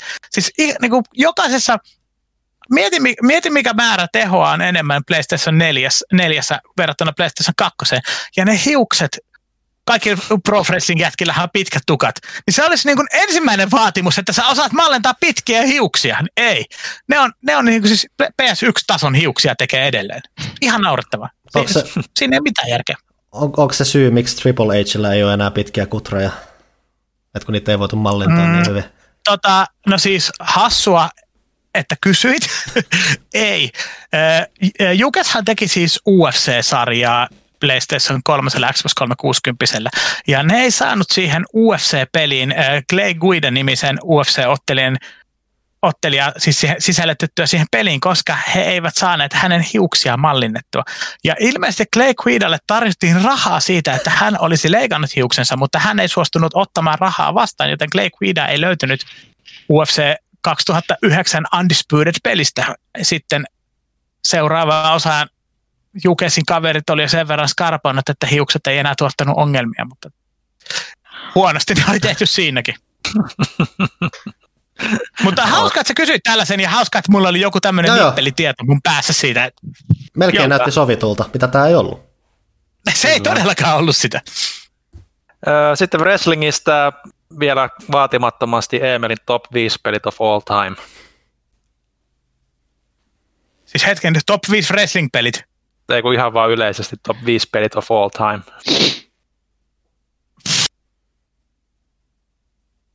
No siis kaikkihan tietää, että sellaisen listan tekeminen on täysin mahdotonta. Mm-hmm. Mä en, mä en pysty mä en pysty ikinä, mikään peli ei periaatteessa ikinä pysty ylittämään sitä fiilistä, mikä Super Mario Bros. 1 toi aikana, kun olin pieni lapsi. Niin periaatteessa sen peli pitäisi olla aina ykkösenä mun listalla. Mutta sitten taas Super Mario Bros. 3 on parempi peli kuin Super Mario Bros. 1. Mutta Super Mario Bros. 1 on saanut minussa vahvempia tunteita esiin kuin Super Mario Bros. 3. Niin tästä tullaan niin tämmöiseen hyvin vaikeaan, vaikeaan maailmaan, että miten, miten näitä pelejä öö, pitäisi vertailla keskenään ja sen takia kaikki top 100 listat, top 50 listat, top 10 listat, niin ne on periaatteessa kaikki aina, niin kuin, siis se on vain niin kuin tyhmää. Semmoisen listan tekeminen on vain tyhmää. Mutta totta kai mä voin mainita hyviä pelejä, Metroid Prime, Ocarina of Time, öö, Gran Turismo, että mä voin mainita niin kuin loputtomiin hyviä pelejä ja, ja siis saada jonkinnäköisen top 5 aikaiseksi, mistä suurin osa on samaa mieltä. Mutta Mm. Ehkäpä juurikin näin. Sitten seuraavaksi kysymys kaikille. Kaikki. Oletteko nähneet Hereditarin tekijöiden uusimman eli Midsommarin? Onko mussa jotain vikaa, kun pidin siitä, sitä aivan tajuttoman huonona elokuvana? Mä Olen nähnyt. Mua, mä en ole nähnyt, mä oon nyt nähnyt Hereditarin. Mua on kuitenkin alun perin kiinnostanut se Midsommar enemmän. Mä en kyllä tiedä siitä yhtään mitään, mutta se, kaikki ne trailit tai muut saa ainakin sen vaikuttamaan silleen ennakkoon ki- mielenkiintoisemmalta kuin mitä Hereditari oli. Mm, Midsommar ei ollut mun mielestä yhtä hyvä kuin Heredi- Hereditary. Öö, ehkä sen takia, että se niin kuin, öö, kauhun tai body horrorin öö, jotenkin se brändi, mitä se tekee, niin se oli niin nähty jo, että esimerkiksi Hannibalissa oli tosi samantyyppisiä juttuja kuin siinä, joten se ei niin kuin tullut tavallaan yllätyksenä tai niin kuin kauhean pelottavana tai uutena asiana se mulle henkilökohtaisesti, mutta mä tykkäsin kyllä siitä niin kuin kontrastista, että ne on siellä kauniissa kesäisessä Ruotsissa ja sitten tapahtui ihan hirveitä asioita niin kuin päivän valossa ja siinä oli samantyyppistä kuin mitä Hereditaryssäkin. Tuolla oli myöhemmin kysymys, että mikä siinä on niin hyvää. Mä en malta odottaa, että pääsen sinne asti. Ää, mutta tota, ei sus varmaan mitään vikaa, paitsi jos sä olit niitä ihmisiä, jotka nauraa ihan hulluna siinä raiskauskohtauksessa. Jos sä olit niitä ihmisiä, niin sit sä et ole hyvä ihminen. Koska mua häiritsi se on niin kuin Oliko sellaisia ihmisiä, jotka, mä en ole nähnyt tätä leffaa, mutta mm. mun mielestä nauraminen raiskauskohtauksessa kuulostaa siltä, no No, mun täytyy ehkä katsoa se ja sitten miettiä, että nauranko mä sinne itse vai en, mutta mä en ole nähnyt siis tätä. Tuo kuulostaa vain hassulta, että olitko se niitä ihmisiä, jotka nauro hulluna raiskauskohtauksessa?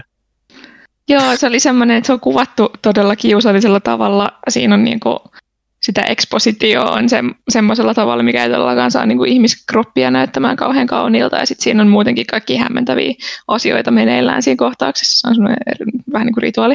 Mutta tota, äm, siis jotenkin se oli ilmeisesti niin kiusaannuttava tai jotain, että ihmiset siis siellä elokuvateatterissa nauro päät punaisena. Ja se oli kuitenkin sen leffan niin kuin semmoisia isoimpia emotionaalisia kliimakseja, niin vähän, vähän se vei siitä pois, että niin jengi hihittää siellä. Mutta se oli sama Hereditarius, aina kun tuli alaston ihminen ruutuun, niin kaikki nauro. Siis mitä, oletko käynyt joku Eskarin kanssa samaan aikaan katsomassa? Niin, tämä, kuulostaa, Ilmeisesti. Tämä kuulostaa kuin samalla, mä muistan, että oli joskus joku terveystiedon oppi, eka oppitunti jossain, ja sitten sanottiin, että no niin, tässä on nyt nämä kirjat, menkää nyt suoraan sinne tälle sivulle, koska siellä on nyt nämä sukupuolielimet, naurakaa nyt vartti tässä rauhassa, ja mennään Joo, sitten ne oli aina semmoisia halkileikkauksia. Katso silleen, että äh, mitä, äh, äh, kinda looks like it, but... Uh. Mutta siis ihmisethän reagoi ihmeellisillä tavoilla silloin, kun ne näkee jotain, mikä on epämiellyttävää. Mm. Ja mun mielestä, na, na, siis monta kertaa monta kertaa joku vanha pappa huutelee jollekin nuorille tytöille jotain törkeäksi ja ne nuoret tytöt nauraa. Vaikka ei niitä niin kuin naurata varmaan, mutta koska niin kuin siis tulee jotakin, mikä on epämiellyttävää, niin nauru on niin kuin aika usein semmoinen aika normaali reaktio siihen. Mm. Mm. Mutta se on silti järjestävä leffateatterissa. Lopettako? Joo, totta, siis todellakin, siis todellakin on. Mä olin katsomassa Öö, ei, ei uusinta Star Warsia, vaan siis tota, ö, kasia, niin siinä kohda, kohtauksessa, kun ne vetäsee sen avaruusaluksen valon nopeutta sitä toista avaruusalusta kohti, niin siinähän mm-hmm. ei kuulu ääniä ollenkaan. Siis sehän on täysin niin kuin silent, koska ollaan Jep. avaruudessa. Ja elokuvateatterissa on ihan hiljasta. Niin sitten kun se avaruusalus osui siihen toiseen, niin sitten sieltä kuuluu, kun joku sanoo, box. Oliko haluatko sä, että mä murhaan sut tänne leffateatteriin? What the fuck, dude? Box! Mulla, mulla, mulla tota, vähän vastaavaanlainen tota, kokemus, kun käytiin katsomassa Seiska silloin toimituksen kanssa. Ja tota, terveisiä vaan animen entiselle päätoimittajalle Petterille niin kuin siinä tuli yhdessä kohdassa pompahti tuolla siellä Chakun aav- aavikkoplaneetalla tota, semmoinen joku ötökkä sieltä hiekanalta, niin Petteri sanoi tosi kovaa ääneen, että olipas muuten tosi George Lucasmainen hetki. Ja kaikki rupesi katsomaan sitä vähän silleen, että dyy. Terveisiä hänelle, tosi, tosi hieno mies kyllä. Joo, vähän, vähän, jäänyt, jäänyt elävästi mieleen. Kun sä oot leffateatterissa, niin turpa kiinni koko ajaksi. Tässä nyt tuli etäisesti mieleen, että mä olin joskus katsomassa, päästiin ilmatteeksi kaverin kanssa katsomaan balettia, Romeota ja Julia, joten totta kai mentiin, kun ne jotkut 100 euron liput tai muuta ilmatteeksi päästiin. Siinä alusta alkaen se oli vähän semmoinen tunne, että me ollaan vähän niin kuin ehkä, ei niin kuin tätä yleistä kävijäkuntaa tai muuta. Nyt Johanna taisi jäätyä tosi komeeseen virneeseen. Ei, yes. anyway, mä jatkan tätä tarinaa.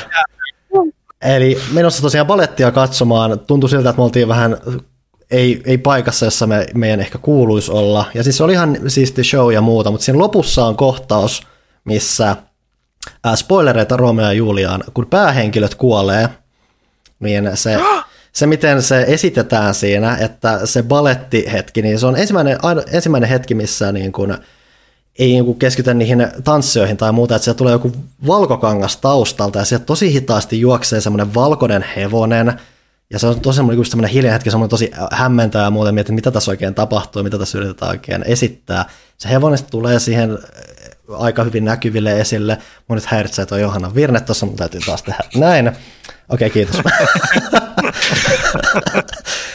se hevonen tulee siihen etualalle, se katsoo sinne, hetkinen, vaa, vaa, Täällä ollaan. Okei, Ollaanko hyvä. nyt kahden? En mä tiedä, mitä täällä tapahtuu. Ville lähti pois. Mä oon täällä. Jee! Mitä Villellä tapahtuu? Kun näitä pois, tämä on osa tarinaa. Joo, joo. Joo, joo, näitä ei tää mene mikään. korona-ajan ihanuuksia. Tästä tulee tosi hyvä tarina nyt. Anyway, se hevonen, mikä on hämmen, hä, hä- hämmentävästi esitetty siinä valkokankaassa, tulee siihen etualalle. Se kääntyy siihen, sitten se tuijottaa yleisöä ja sitten edelleen miettii, mitä ihmettä tässä tapahtuu. Se hevonen alkaa mustumaan ja hajoamaan palasiksi ja näkyy semmoisia liekkejä ja muita. Ja se on niin odottamaton hetki, että viimeiset viisi minuuttia siitä showsta, mikä kyllä tuntui puolelta tunnilta, meni siinä, kun mä yritin pidätellä naurua niin eri, erittäin huonolla menestyksellä, mikä muun muassa johti siihen, että se mun kaveri, joka siinä vieressä, alkoi kans repeilemään ja lyömään mua se, että nyt vittu lopetat sen, koska mä alkaa naurattaa nämä ihmiset kattoo täällä. Siinä oli myös semmoinen, just semmoinen hetki miettiä, että okei, että joko nämä mun lähellä olevat ihmiset alkaa nauramaan mukana, tai sitten sieltä tulee kohta joku ihminen, joka toteaa, että hei nyt ulos täältä, te ette, tämä ei ole, ei ole tälle paikka. Se on kyllä kauheata, kun se nauru tulee, ja sitten sitä ei pysty lopettamaan niin jossain kirkossa tai jossain, missä Niin, mä muistan yhden pelaajakästi, missä me vissiin naurettiin Johanna. Joo. Ja siis sen, siis sen on myös just se, että kun sä vielä miet, alat miettiä sitä tilannetta, että kohta joku tulee ja sanoo, heittää mut pihalle, se alkaa naurattaa kahta kauheammin siinä vaiheessa. Et se loppu sitten meni siihen, että mulla on ka, ka, ka, kasvot käsissä, hirveä vapina vaan siinä kuuluu välillä jotain tirskahduksia tai muuta. Sitten vaan mietin, että mä, en mä tiedä, mitä mä tästä se, se selviän, on mutta, mahdotonta. Mutta ei sillä se on yksi mun parhaimpia viihdekokemuksia koskaan. Se oli hauska miettiä jälkikäteen. Ja kun kaverin kanssa mainitseekin valkoisen hevosen, niin se johtaa sitten vartin nauraa. No, mutta hei, asiat herättää tunteita, niin kuin se että pitää päästä ulos ne. Jää. Mistä me puhuttiin? Seuraava kysymys. All Tämä right. lähti oli- siitä, kun joku nauroi rais, Joo, raiskauskohtauksen. niin. Totta. Mm. Oi kiva. Öö, siirrytään eteenpäin. Panthar toimittaa sitä ennen kyllä hyvän ke- hyvää kesän jatkoa koko jengille. Ja sitten. AK Hamy, Hamy, Hamy, Hamy, AK Hamy. No, joka tapauksessa, anteeksi, että butcheroin nimen. Rekuselle, millä laitteella pelaat? Pelaatko vanhoja pelejä PCllä? Kaikilla laitteilla, mitä maailmasta löytyy, niin haluan pelata ja haluan omistaa. Pelaan vanhoja pelejä PCllä. Öö, mä oon itse asiassa noin puolitoista vuotta sitten ostanut pelikelpoisen PCn ensimmäisen kerran niin kuin varmaan ikinä mun elämässä. Ja tämä ei ole mikään niin kuin kauhean ninja, mutta tällä pyörii niin kuin semi-hyvin, semi-hyvin kaikki. Ja se, se, tota, se, riittää, se riittää mulle. Öö, itse asiassa nyt PC-pelaaminen on mulle viime aikoina rajattunut My Summer Cariin. Mä muista, puhuttiinko me viime, kun viimeksi mä olin podcastissa, puhuttiinko me My Summer Carista? Ehkä Vai puhuttiinko me siitä sivulauseessa jossain tai muualla? jotain. Mä muista, puhuttiinko me kästissä, mutta jossain vaiheessa me puhuttiin siitä kyllä. Oletteko te pelannut ikinä? Onko kukaan teistä pelannut? Siis kyllä mä tiedän asioita siitä pelistä, mutta en mä oon pelannut sitä itse. Okei, okay, no niin, hei. Viisi min, antakaa mun puhua viisi minuuttia My Summer Carista. Monen- Eli siis, Noniin. siis se, on, su, se on suomalaisen Amistekin kehittämä peli, missä sä elät vuoden 1995 ää, Alivieskassa. Kaikki siinä, se, se peli on siis tiimissä. Se, on, se ei ole siis niin kuin, mikä, mikä se nyt on, kun se on vielä kehityksessä, Se mutta on sen Early voi ostaa. Accessissa. Just Early Access, kiitos Panu. Öö, ja se on aivan mahtava peli. Yksi parhaita pelejä, mitä mä olen ikinä elässäni pelannut. Mä ostin sen, kun, mä ostin sen, kun yksi, yksi öö, mun YouTube-katsojistani halusi, että mä teen siitä videon, ja mä ajattelin, että My Summer Car öö, kuulostaa ihan uskomattoman Jonnelta, että ei, ei, ei, kyllä, ei kyllä pysty. Mä ajattelin, että se on joku, joku semmoinen, missä tuunataan jotain, jotain tuning-autoa, laitetaan jotain pinkkiä maalia ja tarroja siihen. Mutta siis se on peli, jossa sä korjaat ö, 70-luvun Satsumaa, eli Datsunia, mutta se on Satsuma nimellä siinä. Ja, ja sun täytyy oikeasti tehdä kaikki niin kuin oikeassa elämässä. Mä olen esimerkiksi ajanut ojaan ja sitten mä en enää löytänyt kotiin kävelemään. Mulla kesti niin pitkään, että mä kuolin janoon matkalla. Minkä takia sä otat sen kaljakorin aina mukaan? Nimenomaan. Sä otat aina kaljakorin mukaan. Aina. Sä otat myös yleensä jonkun mikropizzan tai jonkun mukaan. Mutta siinä on aivan loistavia niin siis tämmöisiä juttuja, mitkä 90-luvun Suomessa eläneet ihmiset ymmärtää. Esimerkiksi, esimerkiksi sen, että se totta kai sijoittuu siis kesään, niin siellä keittiössä on jouluverhot edelleen, edelleen ikkunassa, koska näinhän se aina kävi, että laitettiin jouluksi ne jouluverhot, niin kesälomalla ne oli siinä vielä. Siinä, siinä täytyy siis huolehtia koko ajan sun pelihahmon hyvinvoinnista, että esimerkiksi jos se stressaa, niin sä voit vaikka mennä tupakalle, mutta jos sä turvaudut liikaa siihen tupaka, tupakalla stressin hoitamiseen, niin loppujen lopuksi sun hahmo on niin koukussa siihen tupakkaan, että se on koko ajan stressantunut, ellei se saa melkein koko ajan sitä tupakkaa. Eli se on vähän huono tie. Parempi on vaikka mennä pilkkomaan polttopuita tai käydä saunassa. Öö, sulla ei ole siis auto aluksi käytössä, sulla on mopo, jonka nimi on Jonnes Es, joka on siis hauska väännös Suzuki PVstä Jonnes S. Ja sillä, sillä mopolla tai sitten traktorilla sä voit ajella kauppaa. Ja siis se kaup, varsinkin sillä traktorilla se kauppa, kauppaan ajaminen kestää ehkä varmaan 20 minuuttia niin kuin oikeaa aikaa. Mm.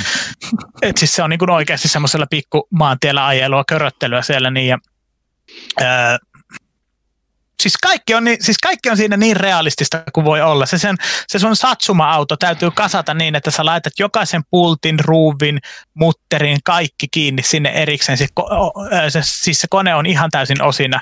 Mä oon kerran saanut sen kasattua, mutta se ei lähtenyt käyntiin. Se vähän aikaa niin kuin yski, brr, brr, brr, ja kun klik, klik, klik, joku ääni kuului sieltä. Mä en ikinä ymmärtänyt, mikä siinä on, mutta mulla oli semmoinen homma siinä, että mulla oli siis permadeath päällä, mikä tarkoittaa sitä, että jos mä kuolen siinä pelissä, niin kaikki menee. Niin mä sitä ajattelen, mm. että mä vaan ajan traktorilla sen auton niin kuin katolleen ja aloitan kokonaan uuden pelin mis, mis, silleen, että permadeath ei ole päällä ja yritän sitten rakentaa sen alusta, alusta lähtien sen moottorin. Mä oon nyt siinä pisteessä, että mä olen sen motin saanut suhteellisen hyvin kasaan. Mun pitäisi nostaa se sinne konehuoneeseen ja, ja sitten pistää ovet kiinni ja, ovet kiinni ja ö, pellit pellit paikoille, että mä pääsisin tota, katsastamaan sen auton. Mutta siis se on, se on aivan uskomaton peli. Siis se on, mä ajattelin, että tämä ei ole ollenkaan mun tyylinen peli, ja, ja, ja siis mä olen ollut niin väärässä, mä olen pelannut sitä niin paljon, ja siis itse asiassa mä olen pelattu, mä olen kasannut sitä, mä en siis, lähdetään siitä, että mä en tiedä autoista oikeasti mitään. Mä en, mä en osaisi niin kuin korjata tai varsinkaan kasata autoa. Siis mä oon katsonut YouTube-videosta, että miten, miten satsuma kasataan, ja ja, ja siis mä oon niin kuin monta kertaa ollut silleen, että miksi, miksi helvetissä mä pelaan tätä peliä? Niin kuin, mi, miksi mä teen tätä? Niin kuin, mitä mä saan tästä itselleni? Mutta se on vaan, se on vaan oikeasti semmoinen, mitä on, mitä on kiva duunailla. Että se on, tänä kesänä mun olisi tarkoitus saada satsuma käyntiä katsastuksesta läpi ja katsoa, että, katsoa, että mitä, mitä sitten tapahtuu.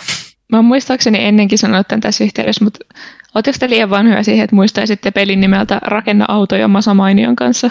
Mä en ole itse ollut tekemissä niiden kanssa, mutta mulla on paljon tuttuja, jotka puhuu paljon noista peleistä. My Summer Car on kirjaimellisesti rakenna autoja Masamainion kanssa remasteri. se, siis siinä okay. pointti on se, että sä äh, rakennat semmoisia romuautoja äh, kamasta, mitä sä dyykkaat jostain ja sit sä menet ajelulle ja sit kaikki menee ihan hirveän huonosti, koska sulta puuttuu jotain osia ja sit, sit se on rikki ja sit loppuu bensa ja sit nilkuttaa kotiin takaisin ja sit rakennetaan taas vähän autoa. Hmm. Hmm. Mutta siis Kaarissa on mahtavaa sekin, että, että siis siinä on se oikeasti se autenttinen kesäinen Suomen maa, maaseudun tunnelma. Et jos sä oot pelannut Kaaria, niin sä voit sanoa käyneessä Suomen, suomalaisella 90-luvun maaseudulla.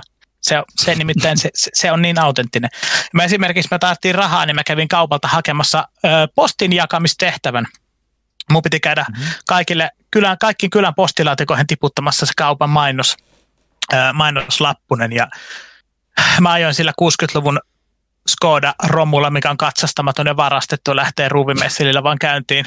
Ja silloin täytyy olla tarkkana, että poliiseja ei näe, ja jos näkee, niin sitten sä joudut vankilaan ja saat siellä vankilassa niin kuin oikeasti pitkään. Mä en, niin kuin, mä en tiedä, mitä, mitä siinä voi tehdä. Et varmaan pitää jättää peli käyntiin niin kuin yöksi ja lähteä sitten, paitsi että et se voikaan, koska sä kuolet janoon sillä välin. Okei, okay, no mutta bottom line on, että sä et halua vankilaan siinä pelissä. ja ja mä, mä jaoin sitten, jain postia siellä ja välillä, tota, välillä otin pari kaljaa siinä postijakaisemmin lomalla ja polttelin kessoa ja kävin pissalla siinä jonkun pihakoivuva juurella ja mm. se, se on se, se, siinä on hieno, hieno tunnelma. Siinä voi vaikka seisoskella vähän aikaa kuunnella lintujen laulua ja sillä, se on, se on mahtava peli. All right. Eli näin, näin päädyttiin millä laitteella pelaat kysymyksestä My Summer Car Gameen ja niin pois. Mutta tämä on just niinku Alright. PC-pelaamisen juttuja. Jos konsolille ei ikinä tehtäisi tällaista peliä. Niin kuin ikimaailmassa ei julkaistaisi PlayStation 4 tällaista peliä. Niin kuin sitä ei vaan tehtäisi. Niin se, niin se on olla. yksi syy, minkä takia mä en ostanut PCn. Että mä pääsisin, mä en ole ollut mikään hirveä niin pro PC-gaming-tyyppi ikinä, mutta Mä halusin kertoa jo aikaisemmin, että mä yritin myydä Emelille mun peli PCtä, kun mä vaihdoin uudempaa. Joku kaksi vuotta sitten Emeli vastasi, että hyi PC-pelaaminen. älä nyt kaikkea kerro. Se ei vaan halunnut sun vanhaa peli Sitten yleisesti AK Hamy. Tämä on se kysymys, mitä Johanna on selkeästi odottanut, eli mikä on Hereditarissa hyvä? Me ei päästä tästä aiheesta ikinä näköjään eroon. Alkupuolen Koska se on draama loppu, kun mä tragedia alustuksen ymmärrän, ja se oli aika hyvä. Sen jälkeen leffa meni ihan pökäleeksi. Joo, vähän puhuttiin tästä jo, mutta mä oon nyt miettinyt tässä koko kästin ajan tätä. Joo. Ensinnäkin se, miksi mä olin niin vaikuttunut siitä, niin siihen vaikutti mun ennakko-odotukset, koska sitä oli markkinoitu hyvin tietyllä tavalla silloin, kun se tuli leffateattereihin. Siitä voi hirveästi puhua spoilaamatta, mutta se markkinointiin erilaisena elokuvana kuin mitä se on. Siinä tulee käännekohta, mikä muuttaa sen aivan päälaelleen sen, mitä sä luulit, mitä sä olit menossa- katsomaan, niin sen jälkeen sulla ei ole mitään hajua, mitä siinä voi tapahtua, koska se muuttuu niin täydellisesti, se konsepti, ää, mitä sä luulit, että se on. Se oli se niin kuin ykkösasia, mikä jätti muhun lähtemättömän jäljen, koska se oli niin, kuin niin hullu kierrepallo, ettei mitään järkeä. Mutta sitten se, niin kuin miten se, vaikka se on yliluonnollinen kauhuleffa, mistä mä itse asiassa yleensä tykkään, mä en tykkää jos jotain monstereita tai haamuja, mun mielestä on tylsää, ää, niin siitä huolimatta kaikki se kauhu, mitä tapahtuu, se on siinä arkisessa ympäristössä. Siinä ei ole koskaan mitään niin kuin varjoissa lurkkaavia babadookkeja, vaan kaikki hirveä, mitä siinä tapahtuu, tapahtuu niille perheenjäsenille ja on niistä perheenjäsenistä lähtöisin tavallaan, vaikka siinä on se yliluonnollinen se niin kuin katto rakennelma siinä, että et, et se on niin lähellä niitä hahmoja, niin lähellä sua, se hirveä kauhu. Ja sitten se rakennetaan tosi mun mielestä niin kuin, äh, maltillisesti sinne loppuun, jolloin se käyrä lähtee siis aivan katosta läpi siinä viimeisen 20 minuutin aikana. Ja sekin on, se on sitten taas toinen käänne, käännekohta, missä tuntui kauhean pahalta, koska mä olin just, vaikka ne kaikki yksittäiset kamalat asiat, mitä sen leffan aikana tapahtuu, on kaikki kamalia ja kaikki vaikeita katsoa, niin sitten kun yhtäkkiä se volyyminappi käännetään täysin kaakkoon ja yhtäkkiä se rupeaa tapahtuu niin kuin kymmenen kertaa kovemmalla volyymilla ja tahdilla, niin sitten se tuntuu oikeasti vaan tosi pahalta. Siis ihan niin todella pahalta. Sen lisäksi mä olin katsoa sen ö, tuolla leffateatterissa, ja se on just semmoinen leffa, mikä pitää mun mielestä katsoa isolta ruudulta ja semmoisella äänentoistolla, mikä leffateatterissa on ja pimeässä, koska se on aika pimeä leffa. Mun mielestä aina jos leffa on pimeä, niin sitä ei, niin kuin sitä ei vaan saa sitä samanlaista niin kuin fiilistä sitten kotona, vaikka kuin laittaisi valoja pois päältä. Mutta mut, niin kuin mä sanoisin, että ykkösjuttu on tosiaan se, että, niin kuin, että siinä oli todella nerokas se markkinointikampanja.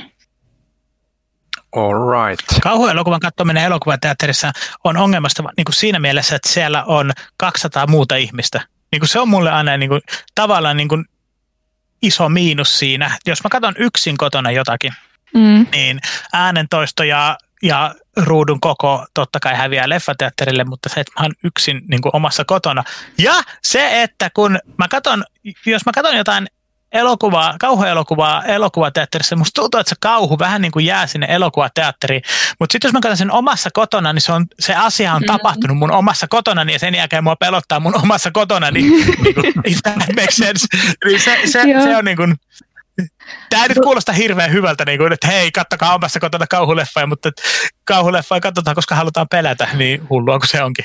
Mullakin yleensä tulee toi, mutta ö, on kaksi leffaa, mit- mitkä on seurannut mua kotiin asti ja missä mä oon niinku halunnut val- oikeasti nukkua valot päälle. Itse asiassa en- ensin, ensimmäisen kohdalla nukuinkin ja se oli Paranormal Activity 1, mikä on nykyään nykypäivän standardeilla oikeastaan aika huono kauhuleffa, mutta silloin kun se tuli, niin se oli aika semmoinen, ö, ei nyt uraa uurtava, mutta se oli tosi hyvä ja laadukas ja erilainen. Ö, Hirveästi tommosia ei ole tämmöisiä found footage-elokuvia, kauhuelokuvia tehty. Niitä on tehty itse asiassa niin kuin yllättävän vähän. Blair Witch Project, se 90-luvun 90-luvulla tullut. Mä muistan vielä, kun mä olin teini-ikäinen ja mä kävin niin kiven kovaa väittelyä siitä, että onko se oikeeta vai onko se elokuvaa. Kun mä sanoin, että eihän nyt mikään elokuvayhtiö julkaisisi elokuvana, jos tyyppejä on tapettu jossain. Sä et, joo, mutta et sä voi tietää. No, mennäänkö katsoa Wikipediasta? Ei Wikipedia ole olemassa vielä, no ei sit mennä. Sitten piti vaan miettiä, että onko se totta vai ei. Mm, Se oli vähän niin kuin mä olin tätä mieltä, sä olit tota mieltä. niinpä. Mutta joo, Paranormal Activity ja toi on ollut semmoisia, että mä oon pelottanut tulla kotiin. Mä, mä oon pelottanut nukkuu. Mulla on oikeasti mennyt vielä unet. Kyllä. All right. Mennään seuraavaan kysymykseen, jonka esittäjänä on hyvin charmantti nuori herra nimeltä Miika Huttunen. Emeli, nyt kun vanhukset ovat poistuneet toimituksesta ja nuoriso on ottanut vallan, kuullaanko kautta nähdäänkö kautta luetaanko r- rehtoria jatkossa enemmän pelaajassa? Ja mitä mieltä olet siitä, että Ville on nyt toimituksen seniori?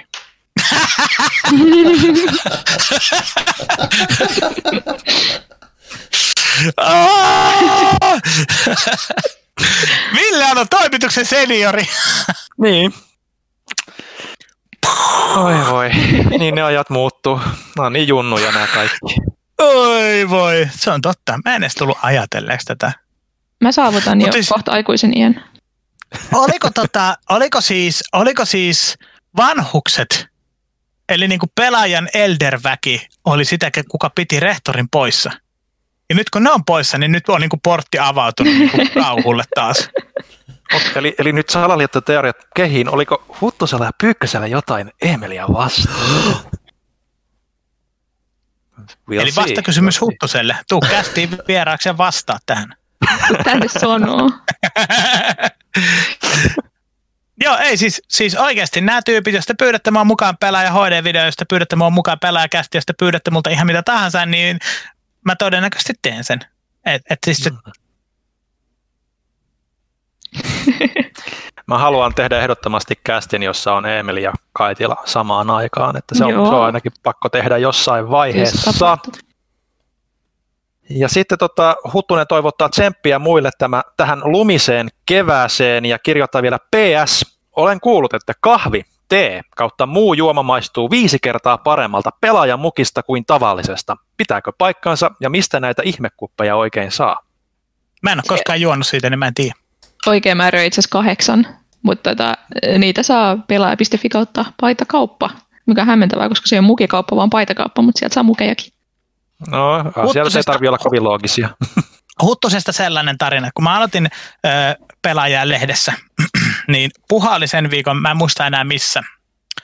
Varmaan, varmaan olisiko ollut siellä Saksan pelimessuilla, mitkä oli tuolla ö, Leipzigissä silloin. Mutta en ole varma, saattoi olla joku toinenkin. Puhahan matkusteli yhtenään tosi paljon, mutta sen ensimmäisen viikon, kun mä olin pelaajassa, niin Puha ei ollut paikalla, mutta Huttunen oli. Ja mä siis ihannoin Puhaa ja Huttusta yli kaiken silloin. Ja mä en voinut uskoa, että mä työskentelen samassa työpaikassa ja istun samassa huoneessa kuin legendaarinen Thomas Puha ja Miika Huttunen. Se oli ihan niin kuin siis nuorelle Jannulle valtavan suuri asia. Ja Huttunen ei paljonkaan puhunut mulle. Ja mä ajattelin, että no niin, että se ei varmaan tykkää, että tänne tulee joku hito Emeli Rekunen pyörimään. Mutta siis tässä ei kyse ollut siitä, vaan tässä oli vaan kyse siitä, että ei Huttunen puhu kellekään hirveästi siellä niin kuin töissä.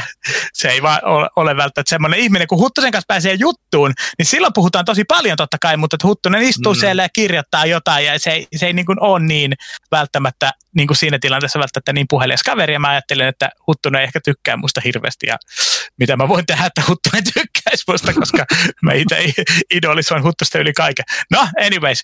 Mä sitten kirjoitin jotain, jotain uutista siellä ja, ja, ja siis kuten aikaisemmin sanoin, niin mä sain hyvin paljon vihaa vieraille kommenteissa ja sitten mä olin vaan silleen, että oikeasti mikä vittu näitä ihmisiä vaivaa. Koska ihan mitä vaan mä kirjoitin, niin tapa itse se Emeli oli about-kommentti siellä. Huttunen nousi ylös, tuli mun pöydän luokse, kätteli mua ja sanoi, että tervetuloa pelaajalehteen. Et siinä, siinä tuo, mikä vittu näitä ihmisiä vaivaa, siihen lauseeseen kiteytyy koko tämä työ. Sitten mä menin himaan, wow, Miika Huttunen kätteli mua.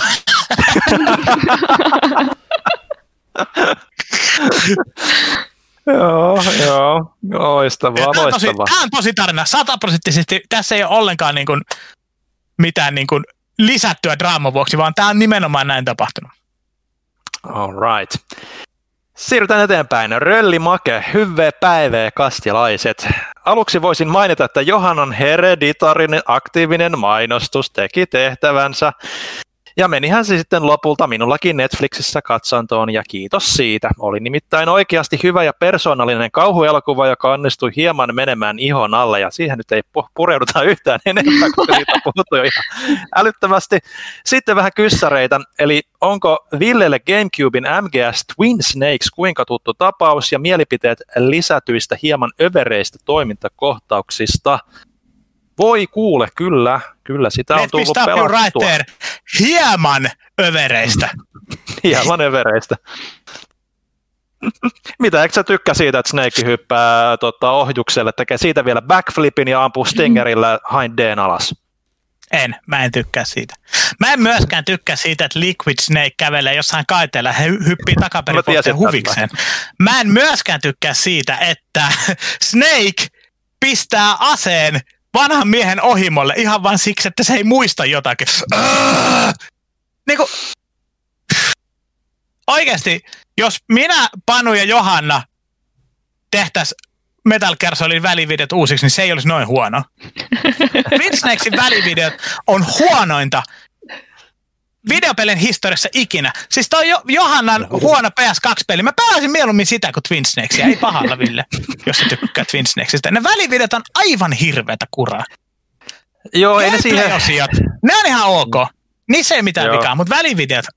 Mutta Kela, välivideot on 90 prosenttia Metal Gear Solidista.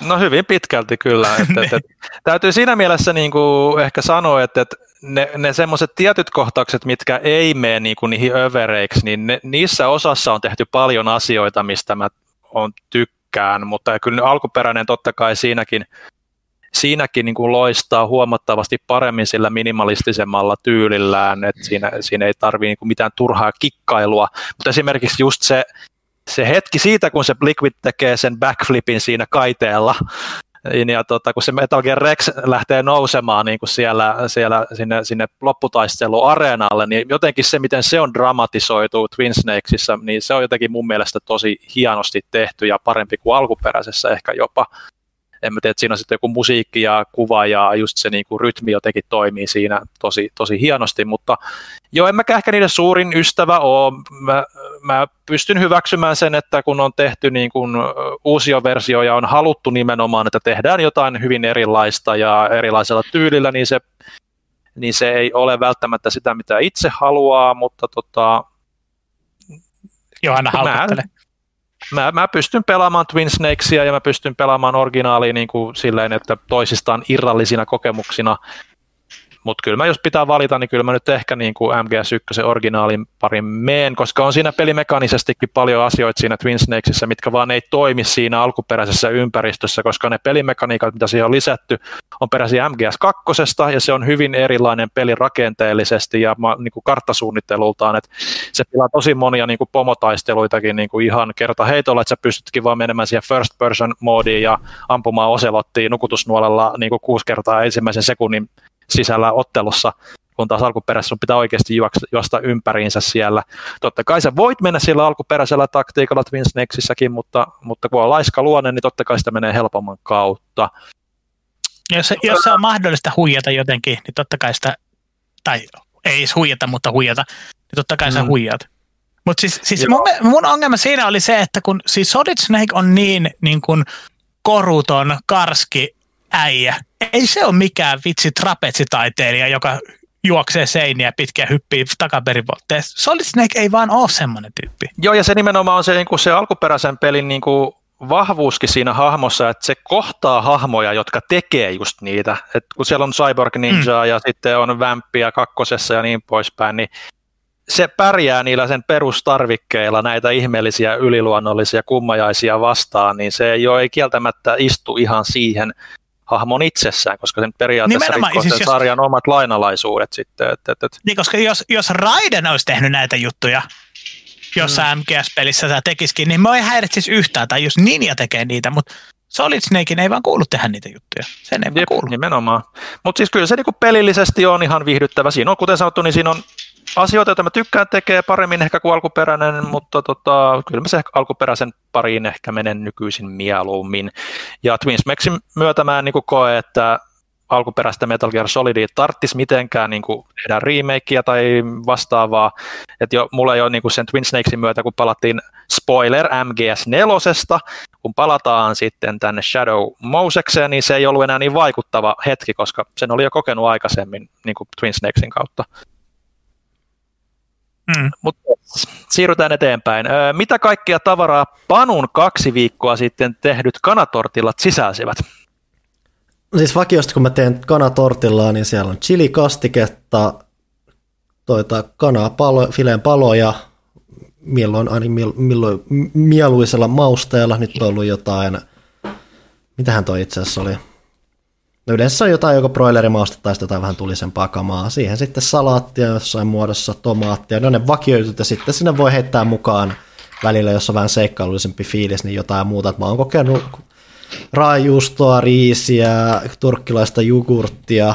Ja viime aikoina on just varsinkin yrittänyt vähän löytää semmoista keinoa saada vähän sitä kanaa ja tomaattia vähän nousemaan sieltä paremmin, että kun sinne just laittaa jotain jogurtimaisesta maista vähän raikkaampaa juttua, niin se auttaa vähän nostamaan sitä kaikkia muitakin makuja siellä, että aina vähän kokeilullisella päällä.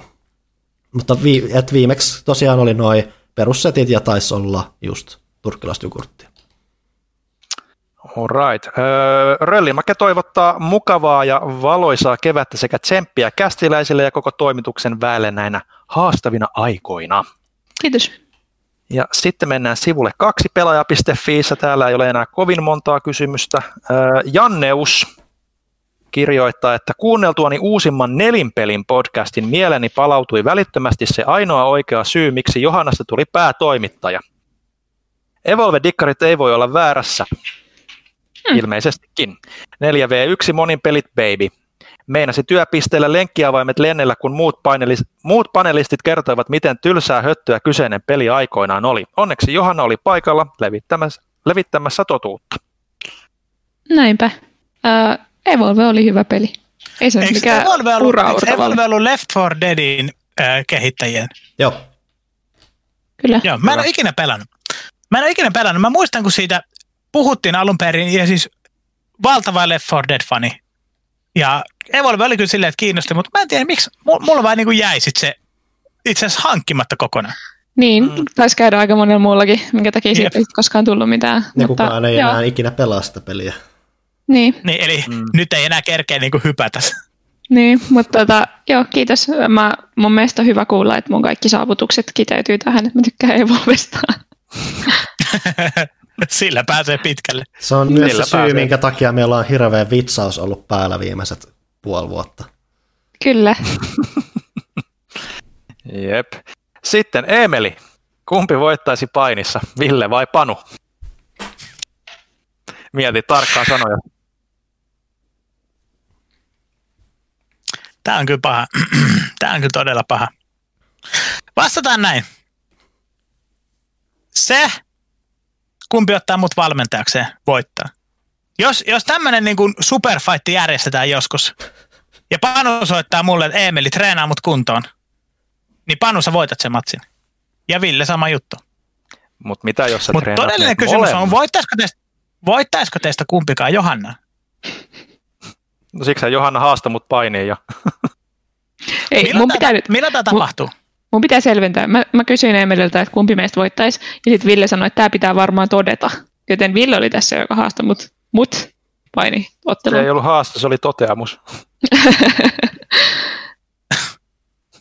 Olihan se haasto. Tää ihmettä. Jos tämä pitää varmaan todeta, niin se on... Those are fighting words. Not in my books. Emily, kumpi, kumpi voittaisi minä vai Ville?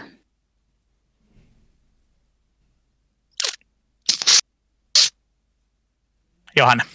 Kiitos. Koska Ville, koska Ville on herrasmies, eikä mm. tappelisi vastaan. Aivan. Ja aina, siis tämä on itse asiassa tää on niinku ihan, ihan niinku kaikki vitsailu sikseen, niin tämä on itse asiassa aina tyttöä vastaan tai naista vastaan taiste, taistellessa tai painiessa, että kuinka kovaa, kuinka kovaa sä painit, kuinka kovaa sä meet.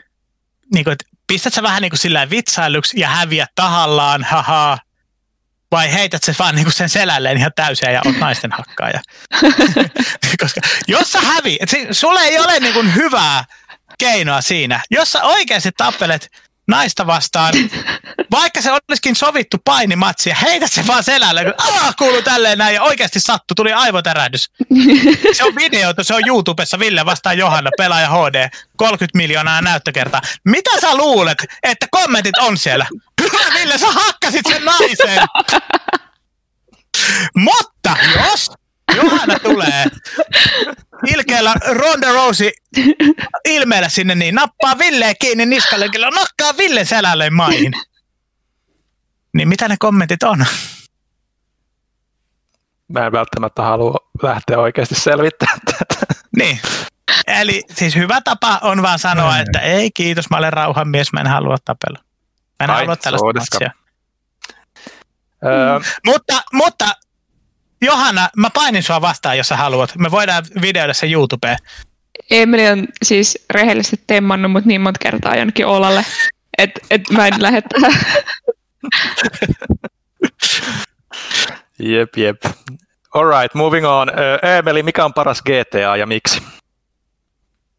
Mä olin, mä olin äh, satoja vuosia sitä mieltä, että San Andreas, mutta tässä tulee taas tämä sama kysymys, että koska mä pelasin ensimmäisenä GTA 1 ja se oli ihan, se, räjäytti mun niin kuin pääni ihan täysin. Pystyt mennä ihan minne tahansa, ryöstellä autoja, ampua ihmisiä, räjätellä autoja, niin kuin tehdä mitä tahansa, riehua siellä kaupungissa kuin hullu. Se oli niin kuin, mä en ollut ikinä ennen kokenut mitään sellaista videopeleissä, ikinä. Ja siis se oli aivan uskomatonta mulle silloin. Okei, Ö, GTA 2 oli edelleen hyvä peli, mutta se, se oli parempi peli kuin ykkönen, mutta se ei saanut samanlaista niin kuin, efektiä aikaiseksi, mm. obviously. GTA 3 taas sai, koska sitten oltiin kolmiulotteisessa maailmassa, mutta Vice City ja San Andreas oli parempia pelejä kuin GTA 3. Öö, mun mielestä San Andreas on parempi kuin Vice City, mutta GTA 3 on se uranuurtaja. Eli siis tämä on niinku super monimutkainen kysymys. Ja öö, nelonen on varmaan kaikkien mielestä silleen, että se oli, vähän, se oli hyvä, mutta se oli vähän blaa ehkä. Ja vitonen taas oli täyttä dynamiittia alusta loppuun. Niin, mä, sanoisin, että, mä sanoisin, että vitonen, mutta siellä on mutta, siellä on iso mutta. Alright. Sitten öö, Mibu 35. Moi! Kysymys kaikille. Paras äijäleffa ja paras romanttinen komedia. Mm-hmm. Itse asiassa piti alkaa tutkimaan jotain romanttisia komedioita ja mä olen kanssa miettimään myös samalla, että mikä, mikä nyt on aina standardi sille, että mi- milloin se on romanttinen komedia ja milloin se on Niin. romanttinen draama. Että mikä esimerkiksi, että Lost in Translation on esimerkiksi mun suosikkileffoja ikinä, jotkut sanoo sitä romanttiseksi komediaksi, mutta mun mielestä Iso siinä, komedia. iso komedia, se ei ole komedia, se, mä, Ei. mä oon kanssa vähän samaa mieltä. Mm. Mä Mutta onko se sitä, romanttinen? On. Se on Miksi? ihanaa. Miksi se on romanttinen? On siinä semmoista. Niin ei siinä ollut romanttinen. Ei se- ei sekään ei varsin- siinä ollut Bill Murrayn ja, Bill Murrayn ja äh, Scarlettin välillä ei ollut mitään. Ne oli oikeasti niin kuin, äh, mitähän mä nyt sanoisin tämän, niillä oli iso ikäero, Johanna. Sä oot väärä ihminen.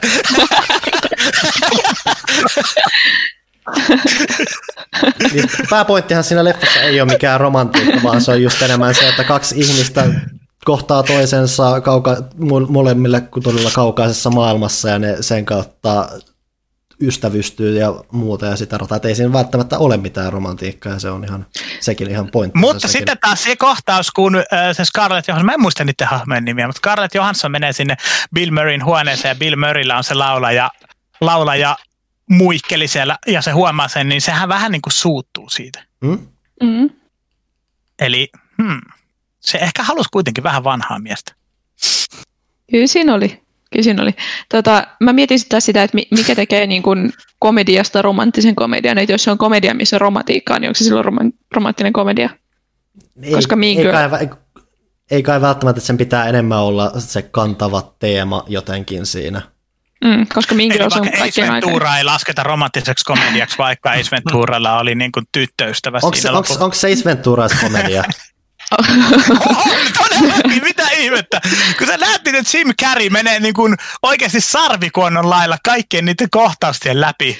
Jos et sä naura edes vähän jossain kohdassa, niin sulla ei ole sielua, mies. Syvintä Uh, mean Girls on paras komedia ja siinä on myös paljon romantiikkaa, joten Ai, mikä? sen. Mean Girls. Mean Girls. Mean Mhm. Girls. Ja mä nyt nappasin Mutta se ei romanttinen komedia. ei sekään oikein. Mitä mä yritin nyt tuossa katsoa, niin mitä tuli mieleen, että uh, Ten Things I Hate About You on aika klassikko. Mm. Uh, When Harry Met Sally on aika klassikko. Vähän tuoreemmista kamasta Big Sick on aika tosi jees. Uh, Sitten tosi klassikko Princess Bride, mikä siinä on se romantiikka vähän, ja itse asiassa romantiikka komedia on vähän silleen taustalla, mutta ne kanssa tömähtää niin kovasti yhteen, että se on todellakin romanttinen komedia. Uh, mitähän muuta? Breakfast at Tiffany's on se, että mä muistan tykänneeni siitä ihan julmetusti, mutta ainut asia, mitä mä muistan siitä on se stereotypia siitä yhdestä aasialaisesta hahmosta, että mä en osaa siitä sanoa. Ja sitten on muutamia vähän mitkä on enemmän sitä draamapuolta. Et yksi mikä niin mä en koskaan uskonut tykkääväni, tai siis se premissi kuulosti ihan ääliömäiseltä, mä hämmästyin, miten mä paljon tykkäsin siitä, niin on tämä About Time, mikä siis kertoo miehestä, joka pystyy matkustamaan ajassa taaksepäin. Sen isällä oli myös se kyky, ja se käyttää sitä, se on ylä, siis se, sitä alkaa miettiä, varsinkin siinä on yksi kohtaus, mikä on ehkä vähän creepy, ja sitä alkaa miettiä, että onko tämä koko leffa tätä. Se on yllättävän sympaattinen pätkä ja yllättävän paljon käsittelee lopulta, vaikka siinä on romanssi tosi keskeisessä osassa, niin siinä annetaan paljon just kans sitä kautta, että kun sekä isä että poika pystyy tähän aikamatkustusjuttuun, niin siinä tulee, tulee tosi sympaattisia elementtejä ja sitä kautta kanssa rakennetaan niiden suhdetta tosi siistillä tavalla. Että se on yllättävän, häkellyttävän ok leffa. Mä oon oikeasti todella yllättynyt, että mä tykkäsin sitä ja sen takia mä nyt halusin nostaa sen tässä. Että ainakin tommosta kamaa nyt tuli tässä äkkiseltään mieleen.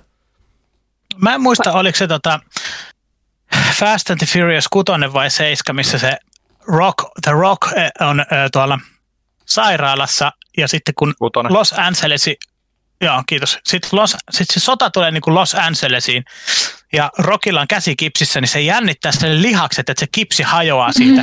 Ja sitten kun sit, sitten ne pahikset lentää hävittäjällä tunnelista, niin The Rock tulee sieltä sairaalasta ja sieltä tunnelin päältä sillalta se hyppää ambulanssilla sen hävittäjän päälle. Ja se on romanttisinta, mitä mä oon ikinä edes.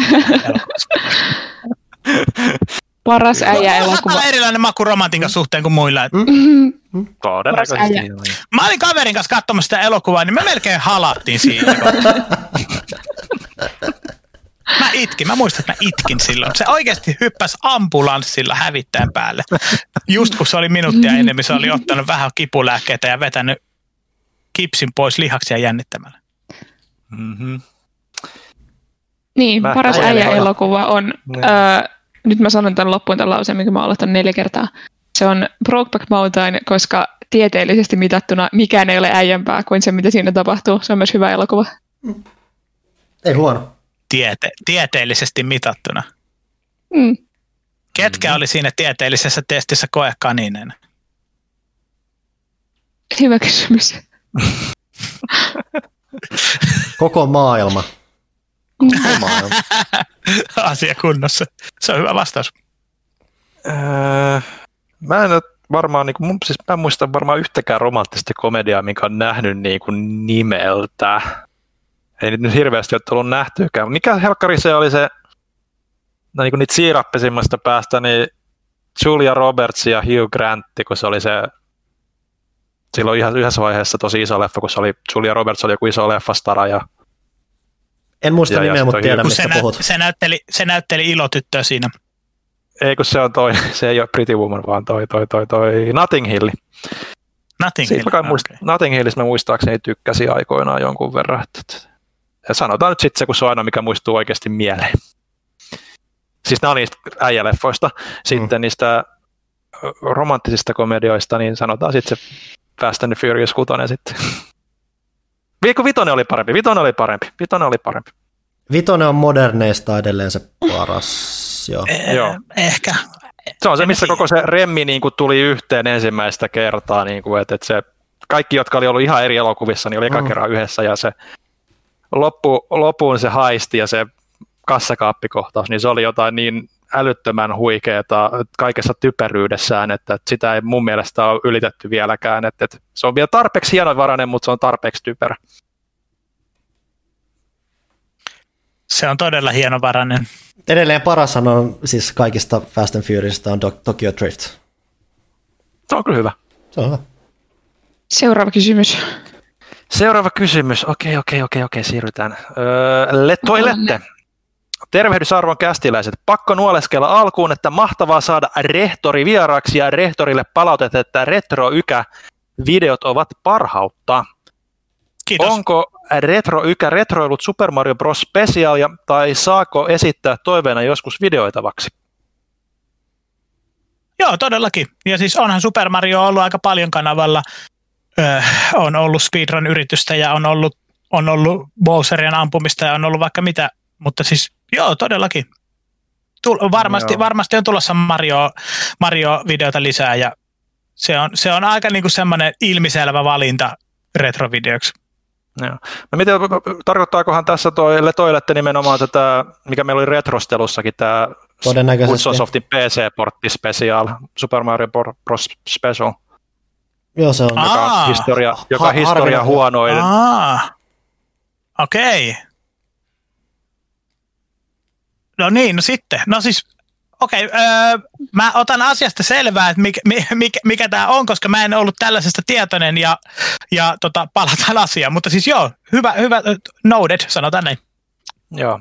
Lehtonen teki siitä tosiaan viime viikonloppuna tota, retrostelun. Mä en nyt ihan varma, että tarkoittiko nimenomaan sitä vai ihan vaan spesiaalia, koska toi nyt oli Niin, aivan. No niin, no, mutta, kirjoitettu. Joka tapauksessa.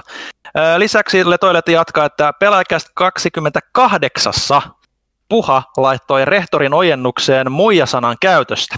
Käytätkö vielä kyseistä termiä vai yhteisymmärryksessä päädyttiin chiksit? Chicks.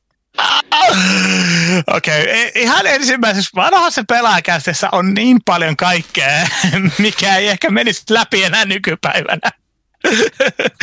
Mutta siis, mui, ei mun mielestä muija sana ei ole, ei ole mitenkään negatiivinen. Siis sieltä, mistä mä olen kotoisin, niin siellä sanottiin aika usein niin kuin muija.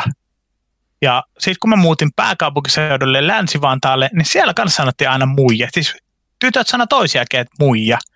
Että Mm. ketä muijia siellä on. Jos me pyydettiin joku jonnekin, joku tyttö, että tuu tänne, sä käsit, että onko siellä ketään muita muijia. Mä en ikinä niin ajatellut, että se on, olisi ollut mitenkään negatiivinen sana, mutta siis se on paljon kiinni siitä, että mistä, mistä on kotosi. Siellä päin, mä, mä vietin lapsuuteni Itä-Suomessa, niin siellä ainakin, meidän iskä sanoi aina äitistä, että joo, pitää kysyä muijalta ja mu, joo, että muija tulee mukaan ja sillä, että en mä, mun mielestä se ei vaan ole negatiivinen sana. Mutta se on Se, niin oli kuin, ensi, se oli ensimmäinen kerta, kun mäkin muistaakseni oli, että onko se jotenkin negatiivinen sana, että en ainakaan silloin ollut tietoinen. Enkä mä nyt vieläkään, niin kuin, onko se? En mä tiedä. Ei se En mä kyllä itse käytä kyllä, mutta sä voit käyttää sitä alentavasti, mutta ei se sille lähtökohtaisesti ole mitenkään ainakaan dramaattinen. onks akka, onks akka negatiivinen sana, jos sanoit Aa. akka? Okei, okay, onks ukko? No ei, se sitten No taas niin, se ei. eikin seksisti. Mutta niitä käytetään eri yhteyksissä. Eihän käytetä akka ja ukko. Jos mulla on Lego-ukko, niin onks musta Lego-akkakin? Jos mä teen lumiukon, come on. Mutta mut, sä voit sanoa, että joku on kauhea akka, mutta sitä et voi sanoa, että joku on kauhea ukko. Kauhean ukko on tosi positiivinen itse asiassa. Niin. Et joo, sitä voi sanoa, voit sanoa piparkakkuakka tai lumiakka, mutta sitten jos sä sanoit jotain Lumi. naista akaksi, niin sitten se ei ole ok. Koska mun mielestä se on vähän Okei, sama kuin hei- ämmä. Okei, okay, eli hei akka tuo kaljaa on huono, mutta hei muija tuo kaljaa on hyvä. Is that what you're saying? Parempi. Vai onko kaikki kaljan tuominen väärin? Mä en juo kaljaa, mä en tiedä. Mä suosittelen, että seuraavaksi käytät tota, sä voit sanoa, että hei kaunis vaimoni, toisitko minulle oluen? Mä luulen, tiedätkö, että mä menen aina yleensä itse hakemaan kaiken, mitä mä tarvitsen, mä yleensä juoksutan muita. Hmm, Mut- okay. Seuraava. all right, moving on. Mun mielestä tästä voit, oltaisiin voitu jatkaa vielä vaikka kuin pitkään, mutta no, Yritän saada tämä kästi jossain vaiheessa pakettiinkin. näin, Öö. Letoilet jatkaa, että Emelin mielipiteet digi kautta Gamexpojen loppumisesta. Huono juttu. Tosi huono juttu. Eihän se siis, mä muistan kun aikanaan DigiExpoille ja Game World-messuille ja kaikille pelimessuille mentiin niin kuin testaamaan uusia pelejä, joita ei vielä välttämättä ollut kaupoissa tai joita ei ollut ainakaan ehtinyt itse vielä ostaa. Mm. Ja ja se muuttui aika nopeasti siihen, että mentiin vaan niin kuin morjastaa kavereita ja moikkaamaan. Ja varsinkin sit silloin, kun pelaajilla työskentelin, niin oli, se, se oli ihan superkivaa nähdä lukijoita. Ja monta kertaa olikin tosi kiva, kun siis lukijat tuli sinne standille heittämään läppää ja hengaamaan. Ja me, meidän lukiossa mä muistan, muistan monet monet vuodet oli tosi kiva heittää läppää ja tosi, tosi hauskaa ja tosi mukavaa. Ja sitten kävi lavalla vetämässä jonkun show, sitten tuli taas takaisin heittämään läppää. Se oli, se oli rentoa, se oli siis Kyllä mulla on ikävä niitä aikoja, mulla on tosi kova ikävä niitä aikoja. Mä muistan eräänkin tapauksen, kun me tehtiin jotain pelaaja HD-video siellä, mä laitoin sen Vado HD-kameran PlayStation 3 latausporttiin latautumaan, kun siitä oli akku lopussa. Ja mä sanoin eräälle meidän lukiosta, joka oli meidän avustaja sillä osastolla, että voitko pikkusen vahtia tuota kameraa, että sitä viedä, että mä laitan sen tähän lataukseen. Sitten, kun se oli latautunut tarpeeksi, niin me itse hiivin ja ryömin sieltä sohvan takaa ja varastin sen kameran. Ja hiivin takaisin, konttasin takaisin sieltä sohvan takaa. Ja kävelin sinne ja sanoin, että hei, että missä se kamera on? Ja tämä, tämä kaveri, kuka oli siinä vahtimassa sitä kameraa, sai melkein sydänkohtaus.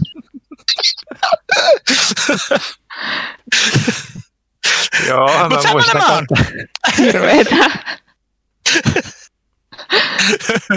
Mutta hei, se oli, si- hän nauroi lopuksi. Kyllä, kyllä. Terveisiä, jos, jos, olet, jos, olet, jos olet vielä kuuntele, kuuntelemassa kautta lukija ja muuten, niin suuret terveiset sulle.